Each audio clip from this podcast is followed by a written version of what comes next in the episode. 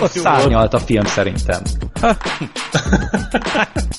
Csak ezt a monológot öt ember írta úgy, hogy nem tudták, hogy a másik mit ír. Hat misszionárius, pózos, szexuális, Legyezel magam. olyan pervers, úristen! Akkor egy, egy kérdés. Black Sheep, ezt néznéd előbb, vagy a Mordekelt? Halló? Elbeszéltük. A feladat egyszerű. Hallgass te is a Filmbarátok podcastet, ha élni akarsz. Kezdődjék. Mondja Jigsaw uh, alias Lamerdog hallgatónk, aki egyébként a századik adásunknál nyerte a Versus DVD-t is, úgyhogy remélem azóta megnézte többször is. És így értelmet nyer a szignál. Igen. Sziasztok, ez a 148. adásunk, jelentkezünk itt a 250 fokos szobámból. Ö, Gyanítom, nálatok sincs sokkal hűvösebb. Itt légkondi van. Ó, Itt meg kurva oké. meleg. És hát ahogy hallottátok, hárman vagyunk, ezúttal Sorternek szerelők jöttek a lakására, úgyhogy ő most passzolt. Tehát itt van Gergő Sziasztok! és Black Sheep. Sziasztok! Na, hát próbáljuk valahogy túlélni ezt, a, ezt az időszakot itt. Én nagyon ritkán csinálok ilyet, de most még nálam is nyitva van az ablak, mert hogyha esetleg behallatszik valami, akkor ez emiatt van, de szerintem a Gergő mellett lévő mentőállomást így sem fogom tudni felülmúlni.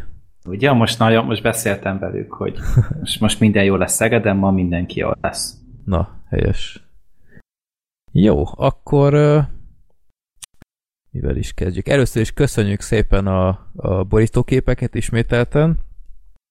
Gábor küldött egy nagyon jó mamamiás képet, amiről nem lesz szó, de azért berakom, mert, mert miért nem De raknám be. fantasztikusan sikerült. De az Igen, összes... De ez... Gergő, Gergő Seifried ö, megint nagyon szépen néz ki. Igen, én külön kiemelném a hangyásokat, azok ilyen nagyon kreatívak. Igen, a hangyásokat kaptuk Ádámtól, Tom Lyon hallgatónktól, illetve Mihály hallgatónk frissen az adás előtt küldött egy, egy hát én nem is tudom, egy ez a hangyá De van Film szakaszos is. Igen, Tessék? ez a, ez a filmbagrátok. Igen, fi- jaj. De van egy szakaszos is. Igen, a szakaszost egy Gergő hallgatón küldtek, külön kiemelve, hogy Gergő kedvence is ott van, mint főellenség a Black Dynamite. És ott van mögöttem, és nem tudom, hogy ott van, és úristen. Igen. Csodálatos, hogy ez is. Ja. Úgyhogy köszönjük szépen. Itt uh, tegnap vettem észre, hogy még nincs borítóképünk, és gondoltam, miért megint a régi megszokott uncsi standard háttérképünket raknám ki, kirakom, hát ha van valakinek ideje, ihlete ilyenre, úgyhogy ö, köszönjük szépen, hogy ilyen frissen küldtetek nekünk még ilyeneket. Köszönjük, Ö, illetve hmm, sorsoljunk népakaratába, mit szóltok hozzá? Sorsoljunk. Sorsoljunk. Attila küldte legutóbb, vagy pontosabban Attila által beküldött Szakasz című filmet kisorsol legutóbb, és erről beszélünk a mostani adás végén, és akkor megnézzük, hogy mit köp ki a random.org, miről beszélünk a 149. adásban. Frissítettem a listát, 1677 filmnél tartunk, olyanok kerültek be a legutóbbi adás óta, mint a, a az I mellém, ami meglepett, uh-huh. nem volt még benn. Én ezt még nem is láttam. Komolyan, Aha. Kicsit Pont. restellen. pont tavaly láttam újra. Ö, mik vannak még itt? A Suspiria került be jaj. 1677-nek. Na, az egy nagyon jó kis kibeszélő lenne. Igen. most készül a remake, nem? Igen, igen. Igen, igen. Szerintem De- azt akkor, na mindegy, majd visszatérünk, hogy meg is nézhetnénk akár a kibeszélő alkalmára. De, Ja, hogy a régit meg az a régi Aha. mellé. Aha, aha. igen, és hívjuk meg Zolit is, aki rühelt.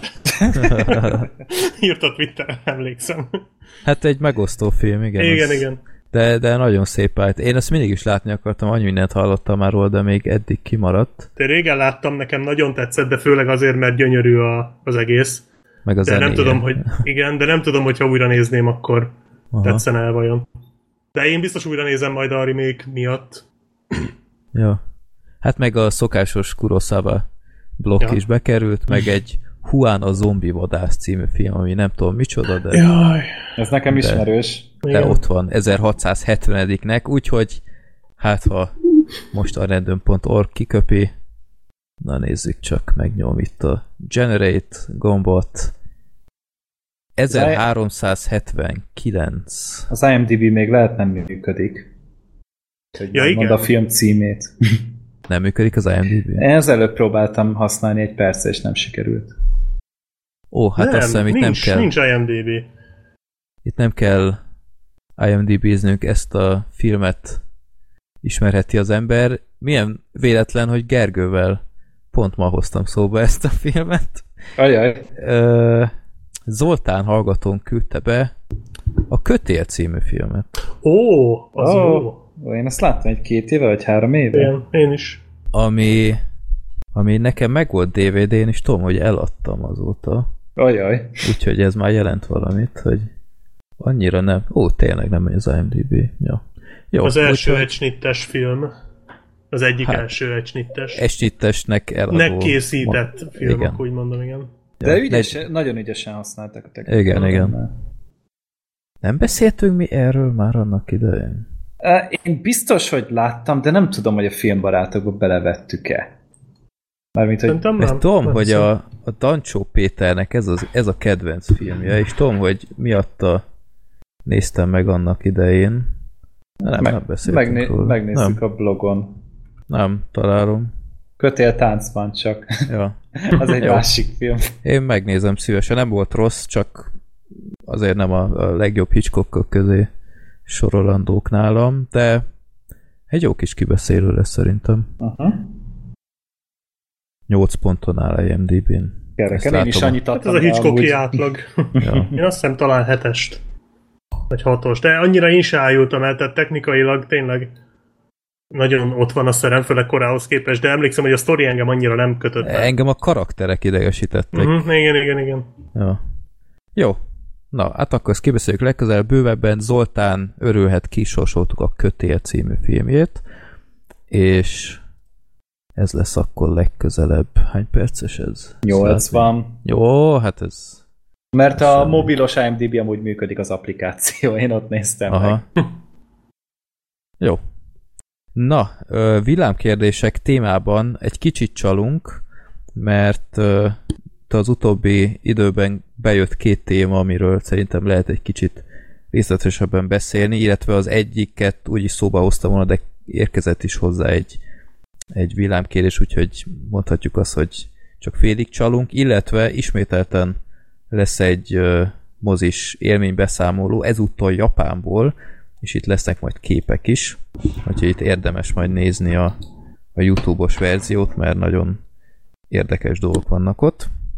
Na de akkor kezdjük el az első témát, amit azt hiszem még Gergő dobott be, hogy erről mindenképp beszéljünk, mert a 147. adás óta kitört itt a nagy Disney hiszti, és James Gunn-t menesztették a rendezői pozíciójából, és nem ő rendezi majd a Galaxis Őrzői 3 című remek művet, és az oka igazából elég érdekes, tehát, tehát ez már elért, elért egy olyan korszakot szerintem ez, a, ez az áskálódás, illetve vádaskodás, Karaktergyilkosság, ez, mondjuk. ez, már, ez már nem poén, igen. Tehát úgy, hogy nekem ez az ember egyébként halálosan ö, nem, nem fontos, ha lehet így mondani, mert én semmit nem láttam tőle, csak a, a Movie 43-ból egy szegment, úgyhogy Ah, én, én, jó a legjobb. ajánlólevél. én Onnantól csak szépen. lehet jutni. Annyira azért nem sírattam meg a, a, az embert, de még így is azt mondom, hogy ez azért nagyon, nagyon gáz, ami vele történt. Tehát mi, mi zajlott az egész uh, sztoriban? Az volt, hogy több mint tíz évvel ezelőtti tweeteket áskálódott, vagy hogy keresett Igen. elő, ásott ki egy ilyen Trump-féle aktivista, ha lehet így mondani, akinek ez a célkitűzése, hogy, hogy úgymond ilyen Trump elleneseket bemocskoljon, és ö, már vagy hány éve, vagy öt éve törölte már ezeket a béna poénokat, amik elég Még bocsánatot is kért voltak. tőle, Igen, Vagy Már- miattuk. évekkel ezelőtt bocsánatot kért, nem léteztek már élő interneten ezek a ezek a bejegyzések, és ilyen kép kockákban kihalázta valamilyen archívumból, és hát ezzel lejáratta ezt a James Gunn-t, és ennyi elég volt egy Disneynek, hogy ne kockáztasson, ami hát egy, egy nagyon pitiáner húzás, tehát én nem tudom, tehát e- ez már tényleg egy olyan szint, hogy oké, okay, voltak benne húzósabb poénok, tehát ilyen pedofil, meg ilyen... Gyökérviccek voltak, nem, mondjuk nem, ki. De még csak nem is voltak jók egyébként, mm, tehát, tehát tegyük hozzá. Ízléstelen béna szarpoénok voltak. Tehát de... lehet, lehet ízléstelen poénokat csinálni, hogy közben viccesek legyenek. Tehát mm. a Ricky Gervais, meg a Bill Borok. Burr, meg hasonló borát is, igen, lehet csinálni, ha jól csinálja az ember. Ezek nem voltak jók, de ez az ember ez nem is úgymond komikus. Tehát ő maga is azt írta, hogy, hogy egy olyan korszakban volt, hogy mindenképp ö, botrányt akart kelteni, és ezzel egy nevet szerezni, meg ilyenek, és azóta megváltozott, elhatárolódik ezektől.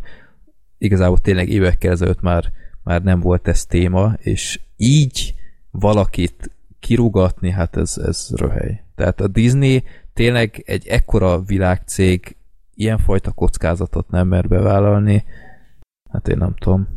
Hát meg tehát, hogy az, hogy ők is tudtak erről, hogy ezek megvannak. Tehát, hogy azt azért senki nem ne higgye el, hogy nem nyomozzák le az embereiket, akikkel izé elkezdenek dolgozni. És akkor hirtelen valaki ezt, ezt felhozza, egy, egy ilyen Pitiánál senkiházi gyökér amúgy, tehát semmi izé, hitelessége nincsen amúgy ennek az embernek, aki ezt előásta, vagy bármilyen súlya a szavának. Csak kirakta az internetre, ezt meglátta a Disney, és egy óra alatt kirúgták. Tehát gondolkodás nélkül, nem is nagyon mérlegeltek rajta, és nyilván ebben most bele is szaladtak, ugye, nyitott szájjal a faszerdőbe, mert hogy, hogy eléggé komoly kiakadások lettek belőle. Tehát ugye már a Dave Batista ugye az egyik sztárja a filmnek, az megállás nélkül ugye posztolja az en, ö, erről szóló cikkeket, az összes színész ugye kiállt Gunn mellett, indítottak petíciókat, a Bobcat Goldthwait ugye ö, szinkronizált ilyen Disneylandes cuccba, és neki is volt ilyen szar poénja, és hogy ő akkor vegyék ki a hangját például az egyik ilyen Disneylandes cuccból,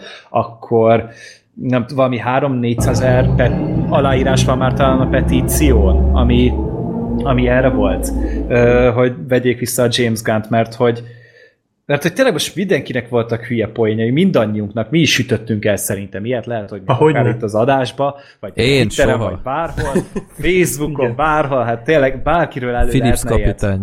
Na Nem. igen, tehát hogy, hogy itt azért eléggé komoly. Freddy a legnagyobb rasszista.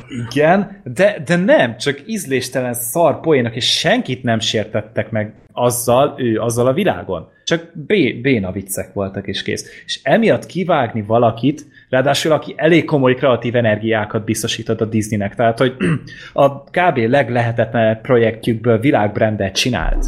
Egy, egy megkerülhetetlen franchise csinált belőle, és tényleg azután próbálták már az ő stílusát másolni a Disney-n belül, mm-hmm. de igazából tényleg ez a Galaxy őrző, ez egy kurva egy brand lett, egy uh-huh. nagyon És senki komoly... nem gondolta, hogy ekkora lesz. Igen. Tehát emlékszem, amikor ezt annó bemutatták, akkor így mindenki nézett, hogy biztos, hogy jó lesz ez, meg hogy kell ez? És ja. ma meg már, tehát a, a Galaxis őrzői második része, emlékszem, hogy valami olyan elképesztő siker volt már, mert akkor már ugye az emberek megszerették, hogy én, még én is csak néztem, hogy atya úristen, meg, mekkora népszerűsége van. És ez James Gunn. Tehát, és ez, ez, egyébként ez, ő. ez, ez ő műve, egy nagy, nagy rész tényleg az ő műve, mert ez tényleg az ő humora. Meg, tehát, hogy tényleg még az Infinity War-nál is ő írta meg ugye a, a, az őrzőknek a szövegeit. Tehát, hogy, hogy ott külön a szövegkönyvben ő részt vett benne. Sőt, amennyire én tudom, a, a következő Marvel fázisnak ő volt az egyik ilyen kreatív figurája. Tehát, hogy komolyabb szerepet kapott benne, mert ugye ki akartak menni így egy kicsit ebbe a kozmikus témába, és hogy ebben ő is részt vett. És akkor ilyen sem, semmi hülyeség miatt ki kell vágni, egyszerűen szerintem nem gondolkodtak. Tehát azt gondolták, hogy jaj, majd akkor biztos az egész internet úgy lesz, hogy mekkora egy szar ez a James Gunn, és hogy soha ö, bolykottálni fogják a Galaxy őrzői filmeket, meg mindent, ami eszköze van, és akkor igazából utána látták, hogy nem, nagyon rosszul értelmezték a, a sztorit. Az egész történet, és amúgy a Gunn is tök jól kezelte szerintem, mert nem kezdett el hisztériázni, nem kezdett el izé újra mutogatni senkire, Hát becsület. ő kivár. Nem, hát tényleg ő becsülettel izé azt mondta, hogy jó, hát legyen így. Tehát, hogy nem, tényleg szerintem a létező leghiggadtabban és legnormálisabban kezelte ezt az egész helyzetet. És ez a szörnyű amúgy, hogy, hogy már ilyen szinten karaktergyilkosságokat lehet elkövetni, hogy, hogy most előjássunk valami nulla hülyeséget, valami semmire kellő kommentet az interneten, és akkor emiatt így tönkretesszük az embernek a karrierjét. És a Ryan Johnson ugye meg valami 20 ezer tweetet törölt most a Twitteréről, mert hát ő elég aktív amúgy, tehát én szoktam Sőt, sokan néha. is. Igen, tehát hogy neki aztán tényleg va- valaki most nekiáll és keres egyetlen egy olyan dolgot, akkor be lehet dönteni vele az egészet. Jó, de hát hiába törli, tehát... Hát ja, hát James, lehet, kiderült, James Gunnnak 5 éve, vagy hogy 10 éve le lett törölve, tehát elő lehet keresni minden most már. Ja. Csak, csak nem tudom, tehát egy olyan fegyver van az emberek kezébe, amit nem is kéne, hogy fegyver legyen. De ez ja. az, hogy én itt, itt nem az embereket nem értem, mert az, az, az a név nélküli ö, ócsárolás az nagyon megy az interneten. Én a Disney-t nem tudom felfogni, hogy hogy volt képes ezt így kezelni. Tehát én, érted, én azt értem, hogy ez a Disneynek a nagy PC politikájába ez nagyon nem fér bele, hogy, hogy az egyik emberük ilyet mondott, de, de ez a tipikus, amikor valakiről kiderül, hogy egyszer elszívott egy füves cikét, és hirtelen mindenki erkölcsös lesz körülötte. Tehát ez a nem már. Tényleg ez a röhely, hogyha az derült volna ki a James Gunnról, mint ami mondjuk a Kevin Spacey-ről, és kirúgják, azt mondom, oké, okay, mert persze, akkor az, hát az vagy egy a, vagy bűn, a, amit izé a X-menes Brian Singerről. Vagy ja, igen. Tehát, Tehát az, az megint egy más mondom, hogy rendben van. De hát Persze. ezt nem már. Tehát ez tényleg igen. röhelyes. És én, hmm. tehát ha én, én, tehát egy Disney helyébe ez már csak szerintem úgymond um, a presztízsüknek is árthat, hogyha egyetlen ilyen tweet miatt kirúgnak valakit. Tehát hogy, hogy, hogy hát néz ki egy ilyen vállalat? Mondjuk, Na jó, de, de érted, de az egy eset, akkor nem változtat. Mondom, hogy, hogy egy eset miatt, ami tíz éve történt, és uh, hivatalosan kért bocsánatot a James Gunn, ha jól tudom, annó. Tehát, hogy ezt, ezt, ezt már hova, ezt nem lehet tovább mosdatni. Ez jó, mindenki hibázik, ezt el kéne ismerni, főleg egy ilyen uh, nagy uh, cégnél, mint a Disney, de hát úgy tűnik, hogy ők annyira annyira vakon ennek a PC politikának a bűvkörébe élnek, vagy nem tudom, hogy, hogy még ez is belefért nekik. Én nem vagyok egyébként egy nagy Disney ellenes, de azért az ilyen húzásai után úgy, úgy kinyílik a bicska az ember zsebében, meg elkezd azért úgy vagy elkezdi átgondolni ezeket a dolgokat az ember, és rájön, hogy azért nem olyan, nem biztos, hogy ez olyan hűde fasza, de hát Hát meg főleg hát tegyük hozzá egy, egy olyan országban, aminek az elnökéről Hát ilyenek Na, igen. derültek ki, hogy, izé, hogy, hogy ilyeneket mondott, hogy azért, mert híres, minden nőnek megfogja a, a micsodáját a lába között, és igen, ez igen. teljesen rendben van. És, és így még azóta is hatalmon van, tehát így, így nézek, hogy, hogy mi a fene zajlik itt. Tehát ez, ez őrület egész egyszerűen. Tehát, mint hogyha tényleg egy ilyen Black Mirror epizódot Vagy egy szósz, Ez már inkább egy South Park rész. Tehát ott vannak ilyenek. Tehát a South Park parodizálta ezeket, csak az a baj, nagyon kíváncsi leszek majd most az új South Park évadra, hogy ezen erre hogy tudnak majd rátenni egy lapáttal ezekre a dolgokra, amik manapság zajlanak, így a Trumpra gondolva, meg erre például. Az a baj, hogy a Trump, Trump az már megfoghatatlan. Igen. Tehát már, már annyira hogy mondjam, nem tudsz durván. Minden, minden nap már, már ő saját maga lecsapja a saját labdáit, Igen. amiket felad, hogy már egyszer nincs fogás rajta, és az a baj, hogy azt veszem észre, hogy fontosan az emberek már így, így nem reagálnak úgy ezekre, hogy kéne, mert hát ez csak a Trump. És, és ez, ez ja, egy az ország el. Igen, igen. Igen, tehát ez egy nagyon aggasztó tendencia, és igen. tényleg, hát Hát amiket ő megengedett, hát más civilizált országokban már 25-ször lemondott volna valaki. Jó, beszélek én Magyarországról, ahol ez ugyanúgy elmondható igen, igen. 600 politikusról, de ja, tehát ez, ez egészen elképesztő. Úgyhogy ez, ez egy nagyon-nagyon veszélyes trend lett itt az utóve. Én azért gondolom, hogy a Disney itt meg fog Szerintem is. Még, még valahogy hunyászkodni, vagy visszafogják hát, Szerintem kicsit? egy pár hónapon belül amúgy kiadnak egy közleményt, hogy átgondolták, elhamarkodottan cselekedtek, és ja. visszafogják. Igen, vagy nem tudom, majd, ja, hogy a Gun mit tudom, csináljon erre egy dokumentumfilmet, hogy ez milyen rossz, vagy nem tudom, tehát, hogy én egy ilyet el tudok képzelni, egy ilyen PR eseményt fognak belőle csinálni, valószínűleg meg fognak hátrálni, mert így most új rendezőt találni, meg tényleg az egészet megcsinálni, nagyon durván tökör rúgja vele magát szerintem. Hát meg nem csak ezzel rúgja tökör magát, hanem gyakorlatilag tényleg egy töltött fegyvert adott a, a, az ócsárlóknak a kezébe, mert azt mondta, hogy jó, hát akkor bárkiről keressetek föl nekünk tíz éves tweeteket, és mi mindenkit kirúgunk. Tehát ez azt üzeni, nem? És ez veszélyes. És ez, ez nem jó. Hát ez, ez, ez hogy, hogy gondolhatták ezt? De ugye pont utána meg durant ki egy másik ilyen, a Dan Harmonról, aki ugye a Rick és Mortinak az egyik ö, hát alkotója, fő, fő fejese, hogy ő pedig valami, ami bén a videón egy műanyag babával szimulált pedofíliát, vagy mi a tökön volt. Hát ez fel volt véve videóra. Ez egy nyilvános videó volt, és akkor emiatt ugye elkezdték így őt is ö, ugye támadni, mert hogy népszerűsíti a pedofíliát, és ott viszont őt nem rúgták ki. Ő, hallod, ezt megúszta. Tehát, hogy az Adult Swimnél nyilván, ahol dolgozik, nyilván nem egy Disney, tehát, hogy az a Cartoon Networknek talán egy, egy kisebb ágazata az Adult uh-huh. Swim. És ugye vele most kötöttek valami 70 epizódra szóló szerződést a Rick és Mortival, tehát, hogy valószínűleg így is úgy is szarul jön neki belőle, de akkor már inkább csinálja végig az az ember, akivel megkötötték a szerződést, és nem kell ö, erre is új kreatív elmét találni, de hogy ott, itt, itt nem reagáltak így. De és akkor mit reagáltak? Én erről nem hallottam konkrétan, hogy mi volt hát, a hivatalos verzió, vagy arról nem tudsz te se semmit? Hogy... Hát az, hogy mit mondott rá az Adult Swim? Hogy, Például, igen. Hát, hogy elengedték igazából, hogy látják, de hogy izé, hogy utána Dan Harmon bocsánatot kért, és igazából le van tudva. De ez lenne a normális, nem? csinálni. Tehát, hogy és így ez... kell csinálni. Tehát, hogy ez a normális egy ekkora, egy ekkora céget, ez nem is mérhető a Disneyhez, de hogy ez lenne a normális reakció, hogy igen, tudjuk, lehet, nem értünk vele egyet, de basszus, ő csinálja Rick és Mortit, nem kell a személyes hülyeségeivel egyetértenünk ahhoz, hogy közben tudjuk, hogy egy népszerű és jó sorozatot csinál, és kész. Na mindegyet. Majd Csak vicces, hogy még is... Mel Gibson is rehabilitálva lett mostanra. Hát de akkor még... És tehát, akkor... De egyébként ez, ez valóban érdekes most, hogy mondod, hogy őt, őt még visszamenőleg nem nagyon kezdték el. Hát ő, őróla a... már mit tudnak elővenni? hát elővenni újra a régét. Hát figyelj, most mi az elévült, vagy mi? Hát, hát hogyha a James Gunnnak nem évült el a 10 évvel ezelőtti, nem tudom, ja. 25 Twitter hozzászólás, akkor Mel Gibsonnak se évült el a, a nőverése, meg az alkoholizmusa. Tehát... Igen, ja.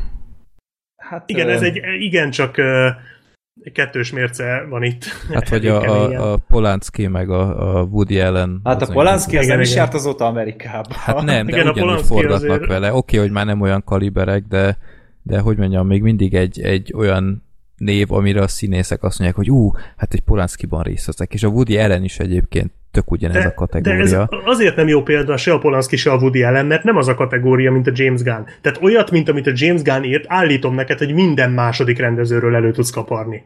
Akármelyikükről. Mert hát egyszerűen mindenkinek a... van egy ilyen, van egy rossz napja mindenkinek, és kicsit lehet, hogy mit tudom én, többet ivott, csinált valamit, és aztán letörölte. Ilyen szerintem nagyon sok emberrel történt, és ez szerintem bárkiről elő tudnád kaparni, a nagyon akarnád. Hát lásd Tehát... nálad a, a plakát, ugye be. Hogyne, hát a kék borító. Ja. Igen. De még nem kértem hivatalosan bocsánatot miatt, tehát lehet, hogy ez a baj. Hát majd, hogyha elővesznek érte, majd akkor ráérsz szerintem. Ja, ja, ja, megvárom, igen. De az is tíz évvel ezelőtti volt. Most Kékborítók um, szakszervezete majd jön, azt jól, jól megreguláz. Jó. Jó, hát várjuk Hát vagy nálad a Philips kapitány, de az még, még van időd, mire az tíz Ó, éves az, lesz. Az, az, az hát abból még az rájön. első botrány se lett meg, még elő se tudják igen, igen. újra. Tehát te még ráérsz. Jó, hát meglátjuk, hogy alakul ez a, az egész történet. Biztos vagyok benne, hogy nem ez lesz az utolsó ilyen, úgyhogy amint lesz hasonló, akkor ugyanúgy megvitatjuk. Következő kérdés Zoltántól érkezett, illetve Zoltán küldte egy olyat, hogy mi a véleményetek erről, és küldte egy linket egy HVG-s cikkhez. Nagyon Ugyebár, szép link. Ö, majd hogy érted? Hát kérdezte, mi a véleményünk erről? Hát ja. ez a vélemény. Szép kék. Igen. Ja, ö, hát arról szól, bár ez, ez sok helyen volt téma az utóbbi egy-két hétben, hogy röviden újra fellobbant ez a szinkron és a felirat ö, hát hogy mondjam, viszály, ha lehet így nevezni, és az egésznek az apropója, hogy a és itt idézek, a Varga Mihály vezette Nemzeti Versenyképességi Tanács többek között azt javasolta kedden, múlt, múlt kedden, vagy az előtti kedden az idegen nyelv tanulás hatékonyságának növelése érdekében a külföldi filmeket ne szinkronizálják, hanem inkább feliratozzák. És hát erre reagált aztán a, a Synchron Lobby, nevezetesen a Synchron alapszervezet, és hát az hevesen tiltakozik, hogy ez, ez rengeteg embernek a szakmát, nem csak a színészeknek, hanem a, az egész szinkron stúdióban dolgozóknak, és hát a, az alapszervezet legfontosabb célkitűzései közé tartozik, hogy a magyar szinkron kulturális örökségét megőrizze, és arra hivatkozott, hogy hogy ilyen kutatások is kimutatták, hogy nincs közvetlen összefüggés a szinkronizálás és a lakosság nyelvtudása között, és annyit még kiírtam, hogy a szinkron lobby kiáll a felirat ellen, a szinkron alapszerv, nem, ez hülyeség, ez az én jegyzetem volt, tehát az a szinkron alapszervezet támogatja az eredeti nyelven feliratta hozzáférhető filmek tartalmas, filmes tartalmak megjelenésének növekedését, de garanciát kér a szinkronizált tartalomhoz való hozzáférésre, vagyis a filmek az eredeti nyelv mellett legyenek szinkronizáltan is elérhetőek azoknak, akik egyébként a filmes kultúrából teljesen kiszorulnának. Tehát gyakorlatilag összefoglalva ők azt szeretnék, hogy ne szűnjön meg a szinkronizáció, de nem ellenzik a felirat térhódítását sem, csak a kettő az férjen el egymás mellett, és gyakorlatilag ez én véleményemet tökéletesen le is fedi. Ez így mert, van. mert egyébként van benne ráció, tehát én is mindig, ha tudom, akkor felirattal nézek filmeket, itthon, meg moziban is.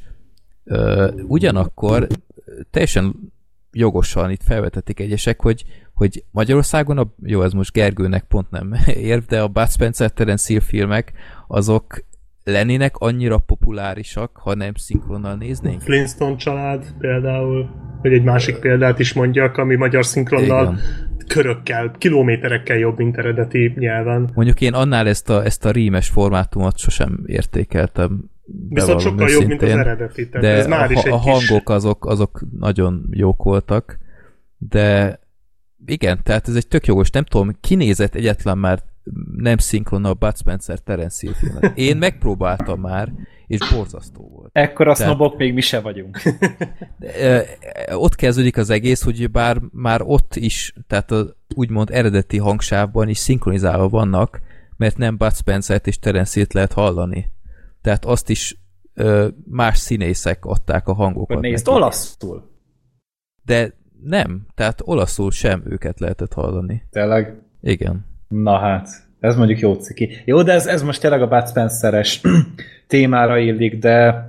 Na jó, de, de figyelj, ez, ez sok, sok másra is igaz lehet, és tényleg, tehát, hogy, hogy például idéznénk még klasszikusokat, hogy nem tudom, ilyen Bunkó vagy Baxi, vagy, vagy, vagy tartsd meg az apró, te mocskos állat, tenni. meg ilyenek. Hát, idéznénk, ha ez, ha ez, ez angolul Valószínűleg lenne, idéznénk, igen, valószínűleg egyébként, csak nyilván Mi az lehet, idéznénk. De, de ezt el tudod mondani az összes kollégádra mondjuk, vagy, vagy szüleidre, vagy valami? Tehát...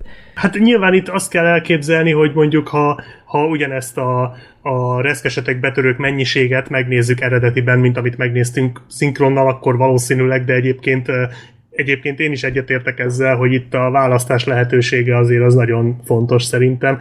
Illetve csak egy kicsit így a, a közepébe vágjak az egésznek, én, én azt nem értem, ami mondjuk el is hangzott, hogy kutatások vannak rá, hogy a, tehát az érvelés, hogy jobban tanulnának az idegen nyelveket, ha eredeti nyelven néznék a filmeket, ezt kitalálta ki? Ez szerintem egy baromság. Ö, Tehát a, a, én, nem tanulnának én... jobban idegen nyelveket. Valószínűleg, ha valaki akar idegen nyelvet tanulni, és szeret idegen nyelvet tanulni, az eredeti nyelven fog filmeket nézni, hogy idegen nyelveket tanuljon. De szerintem ez visszafelé nem működik. Tehát én nem tudom elképzelni ezt. Ö, én, szerintem ez én egy itt vagyok hülye... élő példának, én határozottan állítom, én iskolában nagyon rossz voltam angolból, és amint elkezdtem nagyon intenzíven ez most nagyon elcsépeltnek hangzik, de rám teljesen igaz. Elkezdtem a Cartoon Network-öt nézni, angolul, Johnny Bravo, Dexter, Cow and Chicken, amit adtak, Johnny Quest meg hasonló, rengeteg rám ragadt, rengeteg mondat, szófordulat,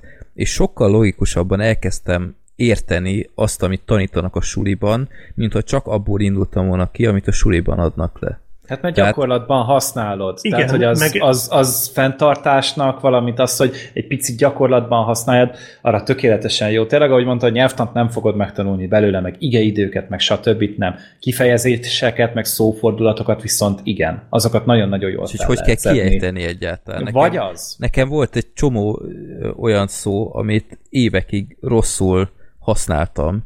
Tehát most rettentő kínos lesz, de például én a a rifle szót, ami ugyebár a fegyver, én szerintem egy, egy tíz éven át én rifle-nek mondtam csomó ideig, és egy tanár vagy, vagy osztálytársa javított ki soha, hogy meg nem hallottam egyszer egy, egy filmben, és, és utána kezdtem el ö, rákeresni, hogy, hogy ezt most ők szarták el, vagy én, vagy, vagy és, és csomó ilyen szó volt, hogy egész egyszerűen, hogy megmutatta, hogy tényleg hogy kell kiejteni, mert nekem is sok olyan tanárom volt, akik nem tudtak olyan szinten kiejteni például. Nekem, nekem volt egy olyan angol tanárnőm, aki határozottan orosz akcentussal tanította az angolt, és ez, ez azért nagyon nem frankó. Nekem is olyan volt a középiskolai angol tanárom, ja. de azért, mert ő fehér orosz volt tényleg.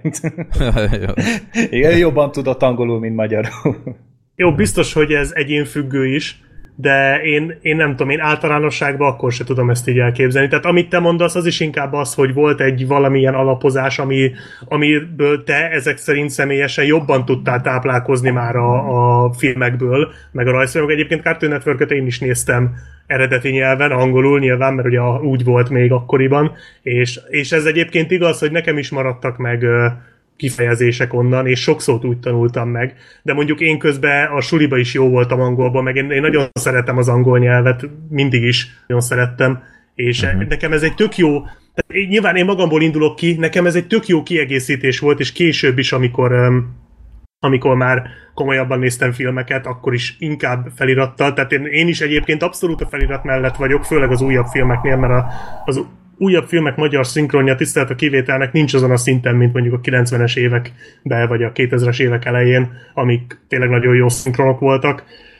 De nem tudom, szerintem ez egy nyilván bele lehetne menni abba is, hogy akkor a tanárok, hogy akkor lehetne, ennek olyan tanárok is, de ez meg már egy egészen másik téma. Igen. Hogy, hogy, tehát ez egy sokkal tágabb téma, mint az, hogy most a szinkron meg a felirat, de most ebbe annyira nem menjünk bele, de hogy egyébként szerintem itt a lényeg az az lenne, hogy hogy igenis lehessen választani. Tehát én abszolút feliratpárti vagyok, de hogyha valaki meg szinkronpárti, akkor meg hadd válassza már a szinkront, ha neki azt tetszik, nem? Igen. Mert nem akar olvasni, lusta, vagy csak Vagy gyerek, akarja. mert nem tud olvasni. Vagy gyerek, igen, de tehát, hogy, hogy mi a francér ne választhatna? Basszus, hagyd, hadd döntse már el mindenki maga, hogy hogy Igen. akarja nézni a filmeket, és igenis legyen. Lehet, hogy szar a szinkron, lehet, de fogtunk már ki szar feliratot is moziba, tehát olyan is Persze. volt már, hogy a felirat volt ótvar. Tehát, hogy azért erre is volt már példa, és szerintem ez kéne, hogy legyen a lényeg, és ilyen nem tudom, nekem ez az érvelés, ez, ez sántít, hogy ha most hirtelen bevezetnék csak a feliratos filmeket, akkor az történne, hogy sokkal kevesebb ember menne el a mozikba, a szinkron stúdiók valószínűleg ugye bezárnának, egy csomó ember munkanélküli lenne, és nem hiszem, hogy bárki is, vagy hogy olyan lényeges, lényegesen jobban tudnánk a, az emberek az idegen nyelveket. Nem, nem tudom ezt így elképzelni, hogy ez megoldás lenne. Hát a Tehát ez, ez tévén... arra lenne jó, hogy a mozik forgalma csökkenjen. Hát a, ja, tényleg a, a tévén, egyébként, ez? Nem, hát a tévén egyébként már most is sok ö, esetben tudsz eredeti hangsávra váltani. Van, Tehát de ez már nincsen. Ö, sokszor van egyébként. Én, hát én, múltkor... én nem tudom, egy három éve vagy két éve próbálkoztam, és ott szerintem az esetek nagy részében csak angol hangsáv volt. Felirat az nem. Én, én pont múltkor belefutottam, és megint eszembe jutott, hogy olyan ritkán használom ezt a funkciót. Egyébként elég ritkán is nézek tévében filmet. Akkor is vagy a, vagy a Madarászisti filmjét nézzük, vagy valami ilyesmit. ja. és egyébként kipróbáltam. Tehát én például a, a foci VB-n is a, levettem egyszer a, a magyar kommentátort, mert halára idegesített, és, és tényleg, tehát e, kezdjék el az emberek használni szerintem ezt a ö, több hangsávos opció, tehát erre ott van a digitális átállás, tehát az ott van, mint, mint opció, és egyébként én is azt mondom, tehát moziban, ha lenne egy fele-fele arány, igen, igen, igen. akkor én olyan boldog lennék, mert most egyébként én megint úgy érzem, az utóbbi években megint visszaszorultak a feliratos filmek. Tehát egyszer volt egy egész jó korszak, nem tudom én, egy olyan, olyan 7-8 éve kb. így sacra, ahol, ahol tényleg lehetett választani. Most én nagyon úgy érzem, hogy kezdenek kiszorulni. Tehát például az általam nagyon preferált Corvi moziban már alig van felirattal, holott régebben elég sokszor volt. Tehát inkább így a, művészmozikba ö, tolják ezeket.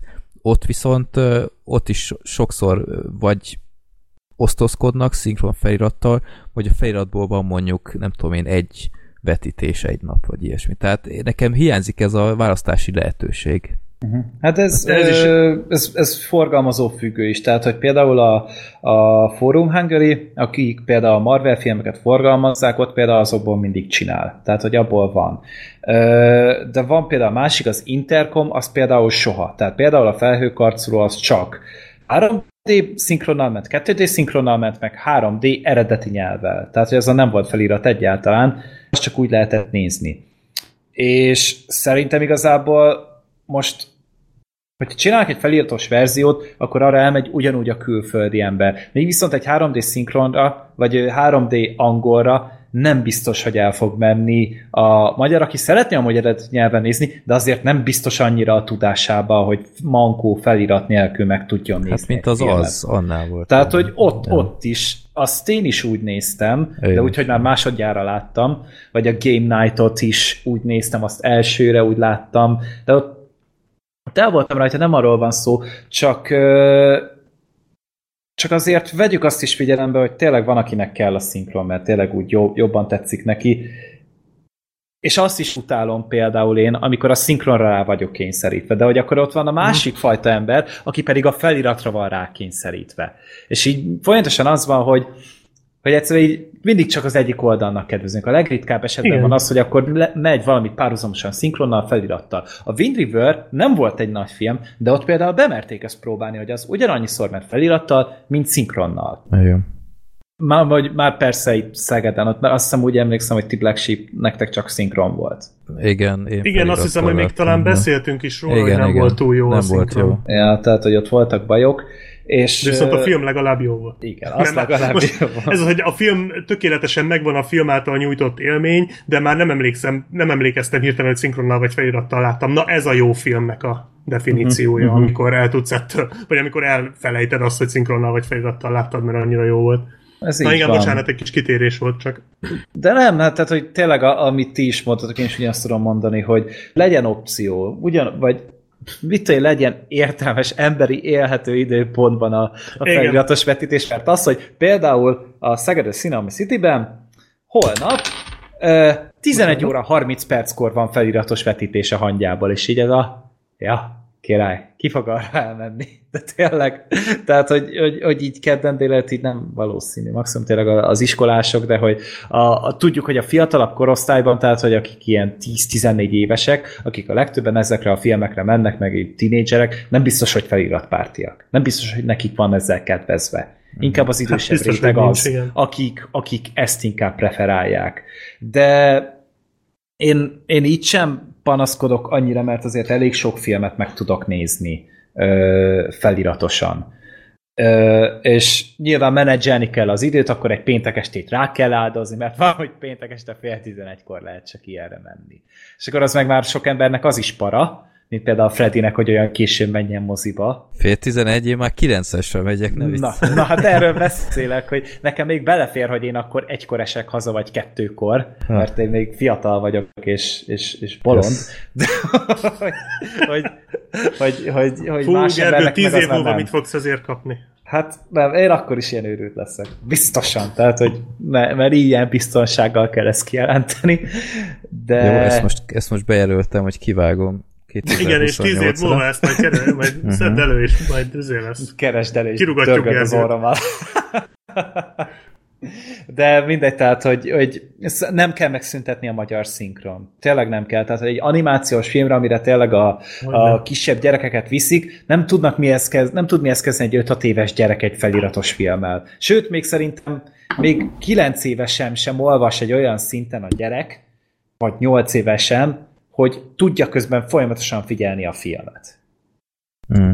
Hát Legalábbis az, hogy... én nem olvastam olyan folyamatosan még olyan korba szerintem. Hát igen, meg a másik oldal is azért vannak olyan filmek, amiknél igenis legyen már valami támaszt. Tehát ott volt például, nemrég láttam a Miss Sloan című filmet, nem tudom, mond valamit, ez az a, a Jessica Chastain-es. Jessica Chastain-es, egyébként Aha. marha jó film, ajánlom, hogyha érdekel titeket egy amerikai fegyverlobbiról szól, ilyen, ilyen krimi, mert a téma az nem egy hű, de vonzó valami, de, de, de egyébként tényleg egy nagyon jó film, ilyen bírósági tárgyalásos sztori, kicsit a nagy dobásra hasonlít, és, és elkezdtem eredeti nyelven, eredeti felirattal, angolul, és egyszerűen egy büdös szót nem értettem belőle, mert annyira szakzsargonnal nyomják végig, és még magyar felirattal is 110%-on kellett odafigyelnem, hogy fölfogjam, hogy mi a jó Istenről szól ez a film. Tehát, hogy itt, itt meg lettem volna lőve, tehát hogyha, hogyha ezt eredeti nyelven kellett volna végignéznem. Szóval itt például egy, ott nagyon örültem volna egy szinkronnak, mert ugye akkor azért, de mégiscsak könnyebb hallani, mint olvasni, alapvetően én, tehát, én, én úgy védem ezt az egészet, hogy én, egy, én is egyébként abszolút feliratpárti vagyok, ráadásul úgy, hogy nálunk még nincs is feliratos vetítés. Tehát mi, én, én nagyon ritkán jutok el feliratos vetítésre olyan filmnél, ami tényleg érdekel. Ilyen nagy filmeknél meg teljesen esélytelen. Tehát, hogy én egy, egy Mission Impossible-t, egy Hangya és a Darást, bármilyen Marvel filmet megnézzek eredeti nyelven, ez teljesen esélytelen. Itt Otthon. Kecskeméten. Igen.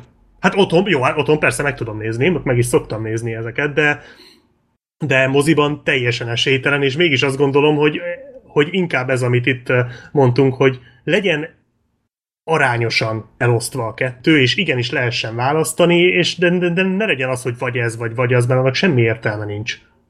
Tehát, hogyha már nagyon bele akarna nyúlni a politika, én pont talán ezt tudnám ösztönözni, hogy hogy tegyenek egy kötelező kvótát, hogy mondjuk az előadások ja, ja, ja, 25%-a legyen feliratos. Vagy, vagy támogatást mondjuk... adjanak a feliratkészítésre. Vagy az. Ja, Tehát, hogyha igen. mit tudom mondjuk azt mondanak a forgalmazónak, hogy, mert hogy erről olvastam már korábban, hogy azért van nagyon sok ilyen 3D eredeti nyelvű vetítés, mert hogy azt ingyen adja alapból a filmnek a gyártója. Tehát, hogy azért nem kell semmit se fizetni a világon, plusz azt rá tudják tenni egy, valahogy egy, egy szinkronos sávra. Tehát, hogy egy, egy szinkronos kópiában bele tudják ezt építeni az eredeti nyelvűt is. Míg viszont a feliratnál egy teljesen külön kópiát kell kérni, és el kell készítetni a feliratot hozzá, és ezt le kell gyártatni. És emiatt egy picit drágább mindig, hogyha csak feliratosan megy valami, vagy nem, megy feliratosan is, meg megy szinkronosan is. És, és ugye, tehát, hogy ez a baj, hogy azért van mindig az ilyen spúrabb forgalmazóknál, hogy akkor csak 3D eredeti hang, mert hogy ez ingyen van. Tehát, hogy a mm. promóciós körútakra is mindig azt küldik ki. Uh, ilyen esetekben. És ja, én azt tudnám elképzelni, hogyha tényleg így ezt a, ezt a kultúra ápolást akarják folytatni, akkor legyen az, hogy mit a felét megtérítik, vagy az egészet a feliratnak, mert hogy elvileg Szerintem azzal megint csak lehetne lendíteni ezen az egészen. Bár oké, okay, hogy most már ugye felfuttattuk a magyar filmeket, tehát most már azért elég jól állunk magyar filmek szintjén. Uh-huh. Tehát, hogy ez már Úgy mondtad, mint okay. hogyha mi a filmbarátok futtattuk volna fel. Hát, Bár benne voltunk. Jó, benne a közönség, tehát, hogy nyilván kultúrmisszió volt nekünk is. mi is részt vettünk benne, de nyilván, tehát, hogy azért tényleg örülök neki, hogy jó filmeket csinálnak, az emberek rá is haraptak ezekre, kivéve a valami Amerika 3-ra, meg a papapiára, de mindegy, közben volt Saul fiánk, Lizarróka tündérünk, Koyotunk, meg, meg kutunk, meg tehát ilyenek, meg hurkunk, vagy hurokunk, nem tudom, hogy ez, szóval ez melyik ilyenkor a helyes. nem tudom, hogy ilyenkor a helyes. Na mindegy. Most már jöhet akkor az, hogy akkor úgy általában a filmkultúrát, meg a mozikultúrát, és akkor egy picit jobban a szívére veszi a... Biztonsági ört minden terembe, hogyha horrorfilmet vetítenek. Tehát ez alap. Ja. Igen. Vagy, vagy pedig tudod, mint a Silent Disco vagy akkor mindenki kap egy ilyen nagyon profi hang, hangcucot, és akkor ilyen füles, és akkor azzal ülsz, és akkor nem hallod egy több. Ilyen létezik egyébként. Azt adnám. Vagy, vagy opciónak, hogy választhatsz, hogy vagy felteszed a fülest, vagy pedig izé közben szól, bár lehet, hogy belezavarna abban meg a hang, az izé a külső hangszóró. Lehet, hogy beleszólna a fülhallgatóba. Nem tudom. De Na mindegy, ez egy, már egy, technikai egy kérdés. külföldi filmes podcastban hallottam ilyet, hogy voltak egy ilyenen. Aha, ilyen hogy mindenki, mozi. mindenkinek fejhallgatója volt. Uh-huh. Ami mondjuk a, a surroundot, tehát azért valamennyire tönkre teszi, de egy, egy opció igazából. Uh-huh. Egy érde, én kipróbálnám mindenképp, inkább, én mint is. az ágyas mozit. ja. Ezerszer inkább tényleg. Van IMDB, jelentem. Ez Na, az! Na, az, az, azért beszéltünk ennyit, hogy utána működjön az IMDb. Jó.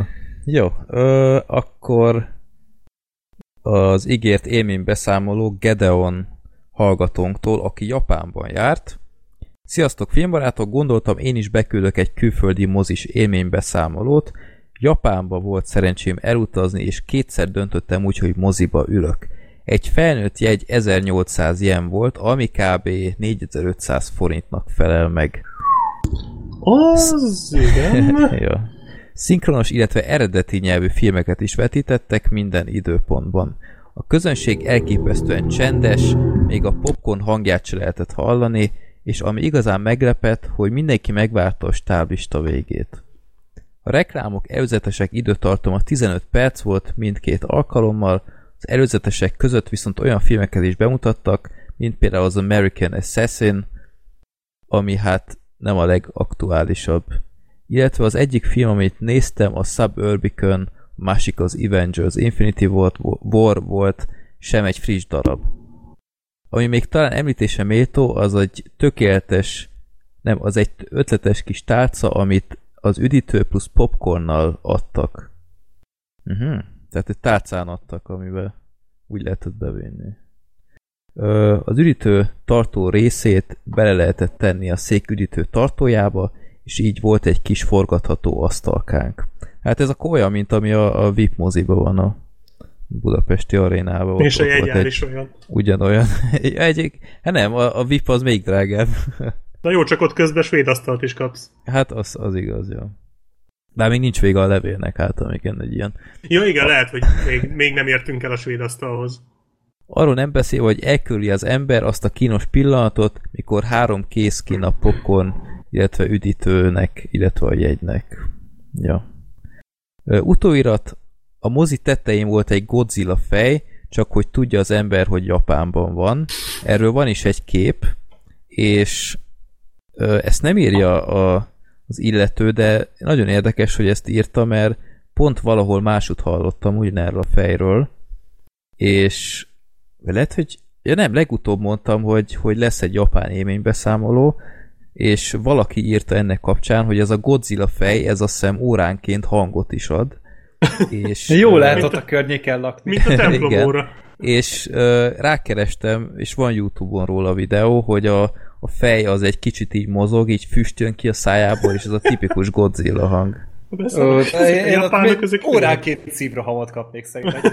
Hát nem, nem hiszem, hogy túl, túl hangos, meg hát eléggé magasan is van. Tehát egy nagyon fura mozi, tehát képeket, ha nézitek, így nem gondolná az ember feltétlen, hogy ez egy mozi. Hát de ráadásul miért van ott az a Godzilla? Mert Toho mozi, és ugye a Igen. Toho volt ugye Így a van. gyártója, vagy az a stúdiója ugye Így a van. Godzilla cuccoknak.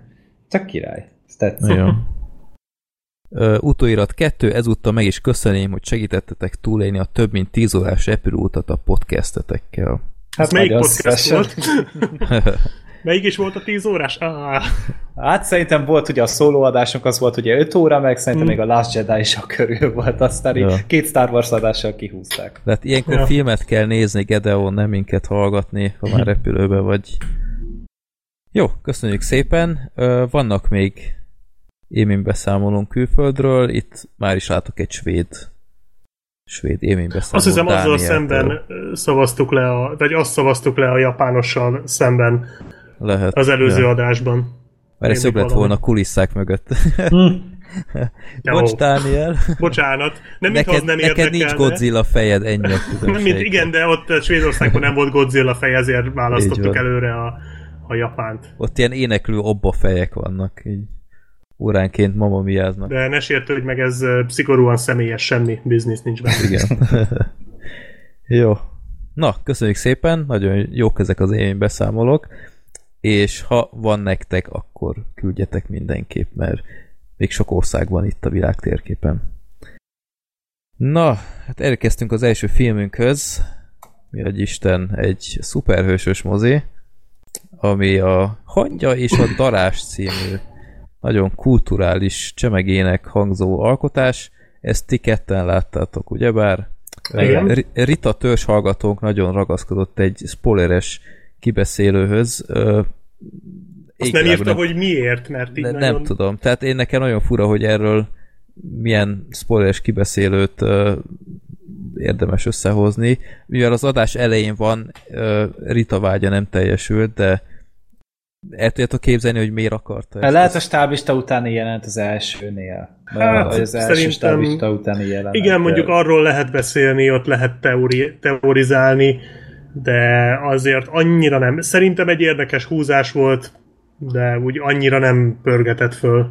Hát valószínűleg ez lesz a kiinduló pontja igen, a következő igen. filmnek, vagy mi de ezt elő kell venni a, az Infinity War, vagy nem tudjuk mi lesz a folytatásnak a címe, de hogy az Avengers 4-ben ez biztos, hogy előveszik, de de egyelőre érdekes. Én, én azt mondom, hogy ez ez, ez az egyetlen egy pont, amivel kapcsolódik amúgy a Marvel filmekhez, vagy a Marvel univerzumhoz az egész film. Mert hogy amúgy egy elég önálló történet. Hát úgy önálló, hogy azért az első hangya filmet érdemes megnézni, mert ja, azért persze, arra elég erőteljesen persze. épít, de nyilván senki nem fog úgy beülni egy hangya és a darázsra, hogy legalább az első hangyát ne nézze meg, legalábbis gondolom. Ja, vagy felfedezik maguknak a darazsat. Ahogy érdekes, hogy a filmben sose hívják darázsnak a karaktert. Aha. Tehát, hogy egyszer se hangzik el amúgy. Tehát kétszer láttam, úgyhogy nagyon képbe vagyok vele a, a témával. És hát nyilván ki lehet találni, hogy amúgy szerintem ez tök jó film. Tehát, hogy majd savazni fogjuk, mert lehet mivel, lehet bántani a filmet. Ez megint olyan adás lesz, előző, hogy... Oh. Igen, de alapjáraton a, a legnagyobb pozitívum a filmnek, hogy vicces. Rohadt sokat lehet rajta nevetni, és mm-hmm. szerintem, hogyha egy film két órán keresztül ezt el tudja érni, akkor én már nem fogok nagyon gyűlölködni. Ott a függetlenül tudom. Akkor már is van egy valami, amiben értünk annyira egyet. Na, szerintem, végre! Ez az. Szerintem is jó film egyébként, de én pont ezt a humor, bár eredeti nyelven láttad? Felirattal meg szinkronnal is láttam. És szinkronnal is vicces volt? Mert azért ott volt Annyira egy nem. Olyan, ugye? Tehát a ritmussal, nem tudom, ahogy előadták a szövegeket, így olyan nagyon hülyén voltak felvezetve az egyes sorok, és olyan nagyon össze-vissza volt. És most ezt így, ezt így rakjátok össze, de hogy, hogy, hogy olyan hülye volt az egésznek a, az előadásmódja valahogy. Meg szarok voltak a poénok, tehát olyan borzalmas szóviccek vannak, hogy még én is rosszul lettem. E, ugyanakkor, ugyanakkor megnyugodtam, hogy még van lejjebb. Tehát még nem vagyok ott. Lehet, hogy ti és mások néha azt gondoljátok, hogy a legalján vagyok, de nem. Én még nagyon magas macska fogó kettő szerű? Vagy? Hát én bár azok nekem abba annyira rosszak voltak? Abba nem, szerintem... nekem. Nem, csak, nem, ott, nem. csak ott nagyon-nagyon ráfeküdtek erre, hogy itt minél több szóviccet. Olyan, mint hogyha te írtad volna azt a Most nem That's tudom, hogy sértegetsz vagy bókot. nem, ö, olyat képzelj el, egy nagyon megragadt, Öm, tudod, mint az első részben is, amit nyilván láttál, Freddy, a Aha. hangját elnevezték. Ott Hangy Arnoldnak hívták. Ugye eredetileg ez Anthony, Anthony volt? Igen, Anthony. Anthony volt. Tehát eredetiben ez azért vicces, hogy Anthony. Én már ott is rosszul voltam ettől a Hangy Arnoldtól, hogy miért kell ezt, de... Ja, ez a poén. Igen. Nem, ez volt az eredetiben. Itt rá kontráztak, kitaláltak még ilyen hülye neveket, és a legdurvább az az volt, amikor rászállt egy hangyára a hangya, és azt mondta, hogy fú, téged elnevezlek Jean-Claude Van Hangynak. Igen. Meg tehát, volt hogy... a hagy szóló is. Tehát, hagy szóló, igen. Tehát, hogy... Az a szinkronban volt. Igen. Tehát, tehát érted, e, e, ezt a szintet azért én még nem értem el. Én, én Black sheep vagyok itt a humor. De, de nem, egyébként voltak benne jó poénok is, azok főleg vizuális poénok voltak szerintem, tehát ez a dumás, beszólogatós része, ez nekem nem igazán jött be, de de újra fogom nézni, illetve most pont a napokban gondolkodtam, hogy lassan így érne már egy maraton a Marvel filmekből, mert jó pár van, amit már nagyon régen láttam, és akkor azt eredeti nyelven szépen végig újra, mert egy mhm. csomó van, amit szerintem még eredetiben nem is láttam.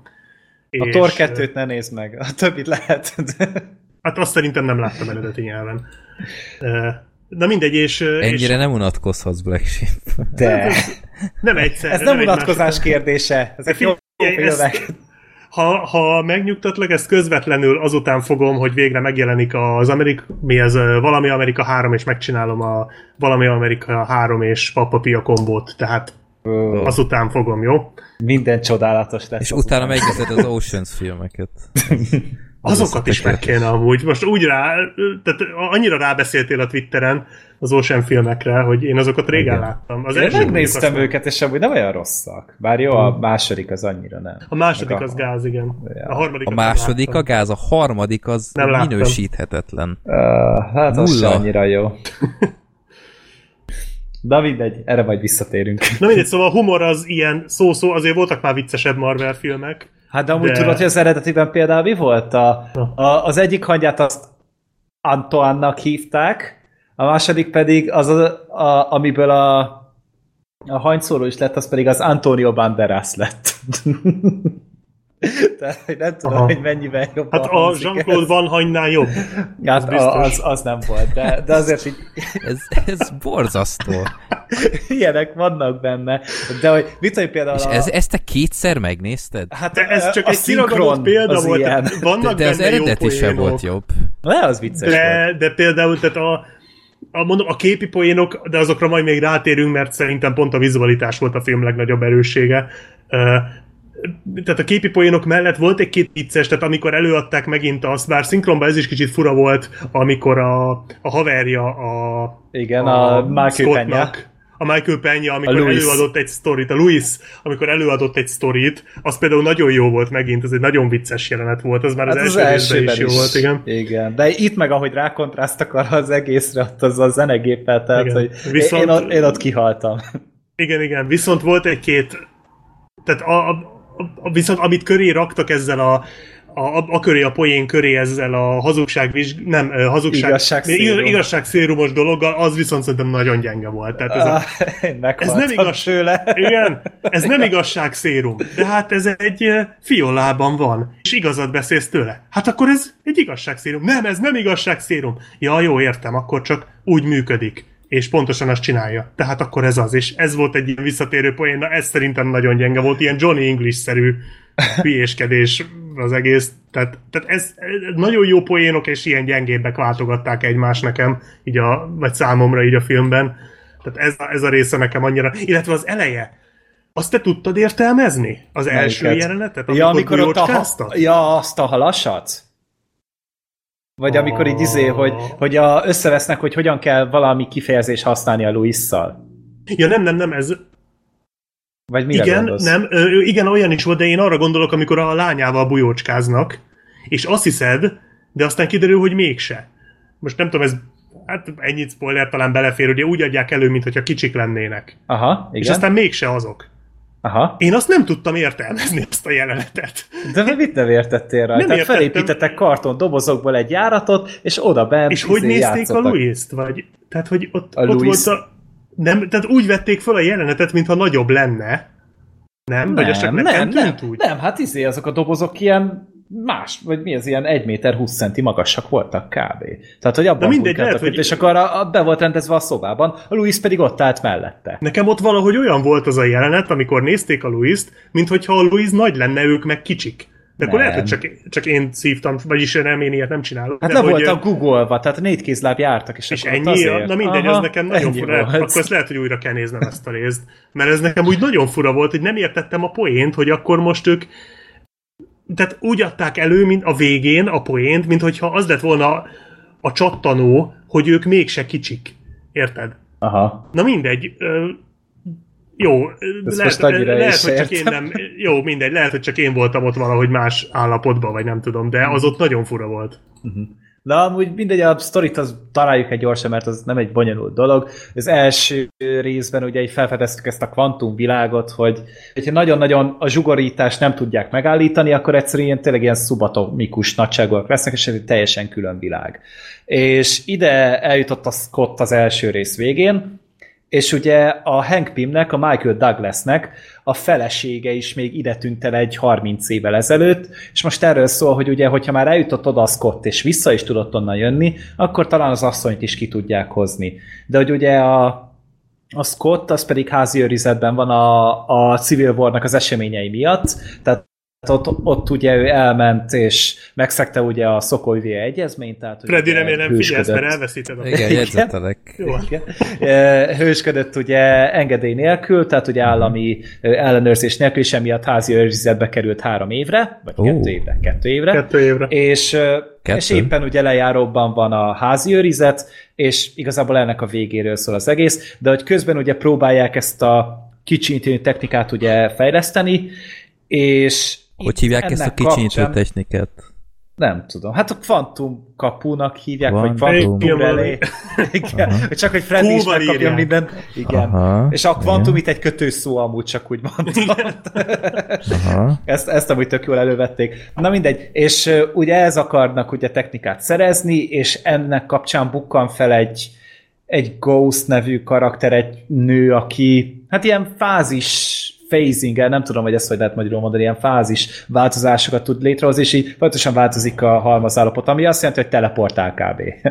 e, Igen, és van egy ruhája, amivel tudja ezt kontrollálni, kontrollálni viszont a... ha nincs rajta a ruha, akkor teljesen elszabadul, tehát akkor teljesen random dolgokat tud művelni, egyszer csak ott van, egyszer csak nincs ott.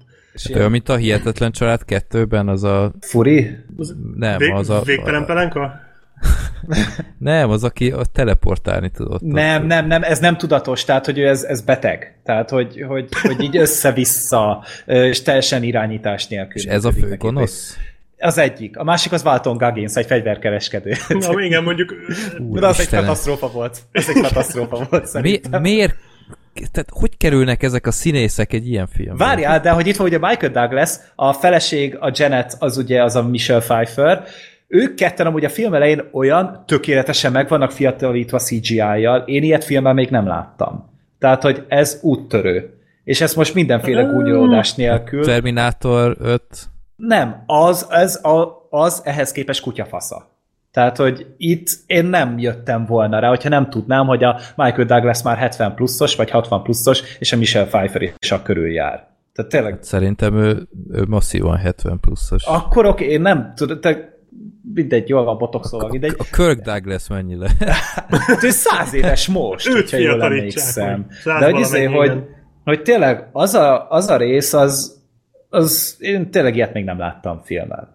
Jó, nem sokáig tart, meg nem beszélnek sokat, mert ugye általában ugye az zökkenti ki az ember, igen. amikor látod őket beszélni, de beszélnek nem sokat, ö, tehát valamennyit, és és Kirk nagyon... Douglas 101 éves. Igen, és de mindegy, a Michael Douglas nagyon jól meg van csinálva. És meg ugye itt van még a Lawrence Fishburne is, a filmben ő nem egy akkora klasszis színész, de őt is fel lehet ismerni, itt van olyan Michael Penn, a Paul Rudd a főszereplő, tehát hogy azért elég durva casting van szerintem ebben a filmben. Ahhoz képest, hogy egy pici kis ö, kb. jelentéktelen történetről van szó.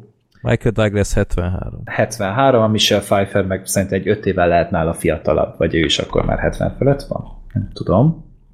Majd kinyomozzuk menet közben. Meg ugye még itt van az Evangeline Lilly is, őt mondjuk a Lostból ismerik szerintem. A... És mondjuk ő, hogy gyenge látszem így a színészet szempontjából szerintem, mert ez a nő ez nagyon, nagyon gyenge volt. De már az elsőben is az volt, úgyhogy Szerintem amúgy itt tök elfogadható volt, mert ugye most már kapott áruhát, és ezért sokszor nem kellett látni. A ruhája nagyon jól nézett ki, meg ő is nagyon szép, nem arról van szó, meg biztos ja. nagyon aranyos, csak, csak, csak nem tudom, nem egy hűde nagy színész, de minden jó, nem, nem is volt egy hűde nagy szerep, szóval annyira nem volt szóval. Szerintem oké okay volt amúgy arra a szerepre, amit kapott. Uh, és Mondom, tehát a, a casting, tehát a, a karakterek, én nagyon bírom ezeket a figurákat. Tehát, hogy mindegyik a Paul is a, annyira lubickol ebben a szerepben, meg az elején az a, az, az idétlenkedés ott a, a próbaidőben, amikor ott otthon szenved, tehát, hogy az is szerintem... Ja, igen. Na, szerintem, se De nekem nagyon, tehát annyira jól szórakoztam rajta, meg hogy a, amikor ott a, a bujócskázásról beszélgettek, és akkor nem nagyon értetted ezt a játékot. Na, az nagyon jó volt. Az, az talán is... a legjobb duma volt a filmben, igen. Az nagyon...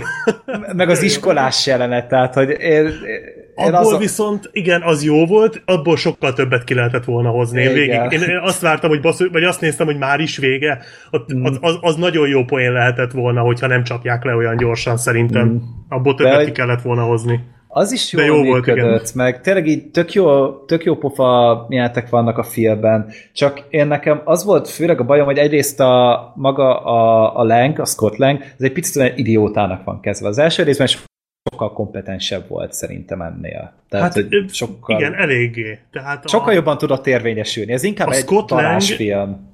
Igen, tehát itt a Scott Lang azt csinálja, hogy folyamatosan hátráltatja a sztorit kislózással, de folyamatosan ő vagy elcsesz valamit, vagy rosszul csinál valamit, vagy késve érkezik, tehát vagy hogyha nem, akkor meg azon rinyál, hogy neki otthon kéne lennie. Ami uh-huh. jogos, csak az egész filmben ezt csinálja, és hiába jó a porrád, ez a karakter, e, tehát ezen még azért dolgoztattak volna egy kicsit, hogy kicsit tényleg kompetensebb legyen, mert nem igazán rúg labdába. Illetve, ha már uh, ilyen apró hibák, amik nem tették tönkre a filmet, de, de azért ezen kicsit gondolkodhattak volna, hogy nagyon látványos ez a összemegy a ház ilyen táskába, meg ilyenek, de hogy, uh-huh. de hogy nem bujkálnak ők elvileg? Tehát a filmben körülbelül ötször mondják el, hogy így bujkálnak, meg úgy bujkálnak, ehhez képest a, a nyílt utca közepén összezsugorítják a házukat, meg a kocsiukat, Igen. és így előkapják a semmiből.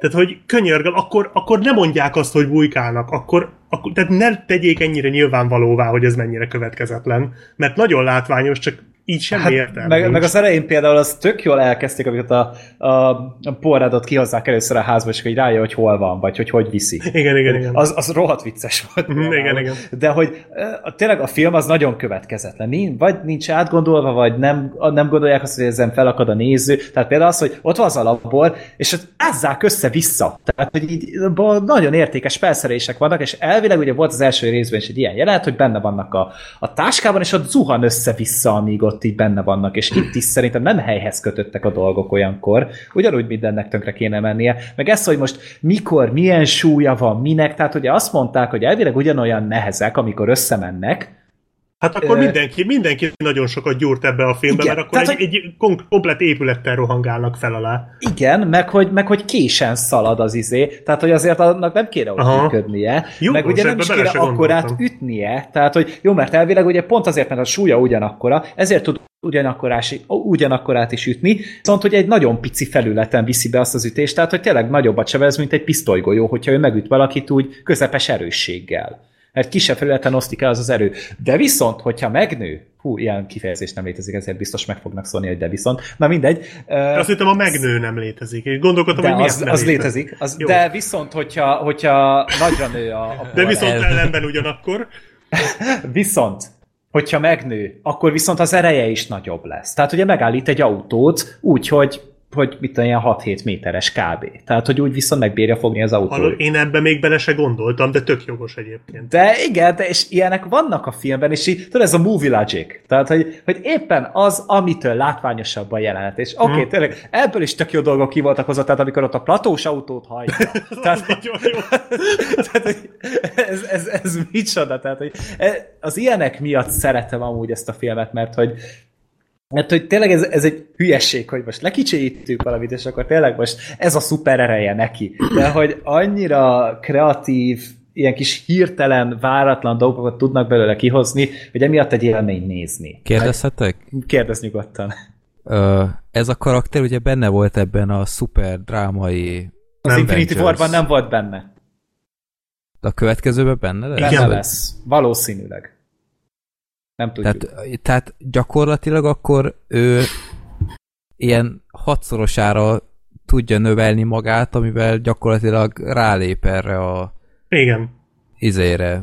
Thanosra? Arra. Hát majd És meglátjuk, akkor- hogy megpróbálják. Tehát, és akkor ennyi. Tehát, Ö, nem, mert hogy egyrészt ebben a filmben meg van magyarázva, hogy hol van, tehát hogy miért nincsen ö, képben, hogy ez egy visszatérő kérdés, hogy hol van a Hawkeye, egy Jeremy Renner, egy külön posztert is kapott, amit még moziba ki is tettek, meg hogy hol van az Ant-Man. Na most itt az Ant-Man, az kb. meg van magyarázva, mondjuk itt is felmerülnek kérdések, hogy hogy azért lehet, hogy bele lehetett, lehetett volna hozzá köze, de ez majd lehet, hogy meg lesz magyarázva a, a következő Avengers filmbe, meg ezt már használta is, tehát hogy a, ő ugye benne volt a harmadik Amerika kapitány filmben, és ott leplezték le ezt először, hogy ő meg tud nőni. és ott, és- ott is lenyomták a végén, tehát igazából Hát ott- nem lesz ő szuperisten ettől. Hát mert lassú lesz meg azért úgy, meg ugye rohadt fárasztó, tehát itt elmondják, hogyha így megnő, akkor ő utána három napig alszik. A teste azt nem nagyon bírja. Itt is, itt is van egy tök jó jelenet. Mint ahogy majd én szerintem. fogok a pappapia és valami Amerika kombót. ahogy elvágott tőle. És igen, vannak ezek a következ, következetlenségek, de viszont még ami tetszett, a zene. A rohadt jó zenéje volt a filmnek. Tehát úgy általában a, tényleg az iskolás alatt nagyon megragadt az a, az a kis idétlen kis gépi zene, meg amikor így összeválogatták a dolgokat, ezek mind királyak.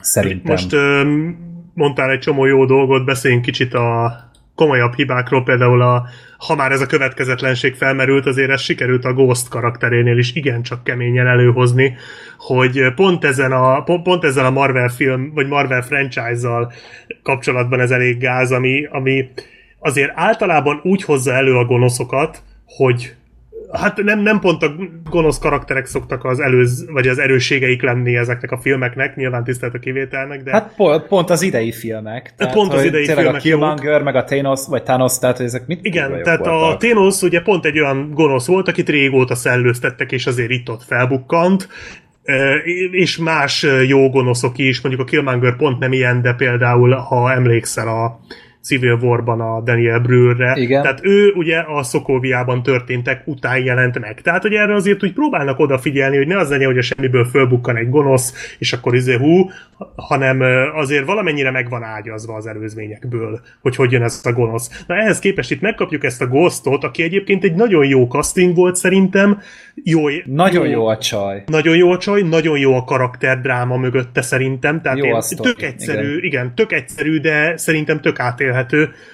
Viszont előadják azt, hogy lehet, hogy ez spoiler elnézés, de nem olyan borzasztó nagy, hogy ő végig ott volt a Shieldben, Igen. és többször bevetették, és hogy tudod, ez nem ár, basszus, hát miért nem lehetett őt akkor már egy korábbi filmben csak egyszer előhozni, vagy megemlíteni, tehát ez a előhozunk valakit, és visszamenőleg megmutatjuk, hogy ő hol itt volt, meg ott volt, meg amott volt, ez annyira nem passzol ebbe, a, ebbe az egész Marvel franchise-ba, az MCU-ba. Ez egy Transformers filmnél teljesen normális, mondjuk azok szarok, de vagy egy kevésbé szart mondjak, mondjuk a halálos iramoknál is ez van, ugye, hogy ja, ő amúgy ott volt a Jason Statham-re, emlékszel, hogy ő úgy végig Ja, ott persze, volt, és ő igen. volt a gonosz. Tehát, tehát lehet ezt csinálni, csak amikor már a 20. filmet csinálod, és az el, előző 19-ben azért ezt nagyjából el tudtad kerülni, akkor nagyon szemet szóró, amikor, amikor egy ilyenbe belefutsz, és ez itt szerintem nagyon kilógott az egész filmből.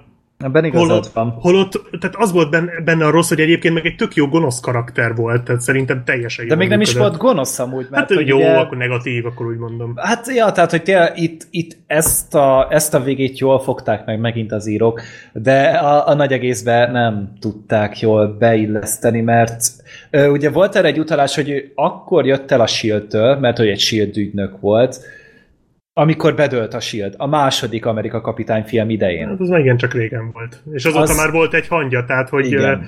erre, erre nagyon simán rá lehetett volna építeni. De hát mindegy, jó, nem tette tönkre a filmet, de, de igen, tehát ilyen dolgok vannak ebbe a filmbe sajnos, viszont ami szerintem, mint ahogy már mondtam, a legnagyobb erősség az pont az akciók és a, a látvány. És itt a látványon most ezeket a vizuális ötleteket értem. Tehát ezek annyira királyak, még ha átgondolatlanok is sokszor. Aha. Tehát az a filmvégi autós üldözés, az, Az az valami király. parádésan zseniális volt. És a, azt tudod, mire emlékeztetett? A Matrix újra töltvére. Az Ja. egy az egybe ugyanaz volt. Hát a Nagyon Ghost sok- az alapból olyan, mint az a ikrek Ghost szerintem. az ugyanaz volt, mint az ikrek abba Hmm. a jelenetbe. Tehát az tök ugyanazt csinálta, és ugyanúgy a film majdnem összes karaktere ott mozgott benne, de tényleg ott, ott annyira sokan voltak abban a jelenetben, és annyira sok, ugye ugyanúgy dobálták ugye azt a, vagy hát talán a, ugye pont a Lawrence Fishburne nem volt benne, pedig milyen poén lett volna, ha megint egy autó tetején kardozik, de ez, ez most nem az a szerep volt.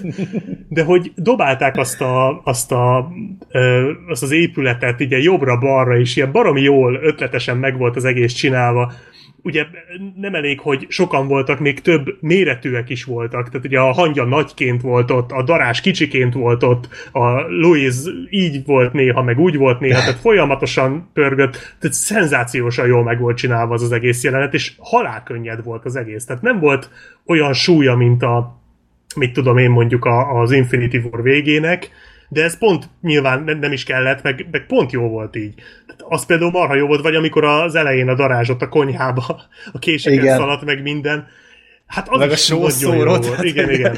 Na, nagyon debil ötletek vannak benne, de nekem ez volt a másik problémám, hogy volt ugye ez a konyhás, meg volt az autós üldözés a végén, hmm. és nem nagyon volt akció azon kívül a filmben. Jó, még a közepén volt az a ö, az a rendőrséges, de az se akció volt igazából, hanem az is egy ilyen kis, kis megszökős téma volt, de azt se lehet rá mondani. És nekem az volt egy picit a bajom, hogy legalább azért úgy a többi filmben azért legalább egy ilyen három nagyobb set piece azért próbálnak beletenni mm. a filmekbe. Itt csak kettő volt, és úgyhogy ezek meg tök királyak voltak, itt elbírtam volna viselni, és egy picit leült a közepén a film szerintem. Ja. És ez általában azért a Marvel filmekre legalábbis nekem annyira nem jellemzi, hogy effektíven leülnek a történetek, és úgy nem érzem azt a sodró lendületet, ami, ami kellett volna. És én ezért mondom azt, hogy az első hangja egy picivel jobb film ez, ez viccesebb szerintem, tehát hogy ez, ebbe szerintem a humor jobban működik, még viszont ott azért így sokkal emlékezetesebbek voltak számomra a játék. Például az első összemenése a, a hangyának, ott, uh-huh. ott a, átmegy ott a bulin, meg ott, izé, ott csordogál a lefolyóban, meg ide, ez, ez, ez fantasztikus, meg Hát ezek... annak több értelme van, azért mondjuk már, Tehát hogy a... ez az egész film így tök jó, hogy van, meg tényleg nem, nem rossz film, meg, meg szerintem jó leső az, hogy így a két ilyen komorabb film, ugye a Fekete Párduc meg az Infinity War után kaptunk egy ilyen kis, tényleg nagyon könnyedet. Tehát pont a másik véglet. Ez, ez jó eső, jó, jól esik egy ilyet nézni ilyenkor, de de hogy ugyanakkor tényleg nincs igazán úgy értelme ennek a filmnek. Tehát ami ebben a filmben történik, az egész nyugodtan történhetett volna az Avengers 4-ben is. Érdemi történés. Úgyhogy tényleg ez egy ilyen, így lóg a levegőbe, tök szórakoztató, meg vicces, meg minden. Egyébként nekem is jobban tetszett az első. De igazából az se volt egy nagy világ megváltó valami, meg nyilván ettől se várta senki, hogy az lesz. Nem, hát annak a filmnek azért örültünk, mert nem lett szar. Igen, igen. hogy, hogy ott megint az a buli ment, hogy ugye az, ezerszer lejáratott én, hogy az Edgar Wright ugye dolgozott rajta hogy tök ne. sokat, éveken keresztül már az első vasember idején elkezdett vele foglalkozni, és aztán utána jöttek ugye a kreatív nézeteltérések, és utána bejött az igen ember rendezője, Peter Reed, és akkor átdolgozták ugye az eredben megkéjékkel a sztorit, és akkor itt viszont már ebben ugye semmi Edgar Wright nem volt.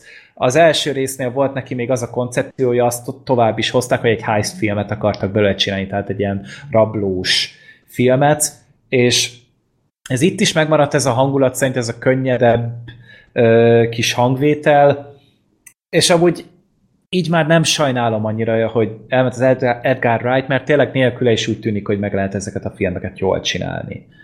Hát Úgyhogy... valószínűleg azért ezek nem olyan jó filmek, mint amit ő csinált Hát volna. valószínűleg attól lefostuk volna a bokánkat Igen. minden további nélkül. E, így, sem, így sem szomorkodhatunk szerintem, de de túlélte. Tényleg az ant az megmaradt. Hogyha lesz harmadik rész, lehet harmadik rész, ez is relatíve sikeres, ezzel is pénzt keresnek, de lehet, hogy a jövőben a hangja csak így megmarad azon a szinten, hogy akkor berakják ilyen közös filmekbe. Mert a Civil war is amúgy milyen jó adalék volt. Tehát ja, én, ja. Én, én ott nagyon-nagyon bírtam azt a, azt a 10 percet, amit benne volt. Jó, tehát ajánljuk végül. Ja. Illetve még egy jó tanács, ha még nem láttátok az első jelenetig, plusz jelenetig mindenképp maradjatok benne, de a nagy stáblista, vagy a hosszú stáblista után itt egész nyugodtan kihagyhatjátok, mert... Az benne van a trailerben, gyerekek. Hát csak úgy mondom, hogy tök fölösleges megnézni, mert az benne van az előzetesben is az a jelenet. Úgyhogy ne várjátok meg. Megnézzétek uh, meg az első plusz játék, aztán nézzétek meg a trailert, és az, ami nem volt benne a filmben, Na, az volt a stáblista utáni jelenet. Oké, és tényleg felháborító szerintem, a strollkodás és az szerintem gáz, de az első viszont király. Tehát, hogy az... az Hát azt meg érdemes, mert az viszont, azt viszont szerintem lehet, hogy érdemesebb lett volna a film végére rakni, Aha. mert azért egy elég fontos dolog a, az a Infinity War második része szempontjából, de mindegy. Uh-huh. Hát meg én, De azt érdemes, igen. Én amúgy, amikor először láttam a filmet, sose láttam még ilyet, hogy senki nem ment ki a stáblista alatt. Mindenki ott maradt a fenekén, hallod, és A végignézte. hosszú stáblistáig? A teljeset végignézte. Tehát, hogy nem az volt, egy ember sem ment ki. Mert hogy az megszokott jelenség, hogy a nagy része benn marad, de azért egy 5-en, 6-an, 8-an, 10 azért kivonulnak ugye vetítésről. Ott hallott senki. Még viszont a tegnapi szinkronoson, amin voltam, ott azért már úgy, ugye a fele az kiáramlott a, a teremből, de hát látod, tényleg tanulnak az emberek. Ja, hát igen. jó, és meg csak a... 20 film kellett. Igen, jó, meg ter- jó, most ö, saját magamnak mondtam ellent, mert a, az Infinity War-nál is, amikor voltunk ö, a Zoliékkal az arénában, ott is mindenki benn maradt. Na jó, Mondjuk, hogy az ilyen nyilván az sajtó... egy sajtós, meg az azért. Ja, de ott azért ha- 600 ember ott a segély maradt, és ott az jó volt látni azért azt a, azt a hatalmas sereget. Azt sem mondtad, hogy ott vitted a megafont, hogy emberek, ne menjetek el, jön a stáblista utáni jelenet. Csábi Gergő vagyok. Kultúrmisszió.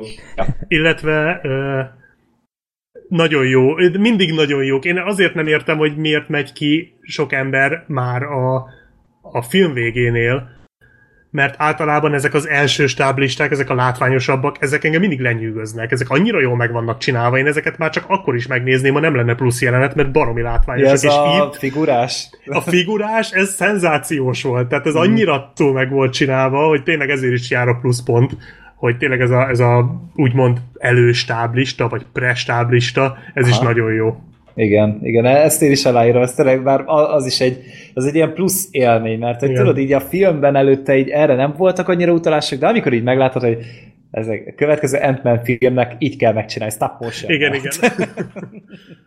azt úgy kell megcsinálni, tényleg. Va- Vannak benne ötletek, tehát azt nem lehet tőle elvenni, hogy nincs benne ötlet. Mert Nem, van. van azért lelke a filmnek, szóval, de, de ez Hmm. nem egy, nem egy ilyen lelketlen iparos munka, hanem egy nem. teljesen korrekt film, csak az előzőekhez képest azért egy kicsit visszafogottabb. Illetve sokkal visszafogottabb és következetlenebb. Tehát ha egy kicsit jobban megírják, akkor azért ez sokkal jobb film lett volna, de, de tökéletes nyári blockbuster. Igen, hát a, a maga kategóriájában ez, ez teljesen jó. Ez teljesen jó. És nem, nem fogom azt mondani, hogy mit tudom Freddynek majd ezt fogja, ezt fogja újra definiálni a Marvel filmeket. Szerintem neki biztos nem. Viszont nem kell hozzá. 15 filmnyi előtudás, csak a hangja. Hát ja, egy a film, hangja. tehát gyakorlatilag két filmmel megúszva. Meg talán még a, a, az a 15 perc az Infinity War, vagy bocsánat, a Civil War-ból. Ja igen, mondjuk az se állt, ja. de azt, úgy is, azt, azt amúgy is meg kell nézni, azt a 15 Ja, percet. Tehát de az az- annyira zseniális, hogy az, Azt látnia kell mindenkinek. látni kell. Ja. Azt még Freddynek is látnia kéne. Egyszer. Majd, majd, majd a Freddy egyszer. Még négy éven van a bolykod. Addig felkészülhetsz rá lelkiekben, így minden éjszaka egy elalvás előtt. Jó, 15 perc a Civil War-ból.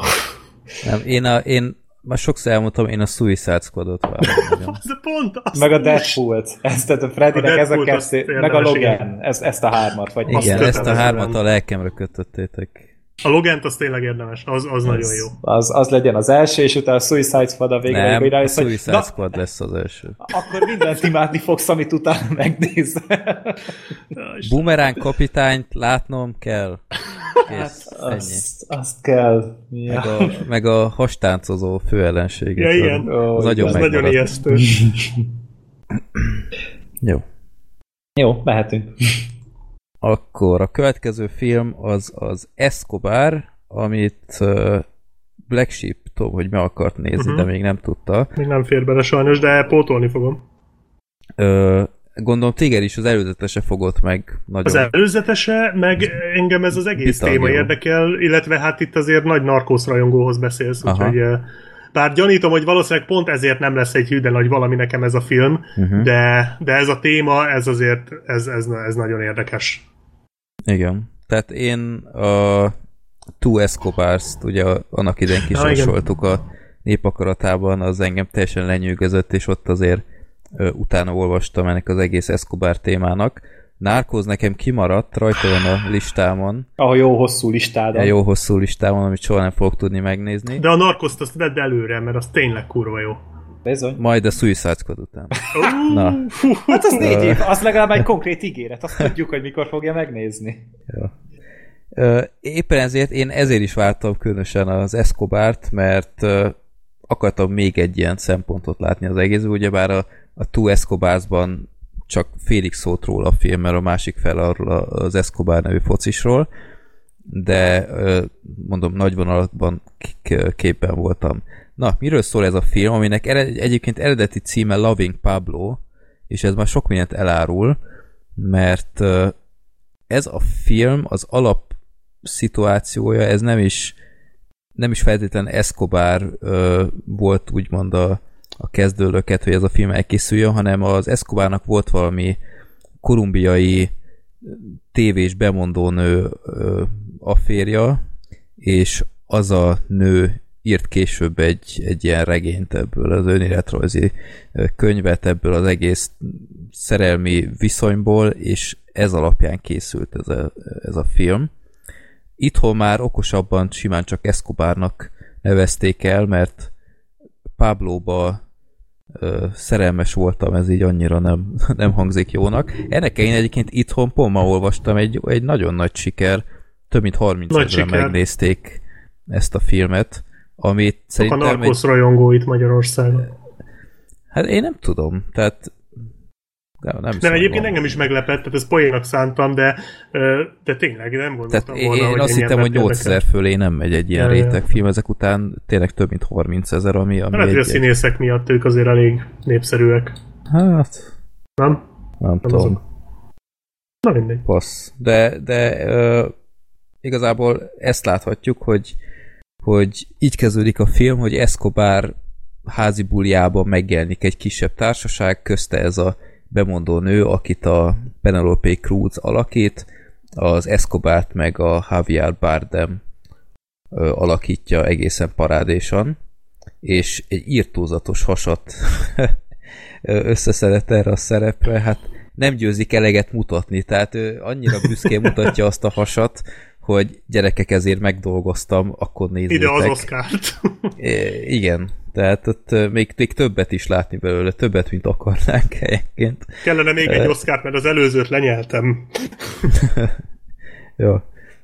És igen, tehát ezt láthatjuk, hogy az Escobar pont úgy a, már elkezdett meggazdagodni, és egyre hírhettebb lenni, és nagyon megtetszik ennek a bemondó nőnek, hogy ő úgymond segít a, a településen, ahol lakik, tehát ott nyomor negyedet így, így felszámolja, és házakat épít, focipályákat épít, mindenki, mindenkit Páblónak neveznek el, ő miatta, ő a Don Pablo, de minden gyerek Pablo, pont, hogy így, így kimutassák a tiszteletüket, és hát ez a nő aztán így, így teljesen oda-vissza van ezért az emberért, és nagyon becsüli, hogy ő ennyit tesz a közösségért, és azzal a felfogással tolerálja ezt, hogy őt nem érdekli, honnan van ez a pénz, amíg ilyen nemesen cselekszik.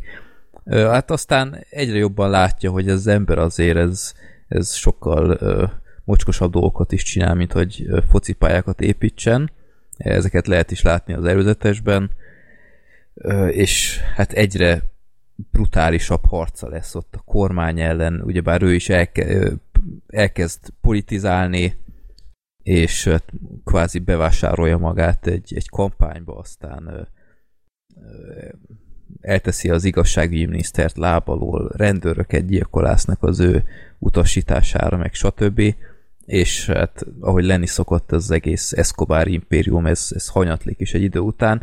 Láthattuk a, a Two Escobars filmben ezt a egészen szürreális dolgot, hogy ő aztán önkéntesen börtönbe vonul, de így a saját ingatlanján egy ilyen luxus börtönt kialakítva focipályástól, ahová oda járt a klubcsapat, meg a válogatott, meg hasonló, ez ebben a filmen is szerepel. És fontos szerep még ebben a filmben az Escobarnak a felesége, aki egyébként százszor izgalmasabb, mint a Penelope Cruz, és ezzel is érkeztem a, a legnagyobb problémához a, ennek a filmnek a kapcsán. Igazából az, szerintem az egyetlen problémához Penelope Cruz. Szerintem borzasztóan színészkedett, az ő karaktere is nagyon kilógott a sorba, tehát akárhányszor ő megjelent, így, így lehúzta a filmet. Tehát nem, nem éreztem a film kapcsán, hogy egyáltalán szüksége lenne ennek a filmnek erre a karakterre. Tehát egy ö, afér volt a sok közül, tehát nem úgy volt, hogy a, a Escobar nagyon ö, hű lett volna a feleségéhez, de viszonya volt ezzel, azzal, még, még kiskorúakkal is, meg ilyenek, és szóval emiatt sem volt teljesen indokolt, hogy, hogy most miért olyan baromi fontos a Penelope Cruznak a, a szemszög ebből az egészből, aki emellett annyira nem hiteles ilyen újságíró nő, hogy az valami bámulatos, tehát nem tehát, és nulla volt. Mint 50 nem Cent, volt... amennyire IT is, ő annyira újságíró? Hát úgy kb. Ja, Azt igen, ez egy, ez egy jó párhuzam. Tehát egyáltalán nem érződik, hogy ő, ő mitől egy olyan, olyan óriási ö, személyiség, rohadt idegesítő a karaktere. Nagyon, tehát ilyen, ilyen, ilyen snob nő, aki, akinek egyébként nem ismerjük meg teljesen az észjárását, mert azon kívül, hogy rohadt egoista, tehát ott nem egyszer teljesen megalázkodik az Escobar előtt, csak hogy, hogy ne vegye el a lóvéját, meg ilyenek, és, és amikor Escobar egyszer az egész bőröngyét telepakolja ilyen, ilyen dollár kötegekkel, akkor ilyen elején, hogy jaj, jaj, ezt nem teheted, hát miért adsz nekem ennyi pénzt? Aztán itt van, itt van, tessék. Ó, oh, jaj, köszönöm, olyan boldoggá tettél, meg nézem, mondom, basszus, mi ez? Tehát ilyen, ilyen rettentő antipatikus ez a nő, Ö, illetve hát még a, a közvetlenül a, a Escobar bukásához sem volt különösebben köze ennek a nőnek, tehát teljesen értetlenül látom ez a, a film megnézése után, hogy tulajdonképpen miért kellett ez az egész. Csináltak volna egy Escobar életrajzi filmet, mert annak egyébként, amikor a Penelope Cruz nem szerepel, teljesen jól működik. Tehát nagyon, nagyon jót tesz a filmnek, amikor hagyják érvényesülni az Escobar szálat. Javier Bardem rohadt jól színészkedik, tehát látszik, hogy nagyon felkészült. A filmnek egyébként van egy nagyon érdekes ö, stílusa, hogy ugyebár ez elsősorban egy spanyol produkció, de angolul beszélnek benne, de végig spanyol akcentussal, és úgymond úgy kezdik, meg úgy zárják sokszor a mondatot, hogy mondanak egy spanyol szót, és egy spanyol szóval, vagy spanyol mondattal zárják. Tehát úgymond egy ilyen keretbe fejben, foglalják. Igen, keretbe foglalja, hogy, hogy figyelj, ez is spanyolul van, most jön a Google fordító, lefordítjuk Aha. neked, és a végén megint spanyolul van, és utána azt hiszed a film alatt, hogy te tudsz spanyolul. Mert így vég, végig ilyen, a... ilyen spanyolul akcentus, tehát ilyen nagyon kemény spanyol akcentussal nyomják. A filmben vannak FBI-osok, ők természetesen teljesen perfekt angolt nyomnak, meg ilyenek. Még de, izé csinálta igen. ezt a, emlékszem először, vagyis nem, valószínűleg nem ezt csinálta először, de itt láttam ilyet először a Mumiának a második része, nem egy hű de jó film, de abba volt az, hogy egyiptomi, ilyen ó-egyiptomiul beszélt a gonosz, Aha. és így rázumoltak az arcára, ami közbe beszélt, és mondta, mondta, mondta, feliratozták természetesen, és aztán egyszer csak elkezdte angolul, és már nem volt felirat, és visszazúmoltak. Ez uh-huh. olyan elegáns megoldás volt szerintem, hogy és onnantól ja. fogva ő végig angolul beszélt, de valahogy ezzel a megoldással érzékeltették, hogy ez csak a, az, azért van, hogy könnyebben befogadható Igen. legyen az egész. Szerintem tehát ez hasonló ilyen, ilyen elegáns dolog, hogy így átidalják ezt a nyelvi korlátot. Vagy volt az a, az a bíróságos film, amit néztünk, és nagyon jó volt. A, ja, Nürnbergi A Nürnbergi per, igen, igen, csináltak ugyanez. Ja, ja, ja. Pontosan ugyanez volt. Ja, úgyhogy nekem ez, ez tökre bejött. Én azt se bántam volna egyébként, ha a, spanyolul van, és olvasnom kell végig, de teljesen jó megoldás volt ez is. Vannak nagyon erős jelentek a filmben, például, hogy hogyan csempészik a kokaint az USA-ba, és egy egészen, nem akarom lelőni a poént, főleg neked Black Sheep, mert tudom, hogy megnézed, de van egy nagyon, nagyon drasztikus módja, hogy hogyan lehet minél több kokait, minél nagyobb mennyiségben, minél kevesebb idő alatt hát, USA-ban lerakni. Ezt már tavaly megtudtuk a Barry Seal segítségével. Igen. Te szerepel uh, benne Barry Seal amúgy? Barry Seal nem szerepel benne, de mintha talán az a, az a helyszín, ahol Barry Seal-ben találkoztak, mint hogyha az úgy egy kicsit úgy visszaköszött volna. Mert a Narcosba egyébként utána visszanéztem, benne van. Igen? Szír, egyetlen Aha. jelenete van, és, és ne, tehát az alapján, a jelenet alapján meg nem mondanád, hogy erre a csávóra fogják majd a Tom Cruise castingolni, Aha. de, de benne van. Nem, itt, itt nem. E, nekem is eszembe jutott, de itt nem, nem volt benne. Meg van egy nagyon erős jelenet még a parlamentben, amikor az Escobar meg egy aztán pont az igazságügyi miniszter az egy nagyon kemény szócsatába kezd, illetve a filmnek a fináléja is szerintem nagyon nagyon jól meg lett csinálva. Úgyhogy én, én tényleg tök jól el voltam ezzel a filmmel, egész egyszerűen én Penelope Cruz-t így úgy, ahogy van, kivágtam volna ebbe a filmből, és, és szerintem mindenki jobban járt volna, mert, mert tényleg nem, ezt máshogy is olvastam, sokan ilyen véleménnyel vannak. Én, és én belegondoltam, én, én, én oké, okay, hogy Oscar díjas színésznő ide vagy oda, én nem láttam tőle igazából soha kimagaslót, tehát én nem teljesen értettem, hogy, Na, volt az a Johnny Deppes film a... Karib-tenger. Betép? Nem. Betépve talán? Be, betépve abba volt. Na, abba például Aha. jó volt. Nagyon abba csúnya volt, volt benne. Ott meglepődtem, hogy nagyon ronda volt benne végig. Ja, nem végig, mm. bocsánat, a végén. Tehát így ele, elkezdődött, mint a Johnny Depp barátnője, és ilyen gyönyörű szép volt, és a végére annyira megcsúnyult, és abba például nagyon jó. Aha. De most más Na, azt megnézem, de, de nekem nagyon kilógott a sorból. Úgyhogy én mindenképp tudom ajánlani ezt a filmet a hibái ellenére is, tehát hogyha Escobát akartok nézni, akkor, akkor ez egy jó opció. Olvastam máshonnan, hogy aki viszont látta Nárkózt, az nem feltétlen fog, hogy mondjam, túl sok újat megtudni.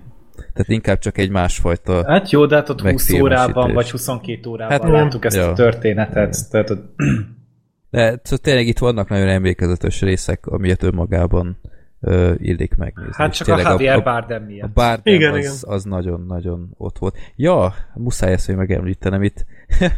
uh, említ, említettem már a podcastben, ebből biztos vagyok, hogy volt egyszer a, a Puskinban egy ilyen, ilyen öregebb fazon, aki így halára idegesített minket és visszatért, képzeljétek el. Ajaj. Tehát beléptünk a moziba, és, és így harmadik sorba, mi a negyedik sorba ültünk, hogy valahogy úgy. Na mindegy, az, szóval amint beléptél, egy talpig fehérbe öltözött ilyen, ilyen jó 50-es, 60-as ember volt, aki olyan szinten el volt folyva a, a székben, mint hogyha két hete már ott feküdt volna, vagy valami.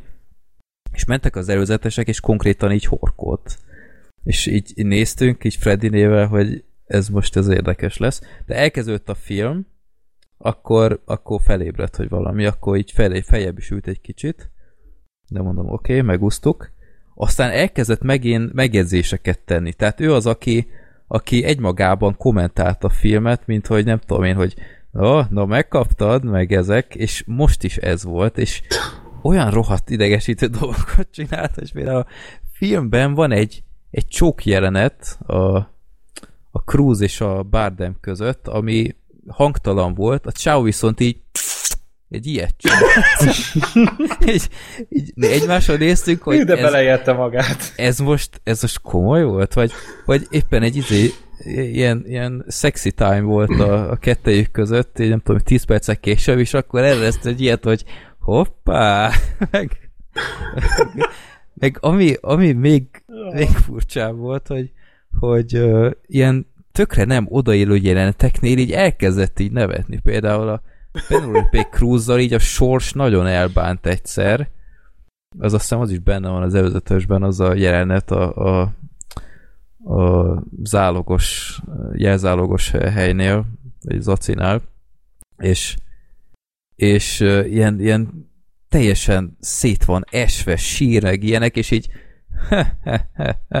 Ez ilyet. Mikor a troll ez a csáv? Ez ilyen undorító fazon volt. Így nem tudom, miért sikerül állandóan kifognom ezt az embert, de... Oh, Lehet, hogy téged követ. Nem tudom, de, de Valami most már követ megegyeztem. ez a te ilyen, izé, ilyen felközelítő ilyen démonod. Ja. Egyszer elkaptál nagyon régen a Puskin moziban. Ugyanarra a WC-re ültél le, mint amit ő használt előtte. Lehet, hogy csak egyszer budiznod kéne. Nem, de aztán most- te így megúsznád. De most megnéztem az arcát, ha újra látom ezt a fazont, öt sorral mögé ülök, mert rohadt ide. Főleg ez a, ez a cupogás a csokját. Egy pillanatra is bizonytalanodtunk, hogy, hogy, hogy ez most nem a filmből volt, vagy valami, de, de annyira szar volt ez a cupogás, hogy nem tudtuk elképzelni, hogy ez így a filmben lett volna. Úgyhogy, ja. Hát én Pushkin követelek bácsi- egy audio kommentárt ettől a fazontól. Ne, ne, nem, Ezek nem, nem, nem jó. Hidd el, nem jó. De olyan Édes gonoszan nevetett a Cruz szenvedésénél, tehát nekem, nekem sem volt szimpatikus az a nő, de ez a oh, fúj. Na jó, Puskin bácsi, Visszavonom, nem akarok kommentárt. idegesítesz. Hagyjál Hát ez békén. nagyon jó. Menjél Szegedre a Gergőhöz. Nem már. Jaj, tényleg ezt nem is mondtam az izé a hangyán. Ó, oh, na. Beültem, és hát ez a második alkalom volt már, hát nyilván vasárnap este. Szinkron? Sok, kurva sokan voltak nyilván a teremben, szinkron, így van. És beült mögém egy anyuka az öt éves kislányával. Na most az öt éves kislány, ő szerintem nem látott korábban Marvel filmet, és biztos az első hangját se, és minden negyedik percben jó hangosan és lé- létezőleg élesebben ez mi? Ezt hogy? És például, tehát a, van a filmben ugye egy párszor bűvészmutatvány, így Ja, kártyatrükközik igen. a porrád néha, és bazd meg, mindegyiknél meg kell kérdezni, de ez hogy csinálta? És és minden egyes izéjel jelentni, és ezt így négy percenként itt tolták, és én elhiszem, hogy egy gyerek rácsodálkozik a világra, de ne vigyünk már el tényleg öt évesen, négy évesen gyereket, aki látod, nem biztos, hogy fel fogja fogni azt, hogy mi történik a filmben. Biztos, hogy nem. Tehát, hogy, hogy, hogy, hogy így, így egyértelmű, és annyira kiborultam a végére, hogy, És hogy végülte? végig hallod, végigülte. A stábistáról már kimentek, tehát, hogy ők voltak azok között, akik kivonultak közben. De hú, hú, nagyon, nagyon, Mondjuk, nagyon. hogy Jó, hát ez a szülő hibája, nem a gyereké. Igen, ez- Hát, ja, de nem, nem tudom, hogy mi a fasznak kell amúgy tényleg elvinni erre egy gyereket. Hát ott van az elején a korhatár, hogy 12-es. Nyilván most azért, mert izé... Ö, Nem tudta megoldani a babysittert az apja, az ennyi. hát igen, csak akkor ugye erről már moziba. Igen, csak ugye erről már azt hiszem beszéltünk jó párszor, hogy ebben Igen. az esetben meg most nem azért, de miért nem tud várni? Tehát ez, ez tényleg egy hangya és a darázs, most nem már. Ez azért nem, a, nem, a, nem az új keresztapa, vagy, vagy mit tudom én, a, mondjuk ha az ébredő erőnél lett volna, azt mondom, hogy jó, lehet, hogy ekkora elborult Star Wars fan, de azért... Képzeld, az ébredő erőnél Gergő elmegy az évfővetítésre, és Ú, Ez mi? Az kemény lett volna. Hú, hát Jó sztori lett volna. Akkor azon rage volna, nem azon, hogy izé, vagy úgy legalább annyira rage volna, mint mindenki más a filmen. Tehát, hogy akkor így val- valószínűleg az lett volna, és hű. Mondjuk, hogy egy ellenpéldát is mondjak, nálunk is volt egy ilyen kicsi gyerek, nem sokkal mögöttem ült, és az elején nagyon örült a címnek. Mondta, hogy jó, ja, hangja, valami ilyesmi. Nagyon boldog volt, amikor kiírták a címet, vagy amikor jött a Marvel logó, nem tudom, és aztán végig csöndbe volt. Tehát, hogy Uh-huh. most én, most, most én húztam a, a jót, úgy tűnik. Jó, hát néha bevállalom a csapatért, nem arról van szó. Király vagy.